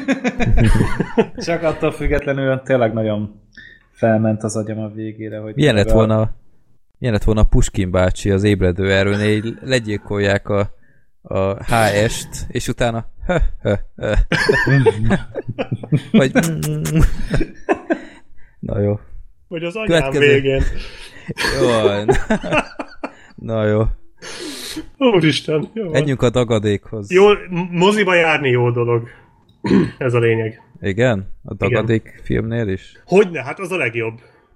Hát, Dwayne, Dwayne The Rockan Johnsonnal a szuper. Milyen, ja, tényleg szuper most, most ő nem is dagadék, hanem izé, hanem Rockan. rokkant. De miért rokkant? Én nem értem. Mert nincsen előzetes- lába. Nincs lába!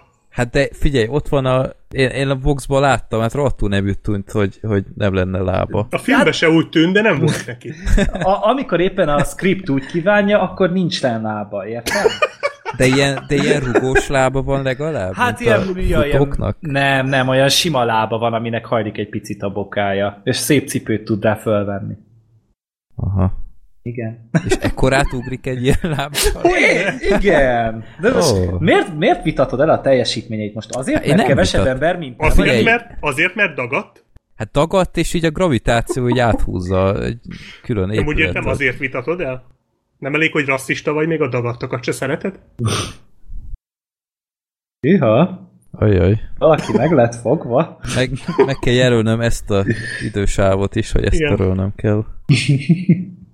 Késő, Tíz év múlva elveszik el tőlem a Galaxis őrzői 8 rendezési jogát. És Így van. Ez, nagy, ez nagyon nehéz. Mondjuk azt a Galaxis őrzői 8-at megnézném, amit te rendezel. Hát, vagy írsz legalább. Összeset, összeset megölöm egy perc alatt. Akkor az egy rövid film lesz szerintem. Jó, és, és úgy csinálod, hogy megölöd őket, és valaki mondja, hogy ha, ha, ha, ha. Igen. Tényleg meghívod a Puskin bácsit izé audio kommentárra. És kedves hallgatók, ha hiszitek, hanem ennek az előző két perces beszélgetésnek több értelme volt, mint a Felhőkarcoló című filmnek egyébként. Ami nem nehéz, csak Igen. úgy mondom. Miről szól ez a film? Miről? A család, Egy felhőkarcolóról. A család Igen. fontosságáról és a ragasztószalag hasznáról. Meg hogy Ennyi. a System reboot mindig próbálkozatok gyerekek. Mindig elfelejtem, Bár, igen. Bármi elromlik, akkor mindig először próbáljátok meg újraindítani. Egyébként hát ez IT-sként, IT-sként ez, ez tényleg igaz, tehát ezt abszolút aláírom, hogy ez jogos, viszont erre fölhúzni egy filmet, az már annyira nem. Az annyira okay. nem menő. Tehát ez, ez hát igen. tényleg egy Die Hard klón? Vagy? Igen, full, annyira szégyentelen Die Hard, hogy te azt nem fogod fel. A végén a negatív szereplő pontosan ugyanúgy hal meg, mint a Hans Gruber. Tehát, hogy ennyire képzeld el, hogy Die Hard. Jó, az eleje az nem ugyanúgy indul, mert hogy Konkrétan az, első fele szerintem az, az nagyon, az, az úgy csinál, hogy mindjárt kezdjük a Die Hardot, mindjárt kezdjük, csak még egy picit várjad, hogy mindjárt csak még oda kell menni, még, még fel kell nyalábolni a családot, és, és aztán lesz Die Hard, csak, csak még egy kicsit várjatok. Tehát a film első felébe, tehát a film első fele arról szól, hogy, hogy kezdődjön már végre a Die Hard. Igen. Tehát, hogy ne lehessen őket beperelni. Úgymond hát, én nem tudom miért, de az annyira gáz. Na, bocsánat, story nem ja, akartam igen, megzavarni senkit, mert nehéz ja, lesz összefoglalni. Hát de annyi az egész, hogy a történet, hát maga Dwayne Johnson karakterével indul, ő egy FBI-os kommandós, talán tehát, hogy ilyen FBI kommandóban vesz részt, vagy annak a tagja, és az elején egy, hát egy túszmentés rosszul sül el. Igazából egy felrobban egy bomba, meghalnak benne egy csomóan, és ez elviszi a lábát a Dwayne Johnsonnak, aztán utána a doktor néni, aki meggyógyítja a gyereket, szül neki később, és valamiért össze is házasodnak, ezt nem tudjuk, hogy miért, és... Mert szeretik egymást, hogy ez annyira, de annyira te, lehetetlen. De annyi, hát ezek, tehát filmet nézünk, és így tényleg annyi a kép, hogy fölé hajol a csaj, Éppen. Ja, értem, és a... utána pedig már a következő életben már két gyerekük van, és tíz év eltelik, és akkor ja, értem, azzal mutogatja, hogy lába van. Én azt hittem hogy... önmagában azt furcsálod, hogy két ember így összeházasodik. Ugye már szerelemben házasodni, hagyjuk már, milyen maradi vagy te. Ja, igazad van. Ember. Tehát, hogyha mit olyan nagymamá így emiatt rátok iratja a házat, akkor talán még azt mondom, hogy oké, okay, de szerintem ezt hagyjuk már, ezt a science fiction-t. Na mindegy. Te sem rendezel galaxis őrzőjét. Lehet. Na mindegy, most ilyen science fictionökről beszélünk, hogy szerelem. Ez eddig a legkevésbé polkorrekt adások. Na mindegy, tehát, hogy ez a film ezt, a, ezt az ábrándot akarja így velünk elhitetni. Na mindegy. És a Dwayne Johnson egy biztonsági szakembernek csapít fel, mert ugye azt lehet csinálni így láb nélkül is, és... Ott kinézem belőle. Igen, tehát, hogy... Tehát, és 50 cent is ott van? Sajnos nincsen. Oh. Viszont... Uh, várjál. Ja igen, elhívják, hogy ez a világ legnagyobb felhőkarcolja. Van a tetején egy golyó, amit gyöngynek hívnak, és semmi értelme amúgy nincsen neki, meg önellátó a torony, és, és az a nagy szenzáció ebben a, ebben a toronyban, hogy egyrészt, hogy tényleg rohadt magas, másrészt meg az, hogy van a tetején egy ilyen golyó, és, és, és az van. És azt mondják, hogy ez mennyire jó. De ez nem ilyen értelme. földrengés ellen nem, szabályzó? De ez egy, mely, ez egy ráfúj a farkas, attól összedőlne. Tehát, hogy Aha. szerintem az kamu. Tehát én, ja, hogy a golyó? Ha, ja. Ha Tehát, minden hogy... igaz, ha én jól emlékszem, egy előadták egyébként szerintem az baromi látványos, amikor bemutatják azt az épületet azzal az animált prezentációval. Kurva Tehát látványos, de az hogy mi haszna van annak semmi, a helynek? Tehát, semmi hogy... haszna nincs, de nagyon klassz. Tehát de még turista látványosságnak tetszett. sem akarták eladni, hogy na majd akkor ide jönnek a, a parasztok, és akkor de majd nem, izé de, de, de, de. Mi de, erről hát volt mond, szó? Persze, azt mondták, hogy ez lesz Tokió legnagyobb turista látványossága a következő pár év alatt. Főleg, ez lesz hogy a Hongkongban volt. Vagy Hongkong, jó, minden. Én is azt is tudom. Na mindegy. Töröljük, és akkor így, a Dwayne Johnson ugye egy ilyen biztonsági szakember, és hát ő tulajdonképpen az lényeg, hogy ellenőrzi, hogy tényleg megfelelően hát, hogy tényleg megfelel az előírásoknak a, a, a felhőkarcoló, és így ennek a folyamán ő kap egy táblagépet, amivel tudja szabályozni a felhőkartonnak a tűzoltó rendszerét, meg minden biztonsági rendszerét. Senki másnak nincsen ilyen, egyedül a Dwayne Johnsonnak adnak. És nem is ő lesz majd az az ember, aki felelni fog később azért, hogy rendesen működjön a biztonsági rendszer, hanem ő az ellenőr, aki eljön és megnézi. Tehát, hogy ő nem, nem egy állandó alkalmazott, ő csak egy egyszeri megbízást kap, egy eseti megbízást kap, és így hozzáférést biztosítanak neki mindenhez. És ezt a felhő, ezt a tabletet el akarják tőle lopni, és úgy, hogy leállítják utána ezzel a, a tűzoltórendszereket, tüzet csinálnak az épületben, és Beragad a családja.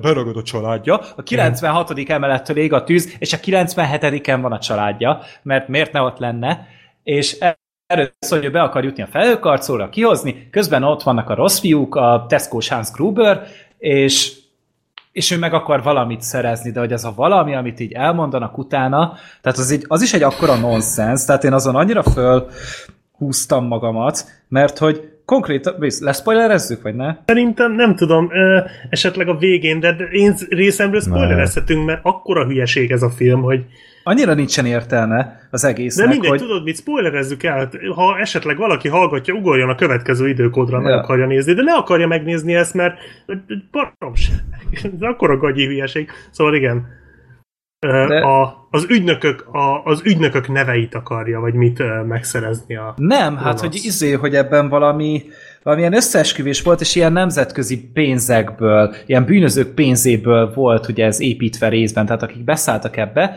és ugye itt a pénzt, azt visszakövette ugye így a, a forráshoz. És neki megvoltak az adatai az, ahhoz, hogy milyen bankszámlákon van tárolva így a gangstereknek a lóvéja.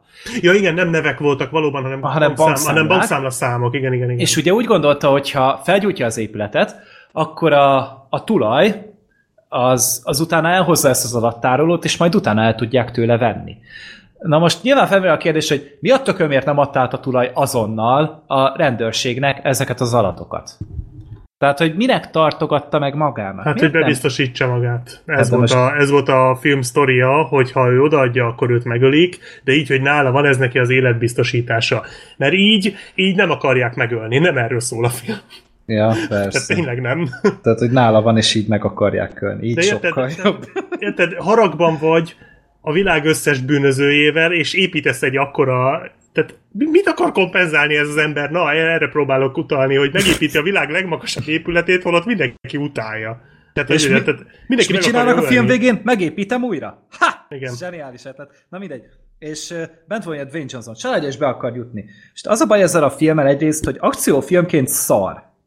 Tehát szerintem effektíve szarok az akciójátek a filmben, olyan követhetetlenül van benne, Mindegyik vágva sötét. minden, és kurva sötét van. Az elején van egy, amikor ott a haverjával ugye összeverekednek. Az nagyon jó, igen. Az, az király Az volt. nagyon jó. Az súlyos volt, meg ott azért úgy, úgy volt is szerepe annak, hogy ugye a Dwayne Johnsonnak nincs lába, le igen. akarta róla szedni a műlábát, és igen, ugye ott, tényleg sebezhető. Ott, ott még gondoltam is, hogy ha ilyen akciók lesznek a filmben, akkor lehet akár mekkora hülyeség, jó lesz ez. Ja. De hát aztán nem tértek vissza ezek, hanem ott annyi volt és kész. És a, annyi, utána el is engedték ezt az egészet, és utána pedig így folytatták a filmet, és tényleg minősítetetlenek voltak szerintem a filmben, hogy általában a közelharcok, de az volt ezzel a legnagyobb baj szerintem, hogy amit írtam is Twitterre, hogy ez olyan, mint hogyha 5000 forintból akarnál egy fűre paprikás krumplit csinálni. Annyira fölöslegesen szórták a pénzt erre a filmre, azok a fölösleges látványelemek, meg a manishatok, meg az, hogy, hogy most akkor ez milyen jól néz ki, meg ez milyen magas, meg itt ilyen függőkert van, meg ott milyen ö, mit tudom, szép dolgok vannak, és egyszerűen céltalan volt az egész. Folyamatosan azt láttam, hogy ez egy 20 milliós, 30 milliós projekt volt, amire a Dwayne Johnson igent mondott, és emiatt akkor legyen 120 millió a költségvetés. Csak nem volt mire. Semmi, ha emlékszel, annyira céltalan. Alapból már az engem fölidegesített, hogy mire oda jutunk, amit már mondtam, hogy akkor elkezdődik a túzdráma, az a film fele tehát addig tart, mire a, a, egyáltalán ezt az egész alapszitut elindítják, hogy jönnek a gonoszok és felgyújtják az épületet, illetve, hogy a Dwayne Johnson visszajusson. Tehát az, hogy a Dwayne Johnson bejusson az épületbe, az több időt elvett, mint a végén, hogy legyőzzék a rossz fiúkat. Uh-huh. És abba, abba, abba több, uh, hogy mondjam, több ötlet volt, vagy nem is tudom, tehát mint hogyha abba több energiát fektettek volna abba a részbe, meg ugye az előzetesbe is azt nyomatták állandóan, hogy átugrik a műlábával. Ami amúgy jó is volt, tehát addig a felvezetése, hogy oda feljutott, meg ott így szerencsétlenkedik hát, a dalúval. Nem volt nekem, rossz, ami utána volt, az rosszabb volt. Ott nekem én. nagyon tériszonyom volt akkor. Tehát, hogy ott ja, igen, úgy, igen, úgy, né- működött, igen. Néha éreztem, néha-néha azért éreztem, hogy volt ezt egy, nem csinálnám.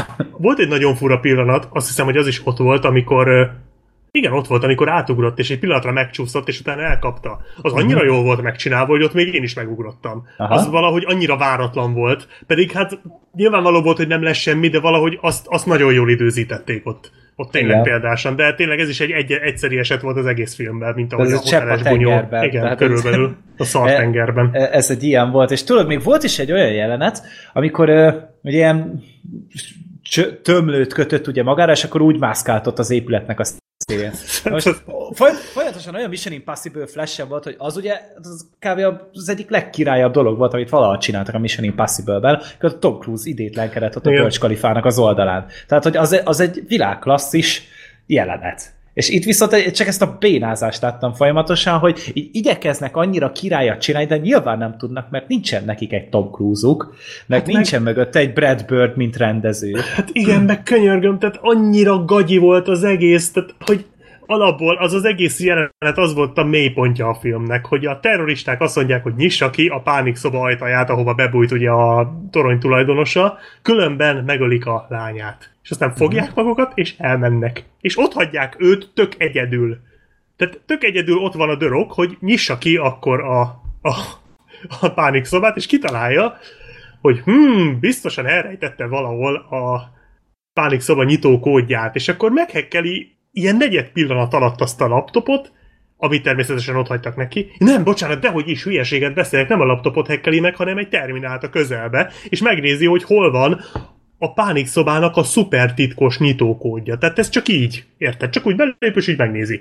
És aztán kiderül, hogy ez a turbinák mögött van, és ki kell mászni az ablakon a kábellel, keresztül a fél épületen, de tényleg még egy kanyart is tesz az épület oldalán, tehát ez annyira messze van ez a turbina, és én végig azon gondolkodtam, hogyha csak egyetlen embert ott hagytak volna a gonoszok, akkor annak szólhatott volna, hogy menjünk a turbinákhoz, és átsétálnak oda. Tehát, hogy, hogy így tök fölösleges volt az egész, és végigviszik ezt a, ezt a kábelt, ide köti, oda köti, bebiztosítja, tudod, tehát mintha egy ilyen iskolába járna, és ez lenne a teszt. Vagy hogy mondjam, az évvégi gyakorlati vizsgafeladat. Hogy így bekötötte azt a izét a, azt, azt a kábelt mindig mindenhova, hogy hatszorosan bebiztosítsa magát, és elhiszem, hogy ez ott és akkor egy ilyen helyzetben fontos, de, de egyszerűen annyira röhelyesen túlgondolták azt a jelenetet, hogy az, az ami elképesztő volt. Hát meg alapból az Wayne Johnson, tehát, hogy annyira nem illett ebbe a filmbe. Hogy, jó, hogy tök jó fejcsávó, meg tényleg minden filmben van valami karizmája neki, én azt nem veszem el tőle, de egyszerűen ebben a történetben ez a nagy drabális állat, akinek ha, hoppá, nincsen lába, ami csak akkor tudod, hogy nincs, amikor éppen azzal menti meg saját magát a, a műlába, vagy annyira idegen volt ettől az egész helyzettől. Tehát, hogy Hát, hogy azért, hogy a Die Hardot is ugye azt tette nagyjá, hogy a, a Bruce Willis az egy tök hétköznapi figura volt, egy tök emberi ö, csávó volt. Hát az első részekben legalább. Igen, hát jó, persze én is arra értem nyilván az első három részre, de hogy Itt viszont a Dwayne Johnson az, az nem egy hétköznapi ember. Akárhogy nézed, akárhogy próbálod beleilleszteni a történetbe, tudod, hogy ilyen emberek egyszerűen nem szaladgálnak az utcán. Maximum, hogyha Dwayne Johnson a városban forgat, akkor egyedül szaladgálnak ilyen arcok a környéken, és nem tudod neki elfogadni ezt, nem tudod beilleszteni ebbe a szeretem a családom dologba. Ja, a másik, karakterek. Hogy néznek itt a karakterek? Abból állnak a karakterek, hogy azt mondják egymásnak, hogy szeretlek. Igen, főleg a, tehát az, a, az első jelenet a családdal. Az ennél nyálasabban nem lehetett volna megcsinálni. Az egy, az egy annyira brutális ilyen családreklám volt. Ez valami szörnyű volt. De igen, és, és tudod így, azt hiszik, hogy na majd attól lesz szerethető a karakter, hogy szereti a családját. De most attól, hogy valaki azt mondja a családják, hogy szeretlek, attól még nem lesz, nem, nem fogsz vele együtt érezni, nem, fogod, nem az lesz belőle, hogy húha, én szeretném, hogyha neki ez sikerülne, mert csak ezt mondatják velük, és semmilyen egyéb interakció nincsen a karakterek között. Nem csak ezek a ez a kétbites, buta, üzé, tényleg, amit egy idomított gorilla is elő tud adni, hogyha lennének hangszálai, tehát, hogy olyan szintű, mint az embereké, de nem. És, és, és erre építenik, és ezzel akarnak téged megvásárolni, meg azzal, hogy kamu CGI tűzbe berakják a gyerekeket, és akkor a Dwayne Johnson majd ott két kézzel tart egy 200-300 kilós ilyen izé, acél kábelekkel hidat, meg mit tudom. Ne felejtsd el, hogy az egyik kezét meglőtték, a másikba pedig beleállt egy ilyen fémdarab. Tehát ja, ezt igen. ő úgy csinálta közben a hétköznapi hős Nyilván ilyen, ez, ez, tényleg ezt John McLean is bármikor megcsinálta volna.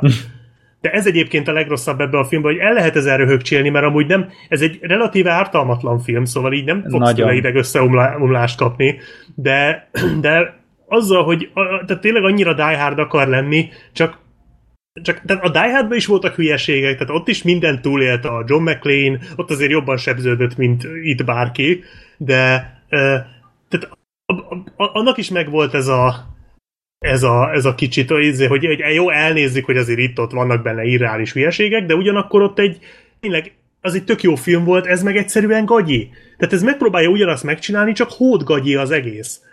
Valahogy így hiába öltek bele egy csomó pénzt, hiába van egy olyan főszereplője, aki akár lehetett volna jó is, de egyszerűen érzed a filmen, hogy, hogy, hogy erőltetik egészet, minden erőltetve van, minden a forgatókönyv miatt van, ugye ezt az ominózus, rebootos dolgot, mert a film legelső jelenetébe ellövik, vagy hát a, jó, a második jelenetben, mert ugye az első jelenet, amikor a, akciózik a, a dagadék még, még úgy, hogy van még neki lába, és utána meg mondják, hogy jaj, hát a mobilt azt, azt csak újra kell indítani, és akkor hát ja, hát mert majd ez lesz a film végén is nyilván a megoldás, és ez azért vicces, mert aztán a hangyában, a hangya és a darásban ugyanezt megcsinálták ugye a film elején azzal a bizonyos tárgyal, amiben aztán majd később lesz valami, spoiler nélkül, de Gergő nyilván tudod, mire gondolok. Ja. És azt tök jól csinálták. Tehát, hogy ott ugyanezt csinálták, csak ott jól. Ott normálisan bele volt építve a sztoriba, itt meg csak így előkapták a film elején, előkapták a film végén, és hát a már spoilerezünk, az az újraindítás. Tehát úgy néz ki a dolog, hogy olyan ö, olyan anyagot szórnak szét az épületben, az egyik emeleten, ami a vízzel érintkezve kigyullad. Tehát minél jobban, minél nagyobb a tűz, annál jobban okádják a vizet ugye a, a biztonsági berendezések, és annál nagyobb lesz a tűz és aztán ezen megy a para, hogy hát kigyullad az egész épület, ugye, és a film végén rebootolják az épületet, és jön a valódi oltás poroltóval. Tehát végig volt poroltójuk. A film végén derül ki. Tehát, hogy nem értem, hogy a világ legdrágább épületébe hogy nem jutott eszébe senkinek, hogyha nagy tűz van, és nem működnek a vízzel oltók, akkor miért nem kapcsol át automatikusan a poroltóra? Ezt elnézném, hogyha egy mucsaröcsögei senkiházinak a tanyájáról lenne szó, de ez a világ legdrágább épülete, és arról szólt a film első fele, hogy ez mennyire betonbiztos, és a film végén kiderül, hogy ja nem, csak bocs, csak elfelejtettük a poroltókat automatizálni, ne haragudjatok. Tehát próbálja a film előadni, hogy mert, mert hogy a terroristák hamarabb lekapcsolták a poroltókat, de ez amúgy nem igaz. Tehát egyszerűen csak tehát ezt meg lehetett, ezt ki lehetett volna úgy találni, csak a forgatókönyv úgy akarta, hogy ott tényleg kigyulladjon az épület, viszont a végén valamivel el kellett oltani, ezért hát így áthidaltuk ezt a problémát, ezt a kis logikai buktatót, és ilyenekkel van tele az egész film, és az a baj, hogy mondtuk ugye a hangyáról, hogy a hangya és a darázsról, hogy az is tele volt ilyenekkel, de az cserébe legalább szórakoztató volt, vicces volt és látványos, ez meg egyszerűen csak ezeknek a dolgoknak a nagy két órás sorozata, amiben néha nagyon ritkán egy-két értékelhető pillanat azért befigyel, meg tényleg lehet rajta röhögni, tehát ha így besörözve nézed, akkor biztos vicces, de nem, nem. Ez egy, ez egy óriási csalódás. Hát nagyon inger szegény film. Tehát tényleg az, az lehet rá mondani, hogy tényleg volt itt egy, egy, egy alapkoncepció, hogy Die Hard, és, és nem, maradt, nem, nem maradt belőle semmi. Tehát én itt ugyanaz ember írt meg, rendezte a filmet, én itt, én itt az ő, ő nyakába varrom ezt az egészet, mert itt tényleg minden szempontból a közepes vagy még az alatt leledzett a film, és már előre félek, hogy ezek ketten, a Dwayne Johnson meg ez a Rosa Marshall Turber, ezek csinálnak még egy filmet közösen, e, az már egy thriller lesz, tehát hogy nem is már egy ilyen akciófilm, hanem hogy de ez is egy akciófilmet. Ó, Istenem, nem tudom. Csak honnan fogják a családot megmenteni? Nem tudom, most azt írja, hogy egy Interpol agent a világ ö, legjobb művészetes, vagy hogy hívják, ilyen műkincs tolvaját. Igen, igen mű, művégtag gyártóját, műkincs tolvaját akarja megtalálni, elvileg erről hm. szól a Tori, a Gálgadot lesz a, a, a, szerintem a tolvaj. Oké, okay. hát uh, azt hiszem, hogy szép szerelmi történet lesz. Egyelőre nem teszem félre a pénzt a jegyre, maradjunk annyiban, mert meglátjuk. Hát uh, szerintem sem. Még a, a, még a szikszalagról beszélgessünk egy kicsit, hogy igazából ez egy olyan szikszalag reklám volt, mint soha semmi. Nem? Tehát, De hogy a, a végére már pofátlan módon már felteszik a kérdést, hogy van szikszalag? És Igen. persze, hogy van szik. Dwayne Johnson, passzátok meg, szikszalaggal keveri be, vagy tekeri be a lábát meg a kezét, és úgy mászik az épületnek a falán. Tehát ő ez ugyanaz... azzal tapad oda az üvegre. Nem hiszed el? Az, a Mission Impossible-be antigravitációs kesztyű volt, hallod? Amit Ami csinálta... nem, mű, nem működött olyan jól, mint a szikszalag, mert Igen. az elromlott. Te vágod, az IMF millió, milliárd dollárokat költött el erre, hogy a Tom Cruise-ot tudjon mászni az épületnek az oldalán.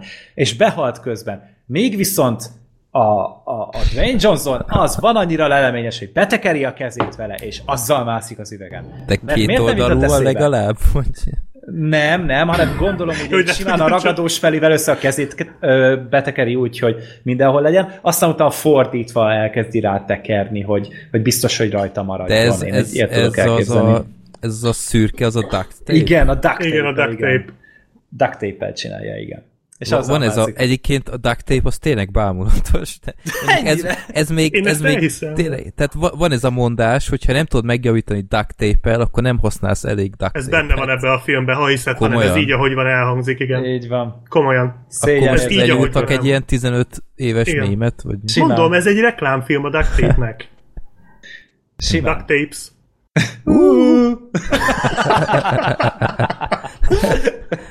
Na mindegy, tehát ez, ez nagyon, a, annyira röhely, a, ak- akkora vicc az egész, hogy, hogy ezt így megcsinálták. Úristen, én, én ezt látni akarom. Akarod? Mi? Tehát, hogy már így annyi hülyességet mondtunk róla, hogy, és, és, és nem emeltünk ki mindent, mert én ezt három hete láttam. Tehát, hogy én már így nagyon Nekem Ragyjatok meg, hogy minden szarfilmből előhoztok valami ilyen jelentet. A, a, a Black, Sheep, Black Sheep azzal a, a, izé, a ablaküveg ja, jó, keféléssel, igen. Láttad a, azóta, nem? Meg a, azt láttam, a, meg a Mordecai szélvédőre hányás. Mindig a szélvédő. Az, és akkor még ez is. Hát, hát meg a, a Suicide Squad-ot ki ne hagyd. Ja, Bumerang kapitánya. Az, az, az alap. Na mindegy, tehát ez, ez, egy, ez egy elég vacak, középszerű film, amire senki nem fog emlékezni. Szerintem a Dwayne Johnson is le fogja szedni így az IMDb-ről, mert nem emlékszem rá, hogy én ebben benne lettem volna. Minden további nélkül. A Black tényleg... együtt láttuk ennek a pocsék előzetesét a Jurassic World-on. Hogy ja, igen, igen. miért gondoltad, hogy ez, ez különb lesz én, annál? Nem, én, én, én, ezt azért, tehát én nem gondoltam, hogy ez jó lesz. Én azt azért néztem meg, mert aztán elindult ez a Dwayne the Dogger Johnsonos ja, mém, a mém idézőjelben ott a Lori által. Igen, most a hallgatók lehet nem értik, hogy miért dagadékozzuk a Dwayne Johnson, tehát elmondtuk. akkor hallgassák. Elmondtuk? Ja, jó. Igen. Az előző adásban akkor... elmondtuk, de igen, hallgassátok meg az előző adás végét, meg utána a századik tune adást.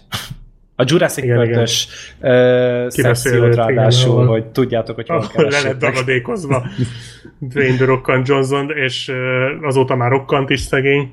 Úgyhogy én emiatt akartam, hogy itt majd poénkodunk ezzel, de hát aztán, mint kiderült, ez a film sokkal több petárdát tudott, vagy hogy mondjam, sokkal több labdát csapott föl, Hát nem tudom, én túl sokat nem vártam. Igazából mondtam itt az előbb, hogy csalódás ez a film, de valójában tényleg nem, nem is csalódás ez. Igazából nem vártam tőle nagyon semmit. talán ez, egy... olyan, ez olyan, mint a Supercell a kettő, akkor hogy azt hittük, hogy többet röhögünk rajta, nem? Vagy...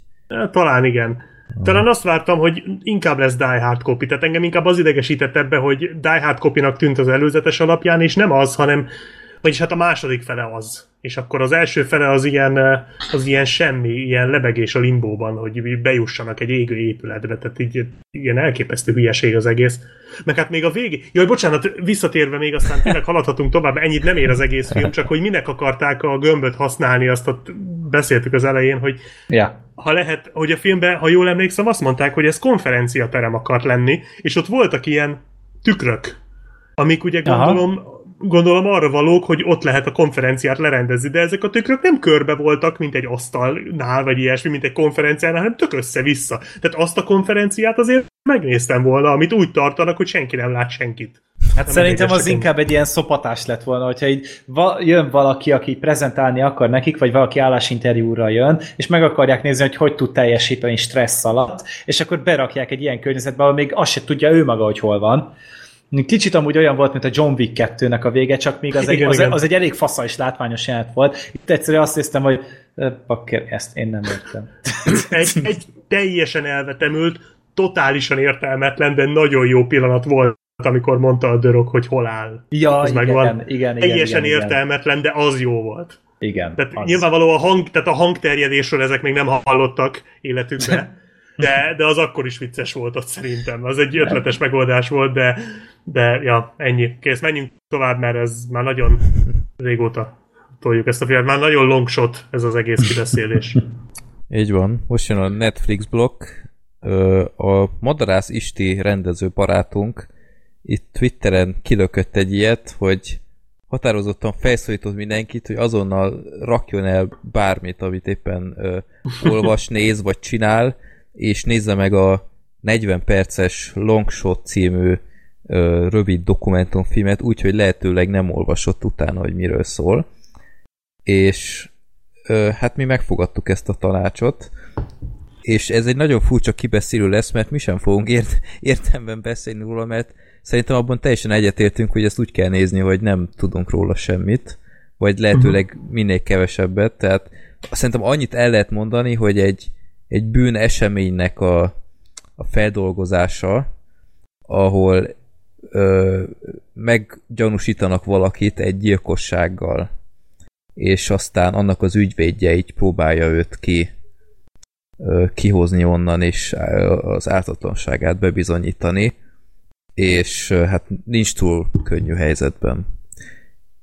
De aztán van egy reménysugár, és erről a reménysugárról ö, szerintem ne ejtsünk szót, mert ez egy óriási ilyen nincs ö, pillanat, hogy egy, egy, ennek, a, ennek a szerencsétlen embernek ö, Mekkora helyzetbe került, volt. tehát ilyen, ilyen 8 darab öt, ötöse van a, a, a lottón, tehát egymás után.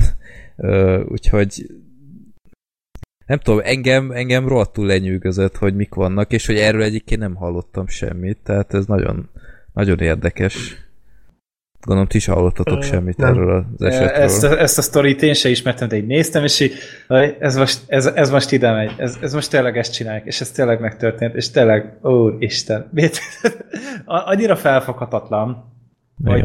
Pedig, tehát az benne az érdekes, nekem azért tetszett, mert önmagában a sztori, ha csak elmeséled, akkor nem is egy nagy valami. Mert hogyha no. ugyanezt a sztorit látod mondjuk egy CSI-ban, akkor azt mondod, hogy ne, csak ennyit tudtak kitalálni. Mert Igen. olyan tehát ilyen, ilyen sztori a detektív sorozatokban van, és ez a gyengébb sorozat részeknek a sztoria szokott lenni.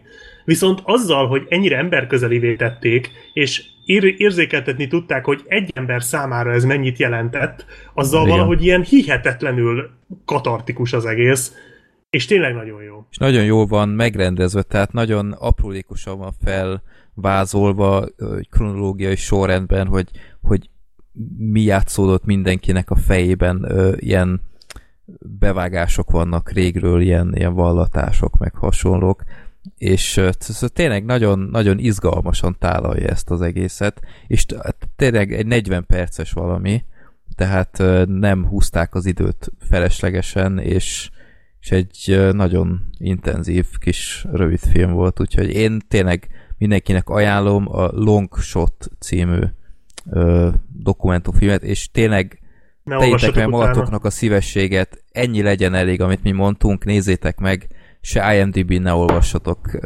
előre, mert utána megnéztem az IMDb oldalát is, mert az többet elárult a kelleténél, úgyhogy longshot csak írjátok be, nyomjátok be, és nézzétek, és utána egy, egy szerintem egy élménnyel gazdagabbak lesztek. Úgyhogy Istinek köszönjük szépen a filmajánlót, mert büdös életben nem nézte volna ezt meg. Gergő egyetértett, gondolom. Persze, I agree. Minden egyes szóval. De nem okay. úgy, mint a Ben Affleck az interjúban, hogy I agree. De hát az arcomat nem láttátok hozzá. De igen, azt akartam amúgy szimulálni. Egy picit, de kicsit béna volt, tudom. Én csináltam. Jó, a következő is egy Netflixes dokumentumfilm sorozat ez most már, ahol négy rész van, olyan négyszer kb. 50 perc, aminek a teljes címe, most ez hosszabb lesz, Evil Genius, The True Story of America's Most Dia- Diabolical Bank, Bank Heist. Tehát, Meg lesz. Uh, magyarul... Jó, hogy Riffle nem volt benne. Riffle. uh, tehát ilyen, ilyen ördögi zsenik, egy igaz történet Amerika legördögibb banki balhéjáról, vagy nem tudom, heistnak nincs magyar.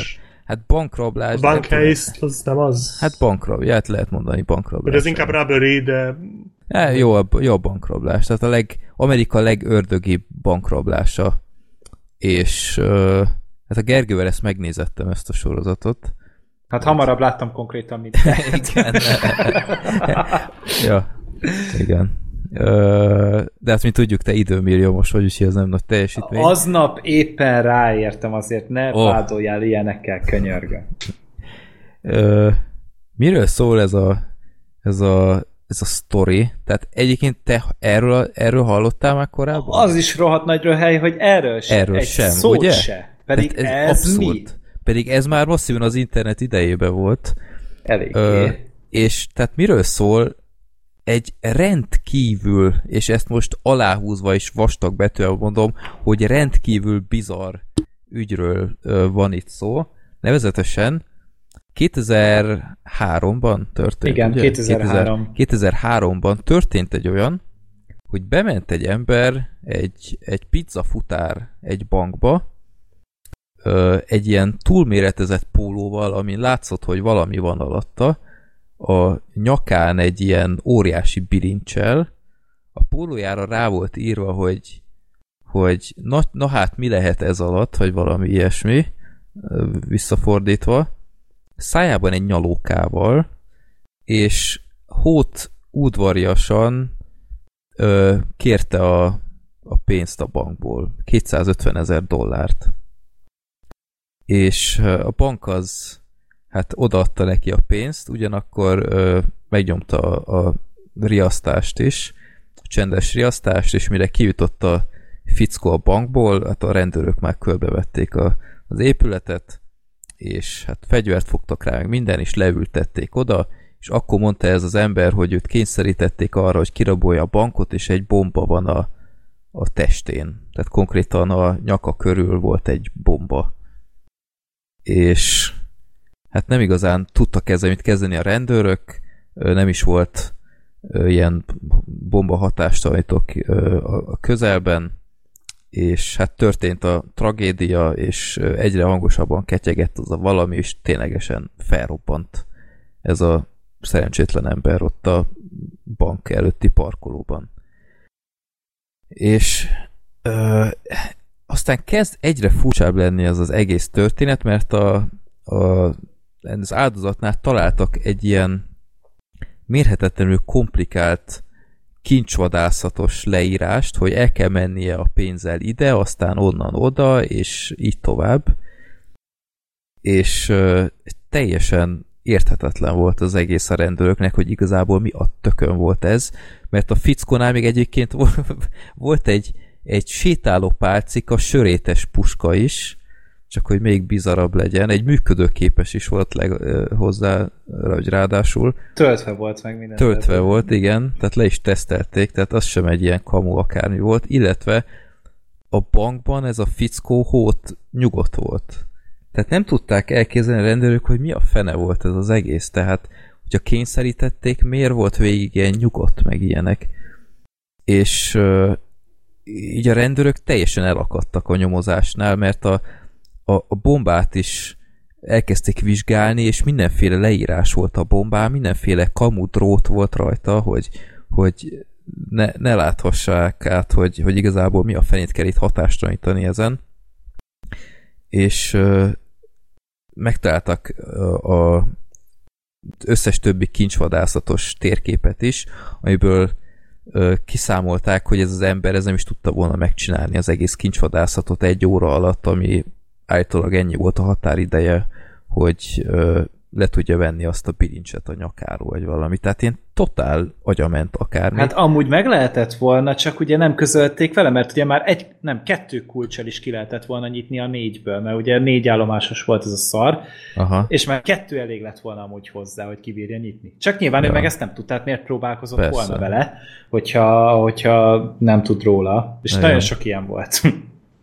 És hát a rendőrök elakadtak, aztán szerintem a következő lépés még el lehet talán árulni, Gergő, hogy a közelben, ja nem, bocsánat, két nappal rá, az egész ügy után, meg meghalt a pizzásnak a, a kollégája, ugyanolyan furcsa körülmények között, hogy ö, túl, adagolta magát, de ilyen, ilyen nagyon zavaros volt valahogy.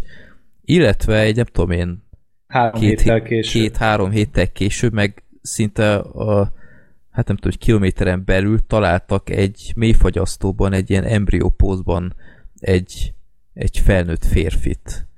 És, és aztán valahogy elkezdték összekapcsolni az ügyeket, rendkívül zavaros emberek kezdtek el ö, ö, ilyen, ilyen dolgokat mesélni, egymásnak ellentmondtak, ö, mindenki a másodikat vádolta, az egész történet középpontjában egy rendkívül zavaros nő van, aki... Egy Marjorie Deal Armstrong nevű. Egy Marjorie Deal Armstrong, így van, aki, akiről meséltek sokat, hogy egy, egy intelligens nő, aki viszont ilyen nagyon bipoláris, és ilyen, ilyen hát mentális bajai vannak, ugyanakkor egy óriási kisugárzása volt, tehát ezt többen mondták, hogy, hogy ahogy ő elkezdett beszélni, és, és rendkívül okosan manipulált, az emberek, ember nem tudott nem odafigyelni rá, és hallgatni, és stb. És, és egy rendkívül határozott nő, és e, tehát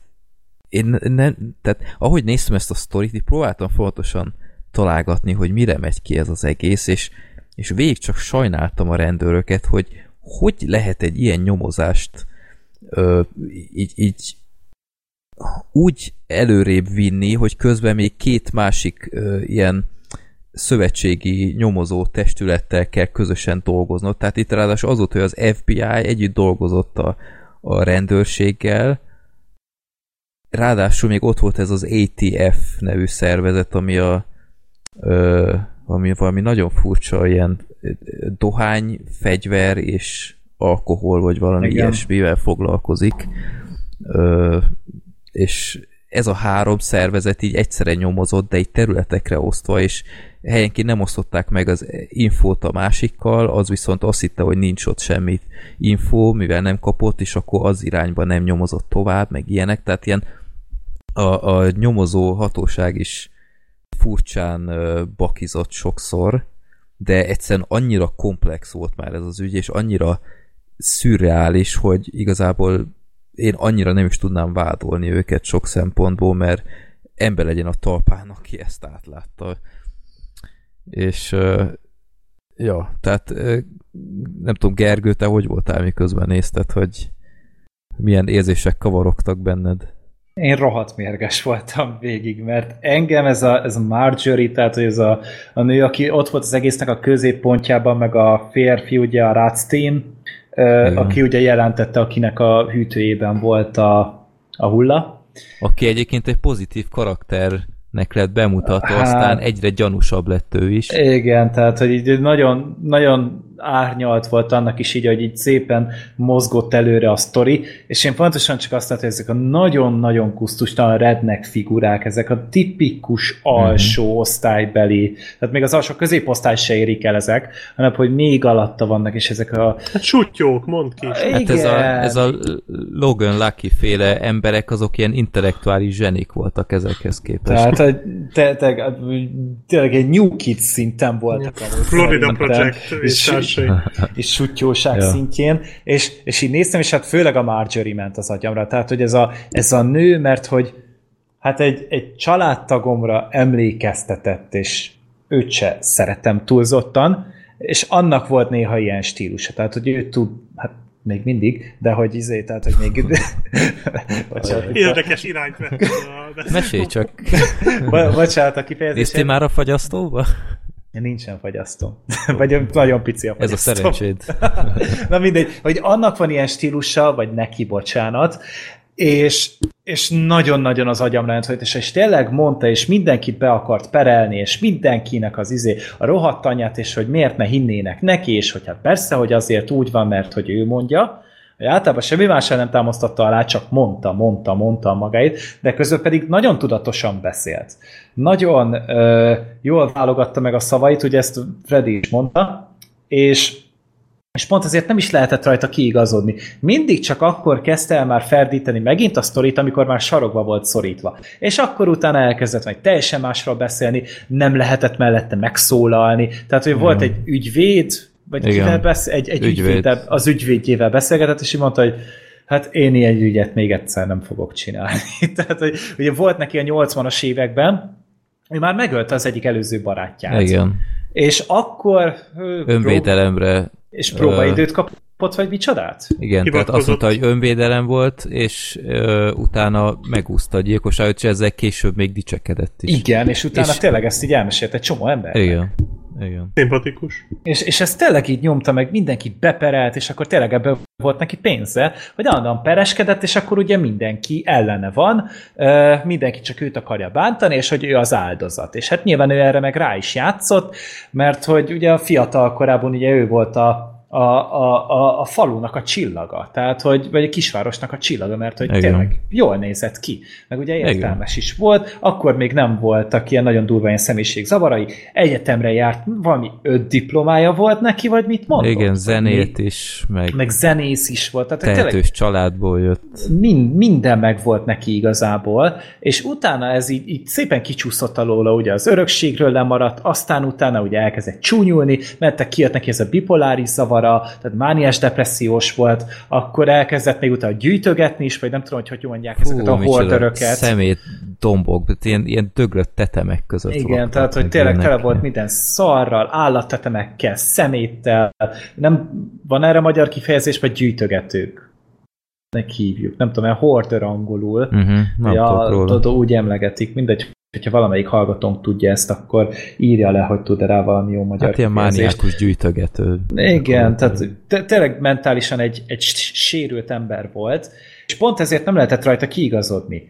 Mindig volt valami, amivel eltért a tártól, meg mindig volt, amit már teljesen máshogy mondott el, és hogy tényleg ne lehessen rajta kiigazodni, meg ugye tudott így hivatkozni arra is, hogy ő akkor tényleg nem normális, ő ezért nem beszámítható. Uh-huh. És én folyamatosan az azért szurkoltam, hogy tényleg ő legyen, és hogy megkapja ezért a büntetését, és és ugye lement a sztori, jól levezették az egészet, végigment az egész. Nekem egy én, nyilván itt nagyon sokszor eszembe jutott a Jinx, mert ugye az is Igen. tulajdonképpen egy személy köré épült. Igen. Ugye egy ilyen nagyon, hát megosztó személyiség, vagy nem is tudom, hogy hogy mondjam, és ott azért az számomra ezerszer érdekesebb volt. Ez a Rubber Durst az, egy, az mint hogy egy idegen fajból lett volna, egy idegen lény lett volna Igen. a Rubber Durst, meg ott, a, ott maga az ügy is azért szerintem ennél fordulatosabb volt, meg tényleg az a, az a rengeteg megközelítés, meg, meg pont ahogy megfogták azt a történetet. Tehát azt hát itt az volt kellene. a különbség,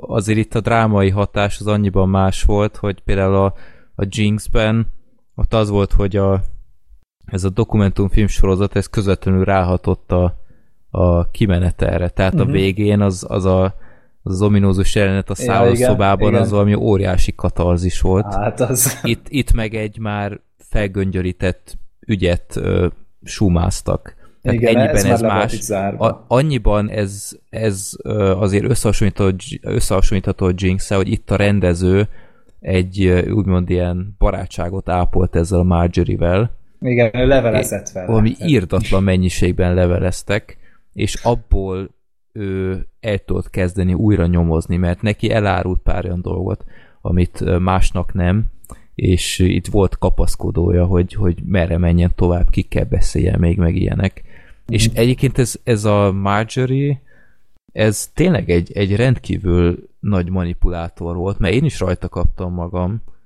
hogy, hogy néha egy elbizonytalanított, hogy lehet, hogy mégsem ő. Mert, mert mondott egyébként teljesen logikus dolgokat, hogy, hogy miért nem ő volt, anélkül, hogy belemennék, és én is elfiloztam, hogy ebbe van ráció, basszus, és, és egy, egy rendkívül stresszes ember, tehát vele beszélni egy, tényleg egy rémálom lehet. Én örültem, hogy négy részes ez, mert szerintem még egy részt nem tudtam volna elviselni Igen. ebből az emberekből. Igen. De én, én azt is megkockáztam, hogy talán lehet, hogy három rész jobb lett volna, mert néha azért húzódott a dolog, tehát amikor ennek a, a, a többinek így a, a háttérsztoriát kezdték el bemutatni, az nem volt mindig a nagyon indokolt uh-huh. szerintem az ügy szempontjából. Úgyhogy egy picit lehetett volna rövidíteni, de... De maga az ügyvége az erős viszont. Az ügyvége a... erős, és, és nem teljesen lezárt, tehát mm. még itt is megvan az a potenciális ö, potenciális nyitott kapu, hogy az ember azt mondja, hogy én mégis így gondolom, hogy ez így volt, és, és valahol eldöntheti mindenki maga, ja, meg a filmben egy fontos szempont, hogy a, a pizzás ember, aki ott felrobbant, az, az be volt-e avatva, vagy nem. Ez is egy olyan dolog, hogy, hogy nem teljesen tisztázott. Úgyhogy uh, igazából tényleg egy érdekes dokumentumfilm sorozat, a, a Jinx az valóban minden szempontból szerintem uh, erősebb.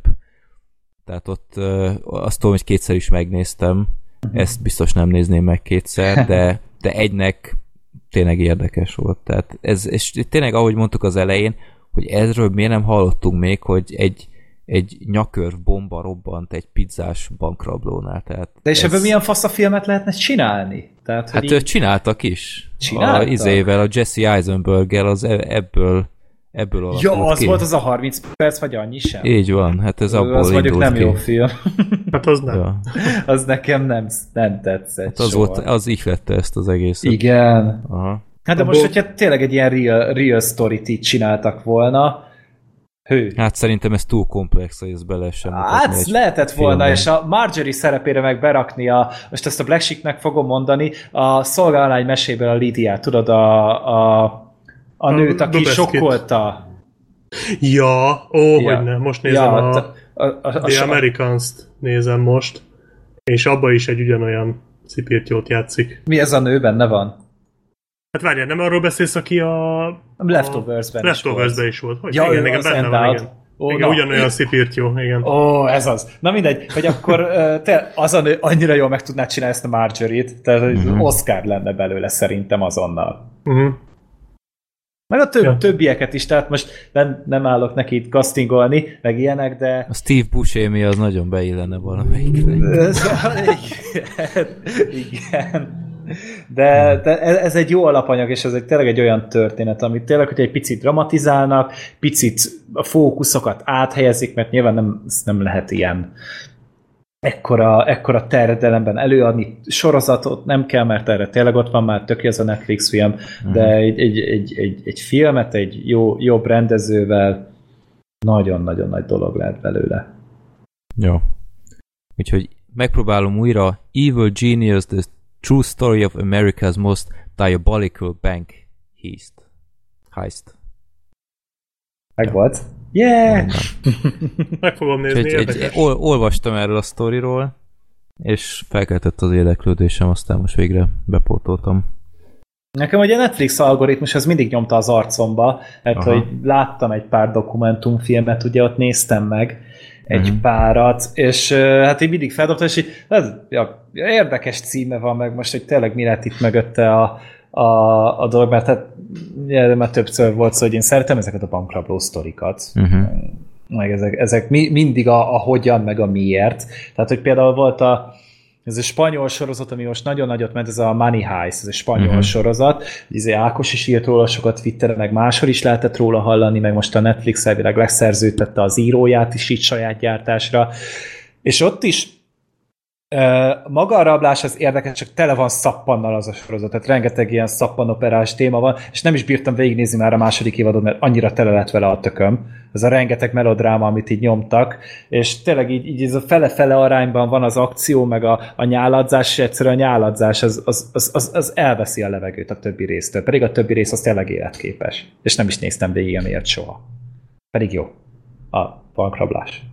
Sos, mm. történet. A bankrablás nem jó dolog, ne csináljátok soha.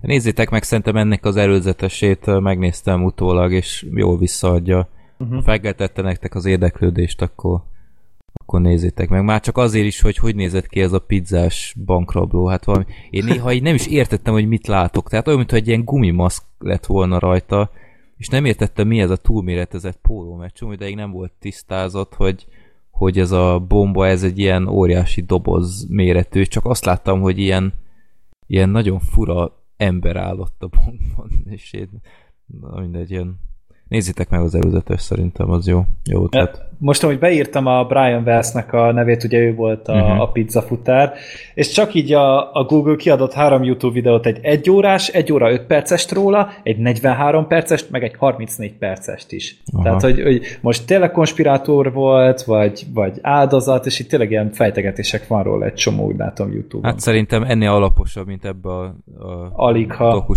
nem hiszem, van. hogy lehetnek, mert ez tényleg rendkívül részletes volt, meg a, a nyomozók is tetszettek nekem, azok ilyen nagyon, nagyon jó karakterek voltak ebben, hogy látszott, hogy üldözte őket ez az ügy, hogy, hogy próbálják megfejteni.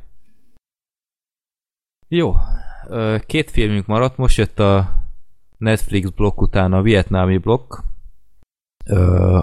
mielőtt a szakasz filmhez érnénk, én még gyorsan múltkor bedobtam a Háború áldozatai című filmet. Mondhatni ez az adásban a vietnámi szakasz. Ó, oh, igen, így is lehet mondani.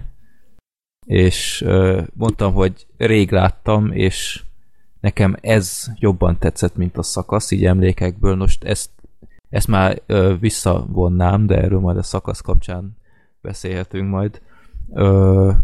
Háború áldozatai, ez egy 89-es azt hiszem De Palma film, Brian De Palma. Igen. Ezt emlékeim szerint.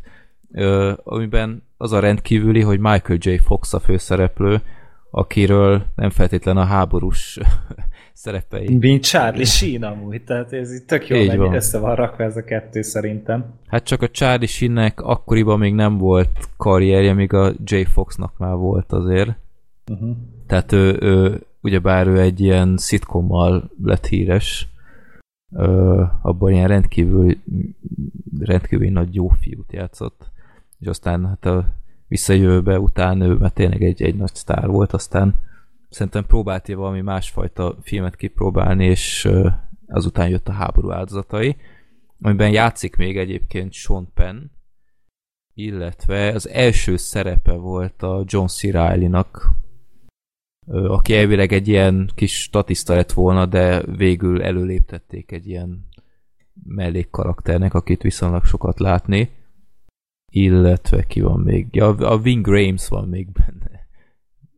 Viszonylag fiatalon, és még haja is volt. Ő volt a J. Foxnak a felettese.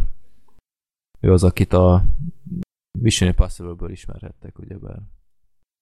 Na, meg a Voltak hajnal a remake volt. Meg a Point meg a, például. például. Meg a Piranya 3 dupla D-ből. Igen. El. Legnagyobb filmje.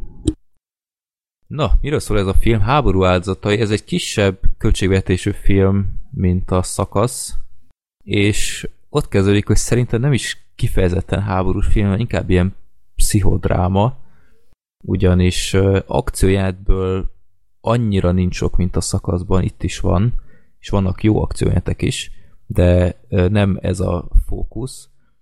Ugyebár a vietnámi háborúban vagyunk, és a, a Michael J. Fox az önkéntesen ment oda, családapos, stb. és hát próbál boldogulni, egy, egy nagyon jó karakter, tehát ő, ő a megtestesült szentség ott a háborúban, tehát ő, ő cigizni sem nagyon lehetett látni, ő, ő mindig nagyon etikusan viselkedett végig, és éppen ezért egy nagyon kellemetlen szituációba keveredett, ugyanis van egy olyan jelenet a filmben, ahol ö, ez a has szakaszban is benne lesz, erről biztos beszélünk majd, hogy be, be mennek egy ilyen faluba, ahol ö, azt hitték, hogy ilyen szövetséges vietnámiak vannak, tehát hogy, hogy nem tehát ők úgy függetlenek, és nem bántják őket, aztán hirtelen egy ilyen ö, rajtaütés van, és ö, elkezdenek lövöldözni rájuk, és hát ott ilyen háborús áldozatok is ö, vannak, tehát a, a Michael J. Fox csapatából is elesnek emberek, és a Sean Penn a Michael J. Foxnak a felettese, aki hát egy nagyon kemény ember, és kicsit könyörtelen is. Nem egy Tom Berenger, de azért nem sokban különbözik. És most ilyen párhuzamokat vannak a szakaszések között, így előre. És annyira bepöccen ettől a, ettől a rajtaütéstől a Sean Penn, hogy ő el akar menni valamelyik este így a, a faluba, hogy úgymond szépen magyarosan kikefélje magából a, a dűt, és nem engedik el, pontosabban nem engedik be, mert hát ilyen eltiltást kaptak az amerikaiak, és annyira felcseszte magát ezen, hogy azt csinálta, hogy visszament később egy pár ember abba a faluba, ahol voltak, és elrabol onnan egy lányt. Egy, nem tudom, ilyen, ilyen 17-8 éves lehetett, tehát egy elég fiatal, és kapnak egy küldetést, hogy előre kell menni egy ilyen ö, tehát egy, egy küldetés előtt, hogy így terepszemlét tartsanak, és hát úgy gondolják, hogy akkor ők elviszik ezt a lányt itt sutyiban, és úgymond ilyen szex rabszolgának tartják. És a Michael J. Fox az rohadtul ö, nem akar ebben részt venni, de hát nincs más választása, mert elmegy onnan, akkor dezertőr lesz, és hát az, az szerintem akkor is halálos ítélet volt.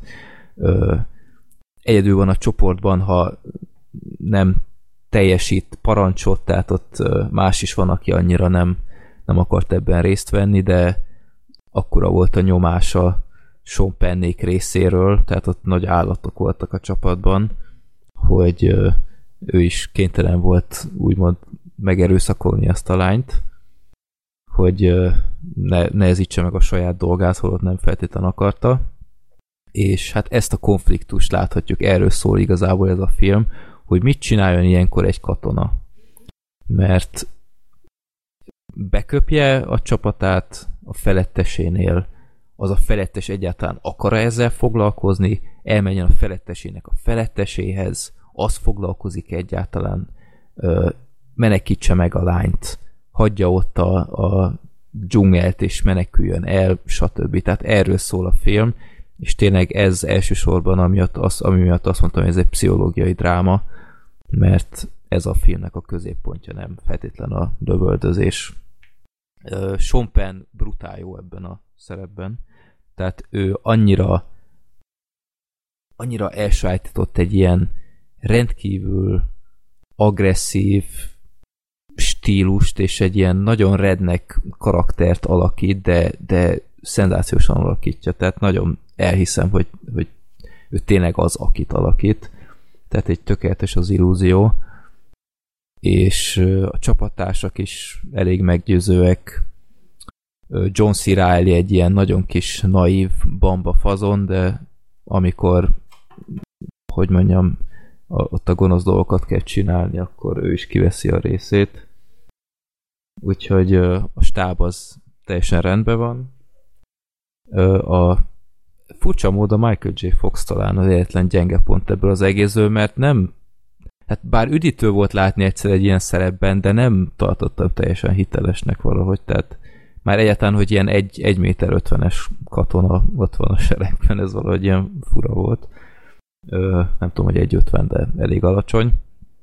És, és valahogy túl szent volt nekem ő, tehát egy icipicit úgy árnyalták volna, mint mondjuk a Charlie Sheen-t, akkor azt szerintem sokkal többet dobott volna a karakterén, de mondom, ez, ez annyira nem óriási probléma, de egy kicsit nálam kilógott a sorból, és vannak nagyon erős, illetve emlékezetes részek, egyrészt ilyen nagyon gyomorforgató részek ott a, a, a lányjal szemben, főleg, hogy ott ugyebár ilyen kommunikációs problémák is vannak, tehát még amikor Michael J. Fox is próbál kedves lenni hozzá, és vigasztalni, és enni adni, akkor, akkor nem tudnak egymással érdemben beszélgetni.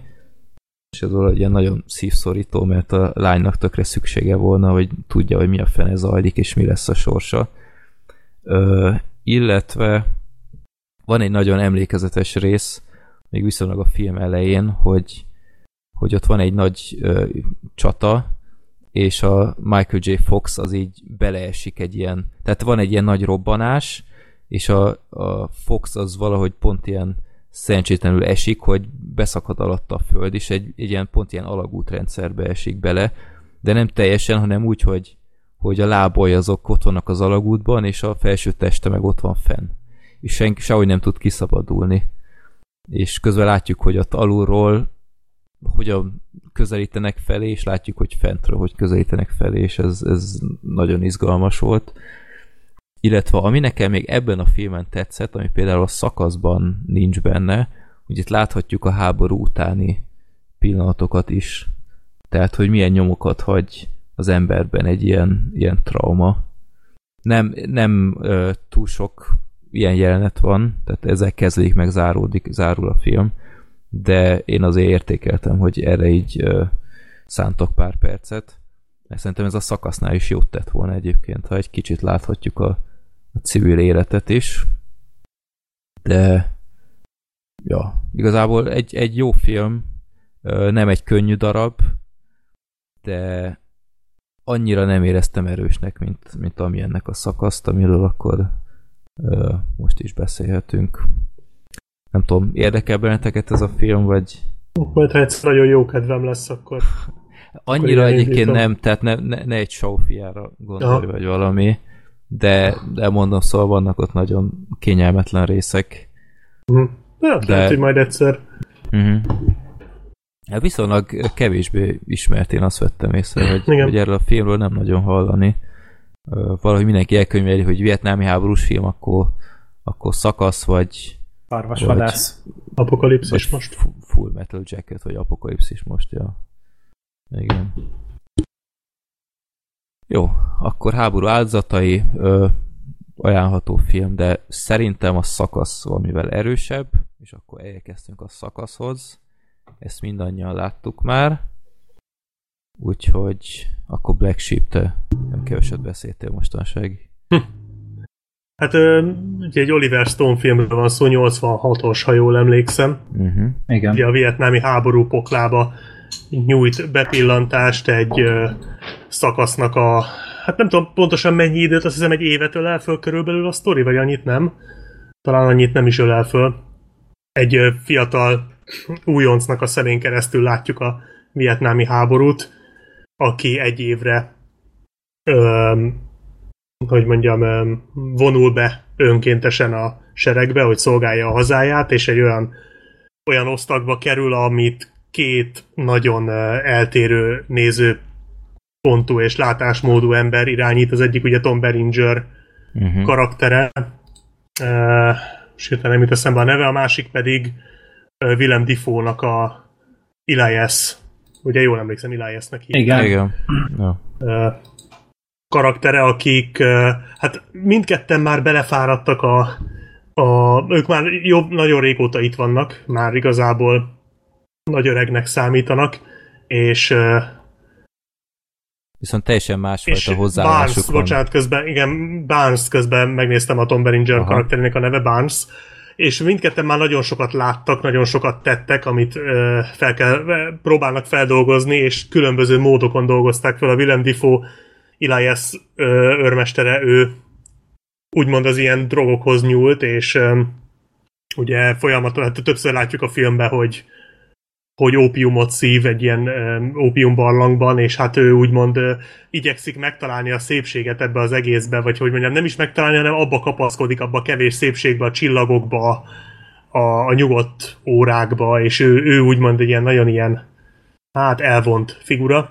Hát de ugyanakkor meg empatikusabb. Tehát például Igen, az, te... aki foglalkozik az újoncokkal, igen, ő próbál ilyen csapat összetartó lenni, a csapat Igen. lelke, vagy lelki ismerete. Ja, ja. Míg Tom Beringer a totális ellentéte, ő ugye magába folytott mindent, és egy ilyen totális pszichopata lett belőle, aki igazából levágni való állatokként tekint a, a Vietcong katonákra, illetve nem csak a katonákra, hanem gyakorlatilag is. minden. A sajátjaira ja. is, igen, és minden ott élő, ott élő emberre. És ez a, úgymond ez a filmben is elhangzik, hogy tulajdonképpen ez a két ember küzd a főszereplő, aki Charlie Sheen játszik lelkéért. Ugye ez a film végén hangzik el. Uh-huh. És hát ez, ez úgymond a személyesebb sztoria a filmnek, és hát igazából lát, tehát kapunk egy látképet arról, hogy hogy is nézett ki ez a vietnámi háború. Azért merem ezt így kimondani, mert ugye köztudott, hogy Oliver Stone ezt saját élményekből írta és rendezte. Írta is egyébként? Ezt igen. Írta, írta is, tehát hogy igen, igen.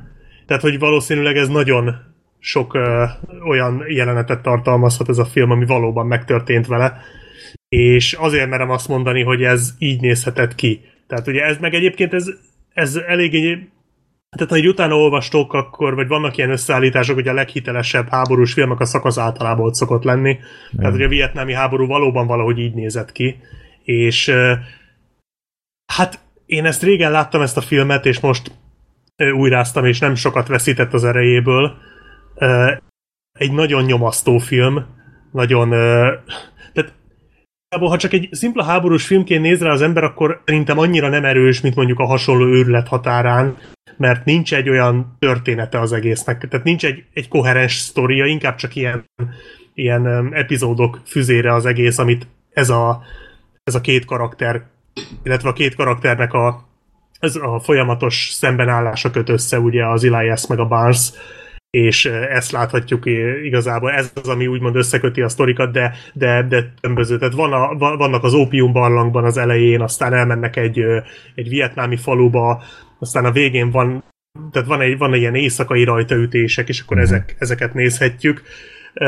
Hogyha így nézem, hogy háborús film, akkor azért szerintem nem annyira jó, mint, mint a a hasonló darabok, tehát mint mondjuk a, a, az acéllövedék például, ami szerintem talán egy fokkal erősebb, vagy az őrület határán, amit az előbb is mondtam. Mondjuk az nem vietnámi, de, de hasonló mm. film, az, az nagyon hasonlít erre.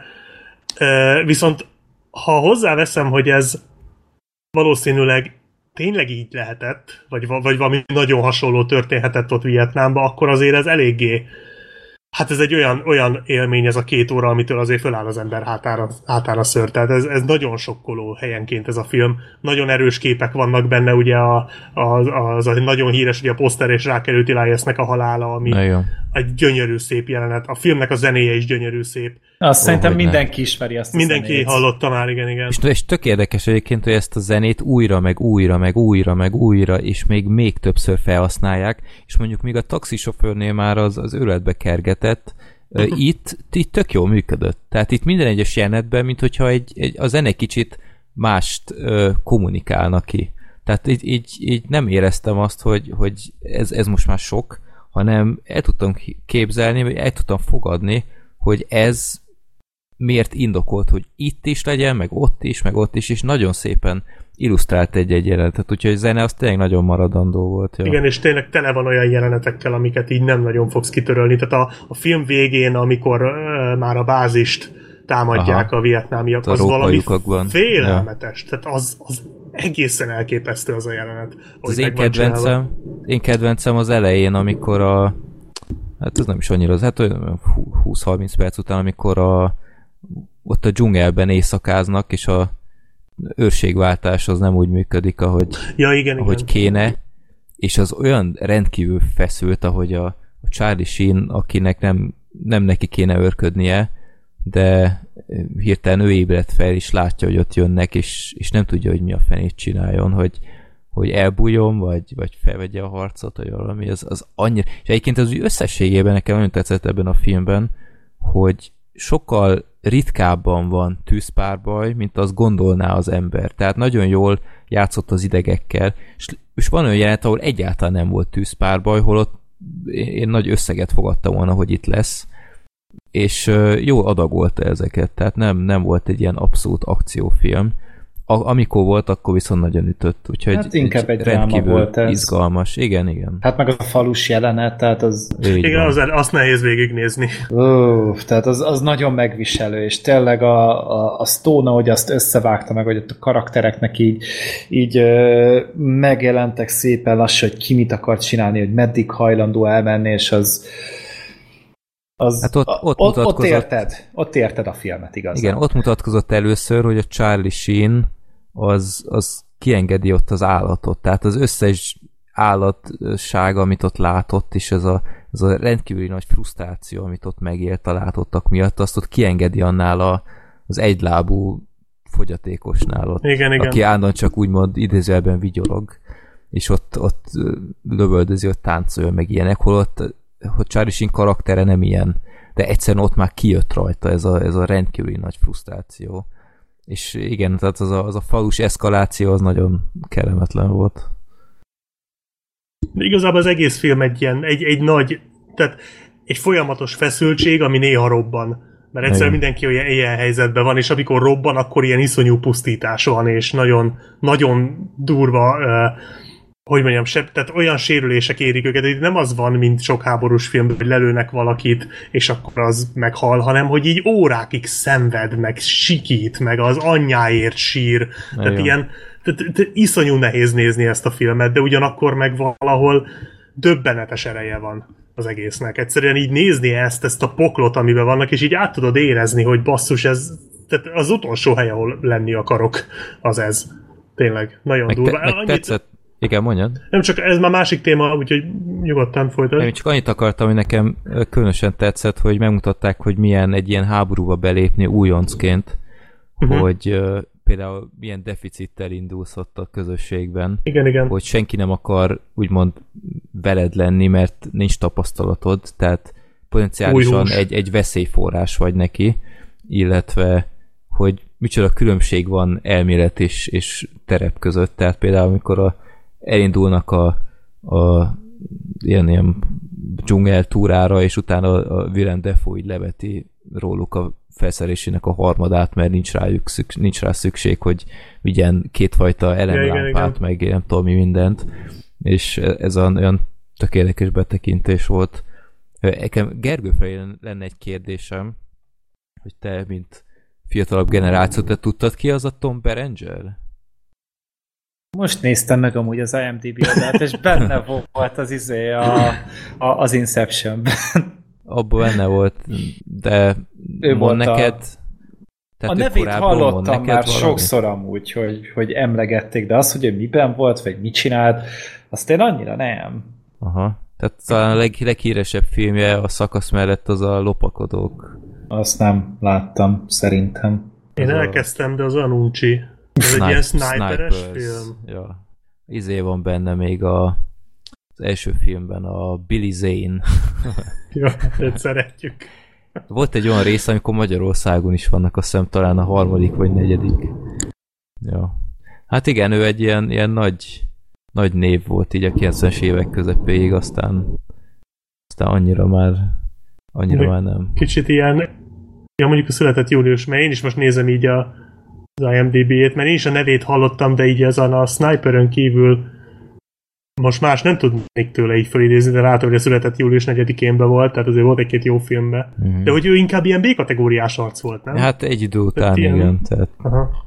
Meg fura, hogy mai szemmel egyébként, tehát ez tök szürális, hogy, hogy egy kultfilm, és úgymond Charlie Sheen és Tom Berenger viszi el a hátán a filmet. Így Igen, azok más idők mellett. voltak. Hát jó, a Char- Defoe azért az állat volt. A Defoe az, az nagyon az, jó. Az, szuper volt, ja. Meg Johnny Depp.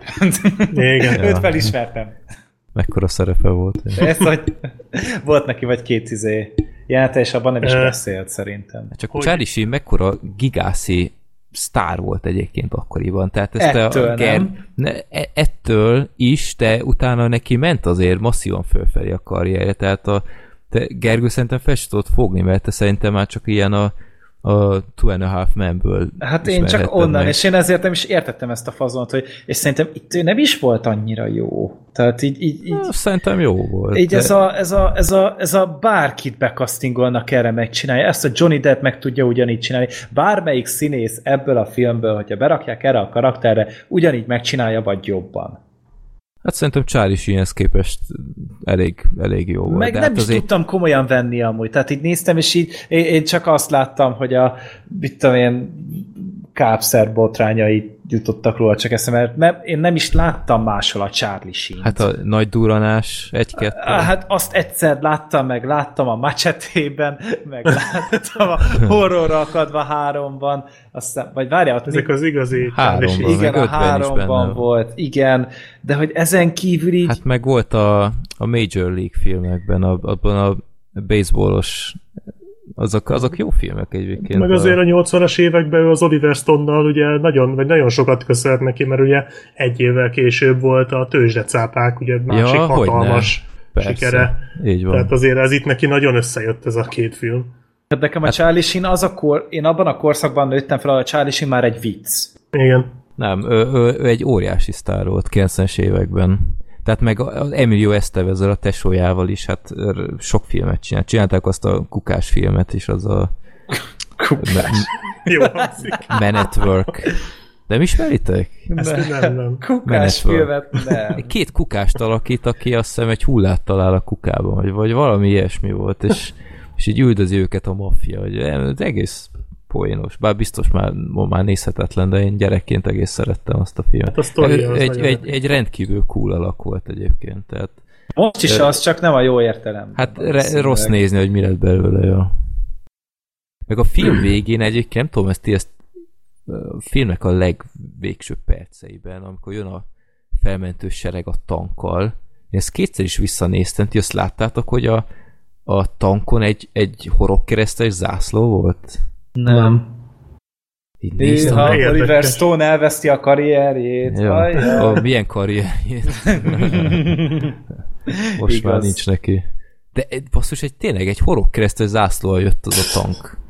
És így néztem, mondom, ez, ez, ez, ez mit hát milyen uh, háborús filmek voltak 86-ban, lehet, hogy onnan másik szedből nyúlták véletlen, és elfelejtették az ászlót levenni. Ja, de nagyon fura volt.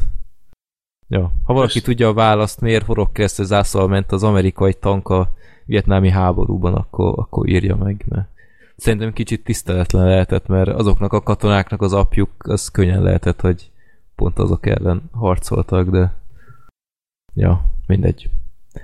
Ez csak egy ilyen hülyeség, amit észrevettem. Jó, engem igazából teljesen pozitívan érintett ez a film, én, én rosszabbra emlékeztem, de ahhoz képest nagyon erős volt.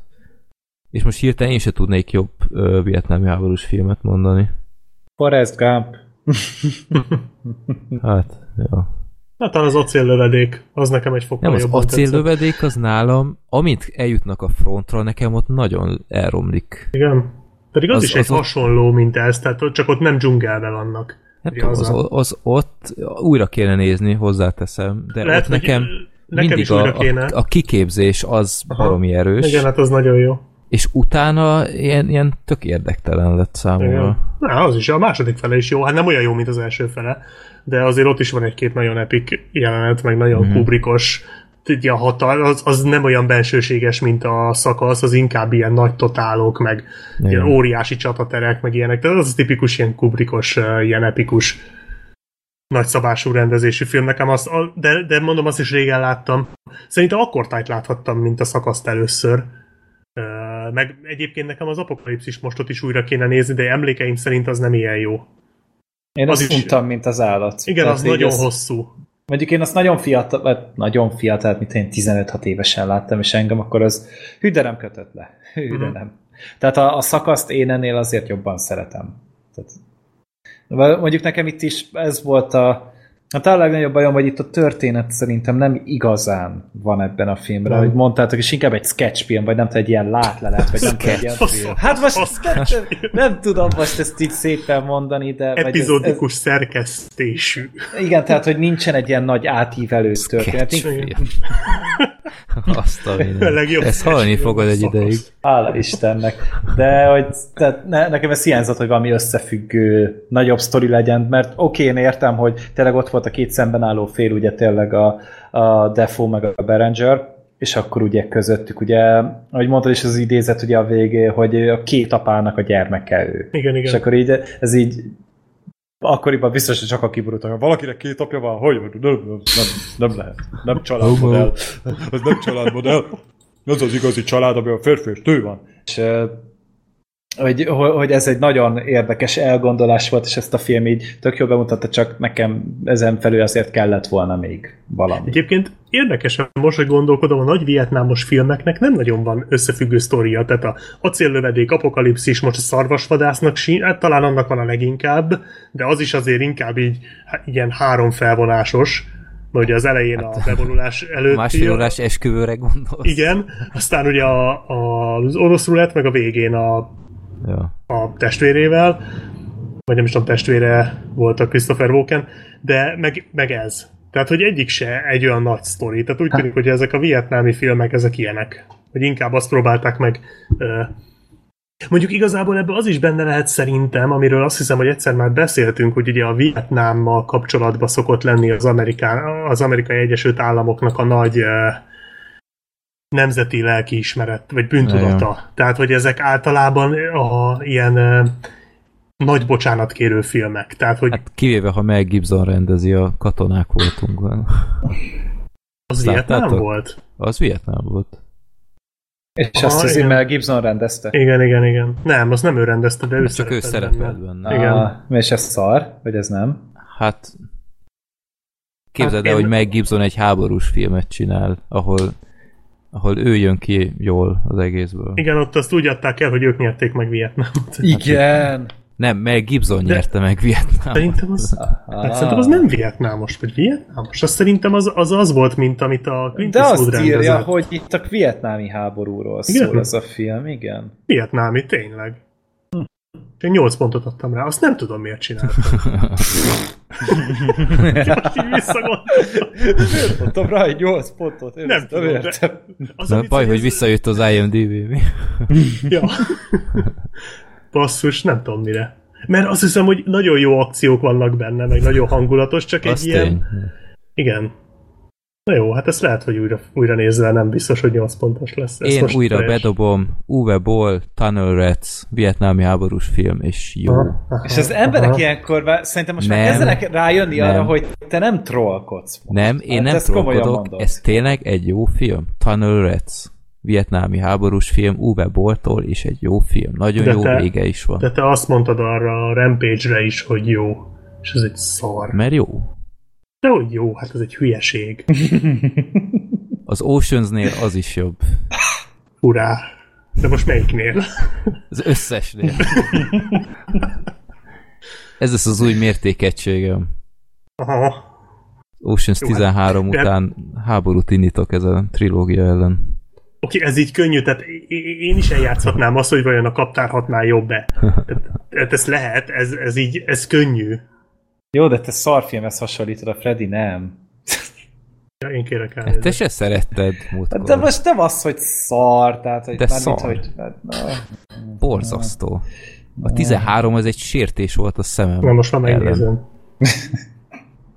Ez a Tunnel Reds hallott, 4,7 pont IMDb-n Freddy. Ne, ne, ne, ne. Ez a te Ha- Gotti. Nem, nem. Ez a te Gotti, nem, nem, nem. Tehát- Figyelj, Nem, az ő Gotti a Gotti. figyelj, a, ez úgy adódik össze, hogy gyakorlatilag megsejlik egy film, és már két ponton áll, mert mindenki ad neki egy egyet. Tehát De jó, add meg há- neki, add meg neki az esélyt. És hány része van ennek a Rampage-nek amúgy? Most Három. nézem. Ú, összeset négy. Láttam. Három van. Jézusom. És most ne a Dwayne Johnson-os Rampage. Nem, nem, nem, ez most az uvebollos. Hát jó. Nem olyan vészes az. Na jó, a Az a baj, hogy nagyon-nagyon kis büdzséből ki. Tehát a végső az már gyakorlatilag így önerőből fizette, csak hogy elkészülhessen és befejezhesse a filmográfiáját, hogy így kerek legyen. És sajnos meg is látszik, mert ilyen szinte ilyen alagútba játszódik már. Hát de mondjuk a cím kötelez. Ja. A következő adásra megnézem a Tunnel Reds-t. Fölírom ide Deal. magamnak. Deal. Meg az Ocean 13. Most ilyen- Sajnálom amúgy Jó, Black jó, Sheep. jó, Úgy gyászolom a Sheep. szabadidődet. Ne, ne, ne, ne. Gergő, kus. Na, figyelj, Black Sheep.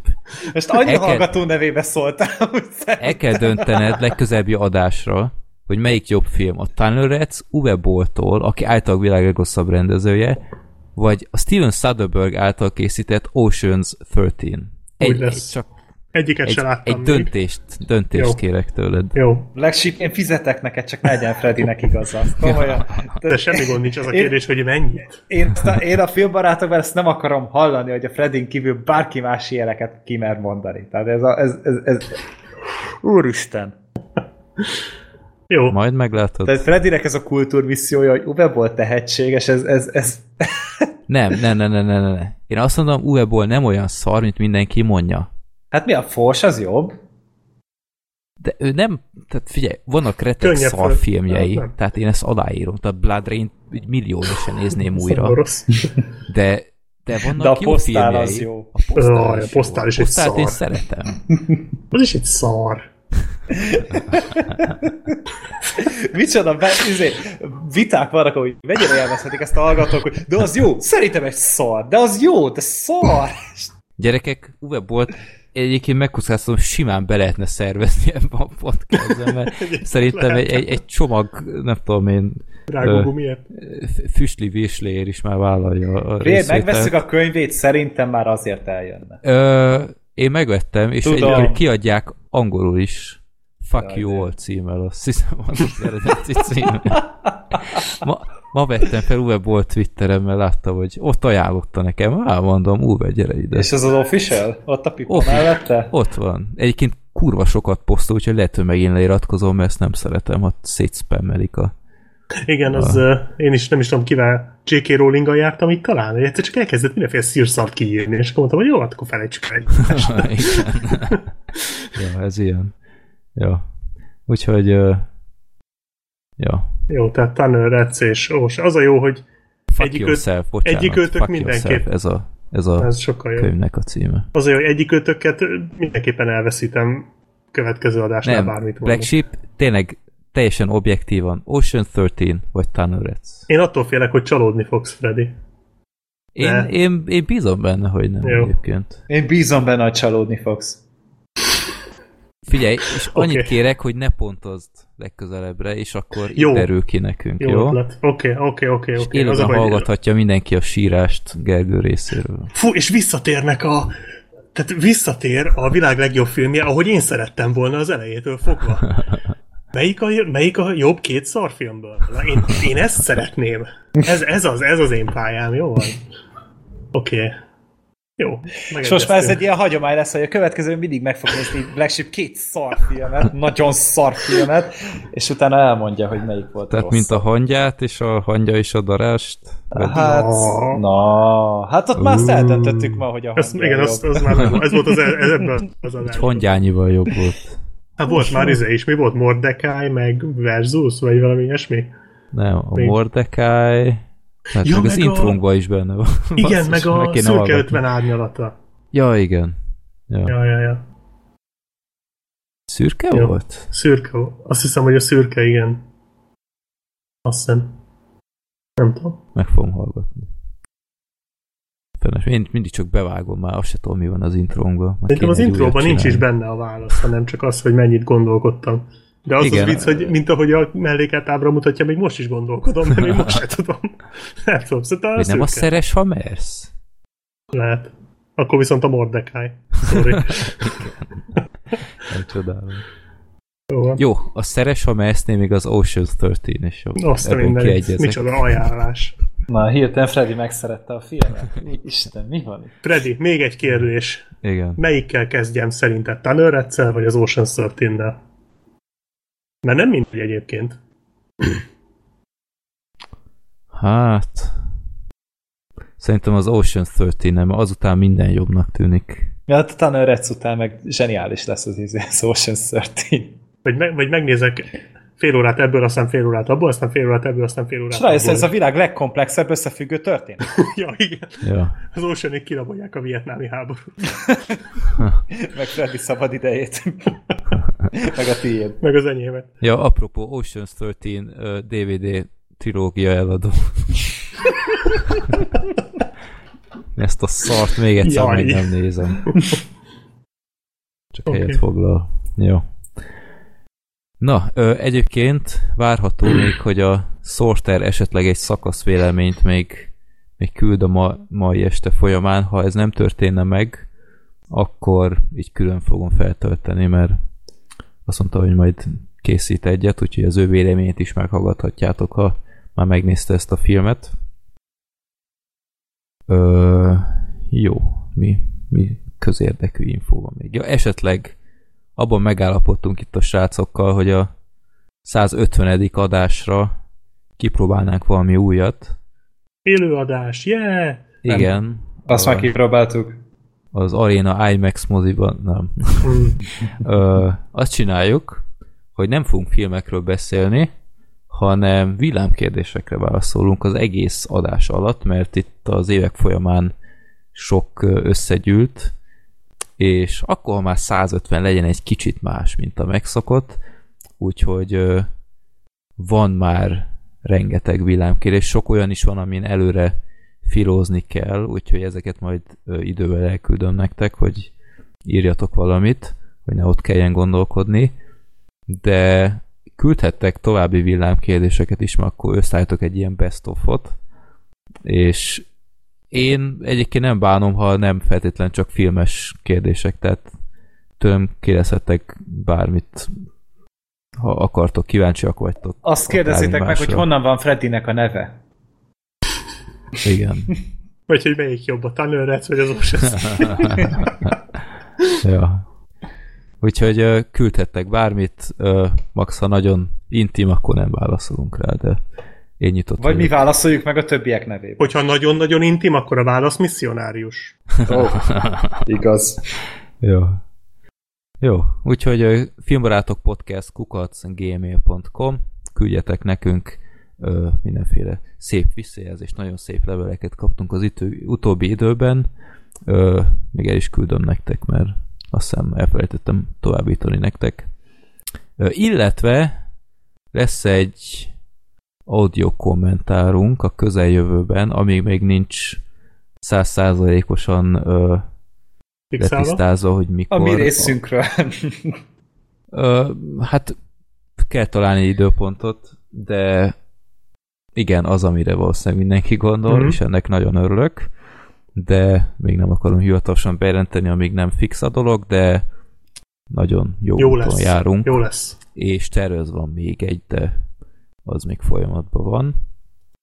Úgyhogy várható valami audio kommentár fronton is, illetve hát itt már egy ideje halogatjuk a, a Room audio kommentárt is, mert időközben megjelent ugye bár a katasztrófa művész, pont a, pont, a héten, nézni, de... pont a héten veszem át, Ö, úgyhogy szerintem akkor ez is várható a közében, erre is majd találunk egy időpontot. Már is Megnézzük. kezdtem nézni, de előjáróban annyit, hogy nem igazán tetszik ez a Disaster Artist, de még nem néztem Szerintem végig. Szerintem kurva jó. Hát mert nem láttad a rúmot előtte, nem? ja. Freddy, kérdést is értőnek találom, hogy a viharban eláttam volna. Szerintem még Bad mondtad, Movies hogy... bemutató de is van nem. róla. Nincs, nincs, nincs. Nincs bemutató, de...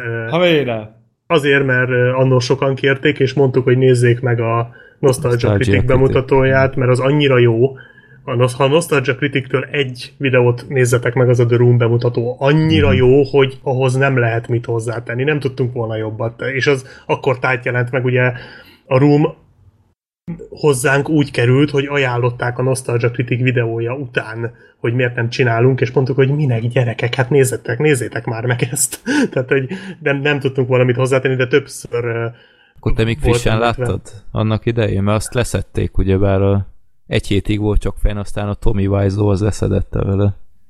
De aztán utána visszakerült. Tehát visszakerült hát, az, de évekkel frissen... később. Igen, utána én... csinált egy, egy videót, hogy hogy rákövetkező héten, hogy ez a Tommy Wiseau, ez, ez micsoda gyökér, hogy így ezt az ingyen reklámot elszúrta neki, tehát ilyen nagyon uh, szarkasztikusan mutatta be ezt az egész folyamatot, ahogy letiltotta meg ilyenek. De már visszakerült, igen, és tényleg nagyon jó. Igen, bemutató. elérhető, nagyon jó videó egyébként, tényleg nagyon jó. Még ha nem szeretitek, szeretitek a nosztalgia kritikát, egy nagyon vicces bemutató, és hmm. azért nem csináltunk, mert, mert nem tudtunk volna jobbat egyszerűen ennél. És a film annyira röhelyes, hogy, hogy nem, ez nem is nagyon lehet, mert nézd meg a filmet, nézd rá, és ott van, tehát most azon kívül, hogy röhögünk rajta, uh-huh. nem nagyon tudtunk volna. Lehet, hogy ma már ha most hirtelen a nyakunkba zuhanna ez a film, akkor lehet, hogy tudnánk vele valamit kezdeni, mert azért akkor még máshogy csináltuk a dolgokat, mint most, de, de jó ez így. Meg hát jó. majd az audio kommentár, az, az jó lesz. Jó, jó összehozzuk. Meghívjuk rá Uwe Bolt. Nem, hát ott akárhányszor elhangzik, hogy oh, hi Mark, inni kell. Tehát azt úgy, úgy csináljuk azért majd. Igen? Hát persze. Vizet, mert különben meghalunk. De még lehet, hogy vízbe is meghalunk. Jó, összehozzuk, kikommunikáljuk, és akkor meg lehet nézni. Jó, ez lettünk volna mi. Az augusztusi mozi hónap az elég tré lesz, úgyhogy szerintem emiatt is vállaljuk be ezt a kis és szokatlan adást itt a villámkérdésekkel, de a 149 az ugyebár még ott van, és akkor Mission Impossible, Mission yeah. Impossible, meg Robert Gida. Hát az engem annyira nem érdekel. Meg. Meg a meg. Meg a meg, ja. Meg az, amit én megnézek, csak elfelejtettem már, az a boxolós. Kiméletlen, az. Azt megnézem majd. Jó, na, akkor, ha nem halljátok most Sortert, akkor azt jelenti, hogy később fogjátok őt a csatornán, úgyhogy keressétek, ha meg igen, akkor jó szórakozást hozzá, találkozunk majd augusztus közepe felé, és vigyázzatok magatokra, szervusztok! Sziasztok! Sziasztok! Sziasztok, Sorter vagyok.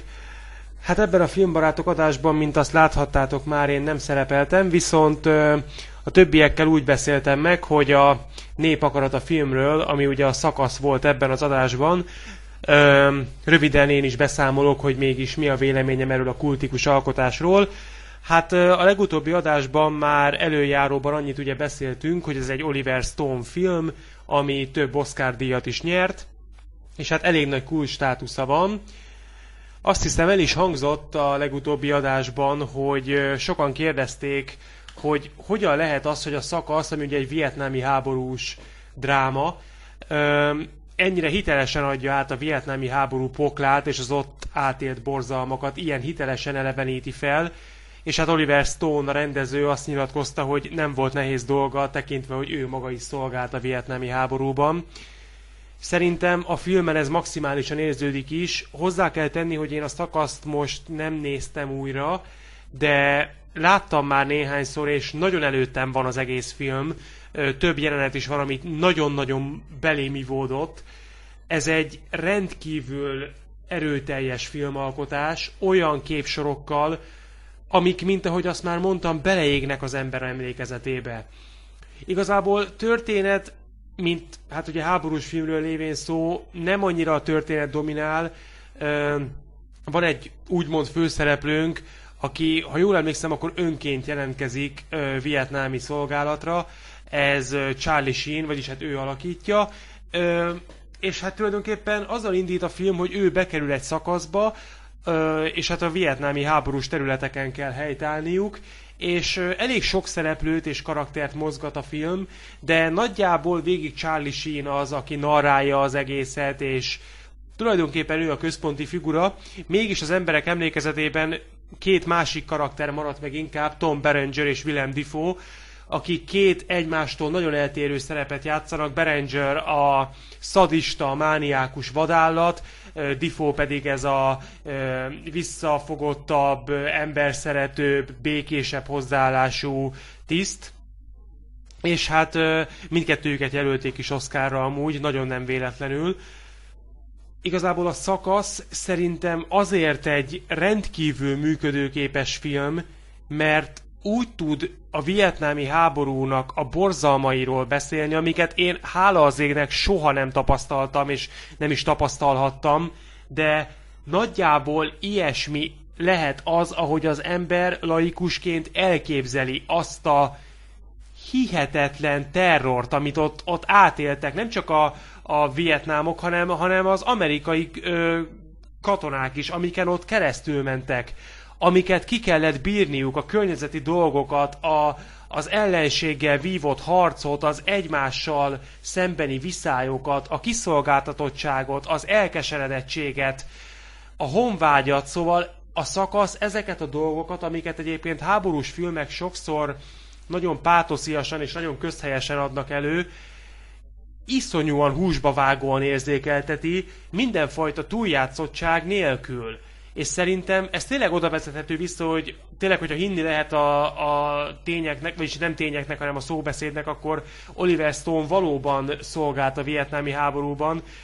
Én el tudom hinni, mert a filmjéből nagyon átjön ez, hogy pontosan tudta, hogy mit kell filmre vinni, ha a vietnámi háborúról akar forgatni, és patika mérleggel adagolta tulajdonképpen a feszültséget, az akciókat. Egyébként az akciók nagyon jók a filmben, de valahogy nekem nem ez maradt meg, hanem inkább ez a, és nem is a színészi játék, nem is a zene, a fényképezés az igen, mert az zseniális, de az a rengeteg hihetetlenül emlékezetes jelenet, van ugye egy klasszikus, nem akarok spoilerezni, Willem Dafoe-val kapcsolatos, amikor a kezeit így föltartja az égbe, és most ennél többet nem mondok, hát az, az egész egyszerűen zseniális.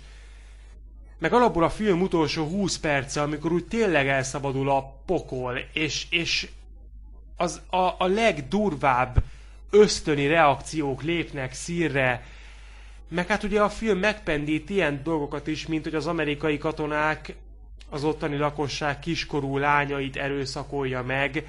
Szóval nagyon-nagyon nem politikaira korrekt ez a film, tényleg a nyers valóságot mutatja meg, és ebből a szempontból szerintem kiválóan vizsgázik. Úgyhogy én mindenképpen azt mondom, hogy a szakasz egy megkerülhetetlen klasszikus.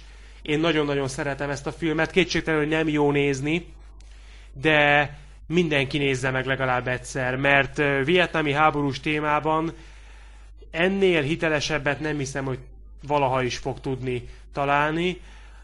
És hát Remélem most azzal kezdtétek ezt a kibeszélőt, kedves filmbarátaim, hogy bevágtátok ezt a hangüzenetet. Mm-mm. Mert én most azt fogom mondani, hogy átadom nektek a szót. Ez rendes tőled szólt, de már csak az outro zenének fogsz pacsizni. És ez hülyén jön neki, hogyha azután hangzik ez el, miután ti már beszéltetek. Csak egy kicsit. Úgyhogy én köszönöm szépen a figyelmet, találkozunk legközelebb, sziasztok!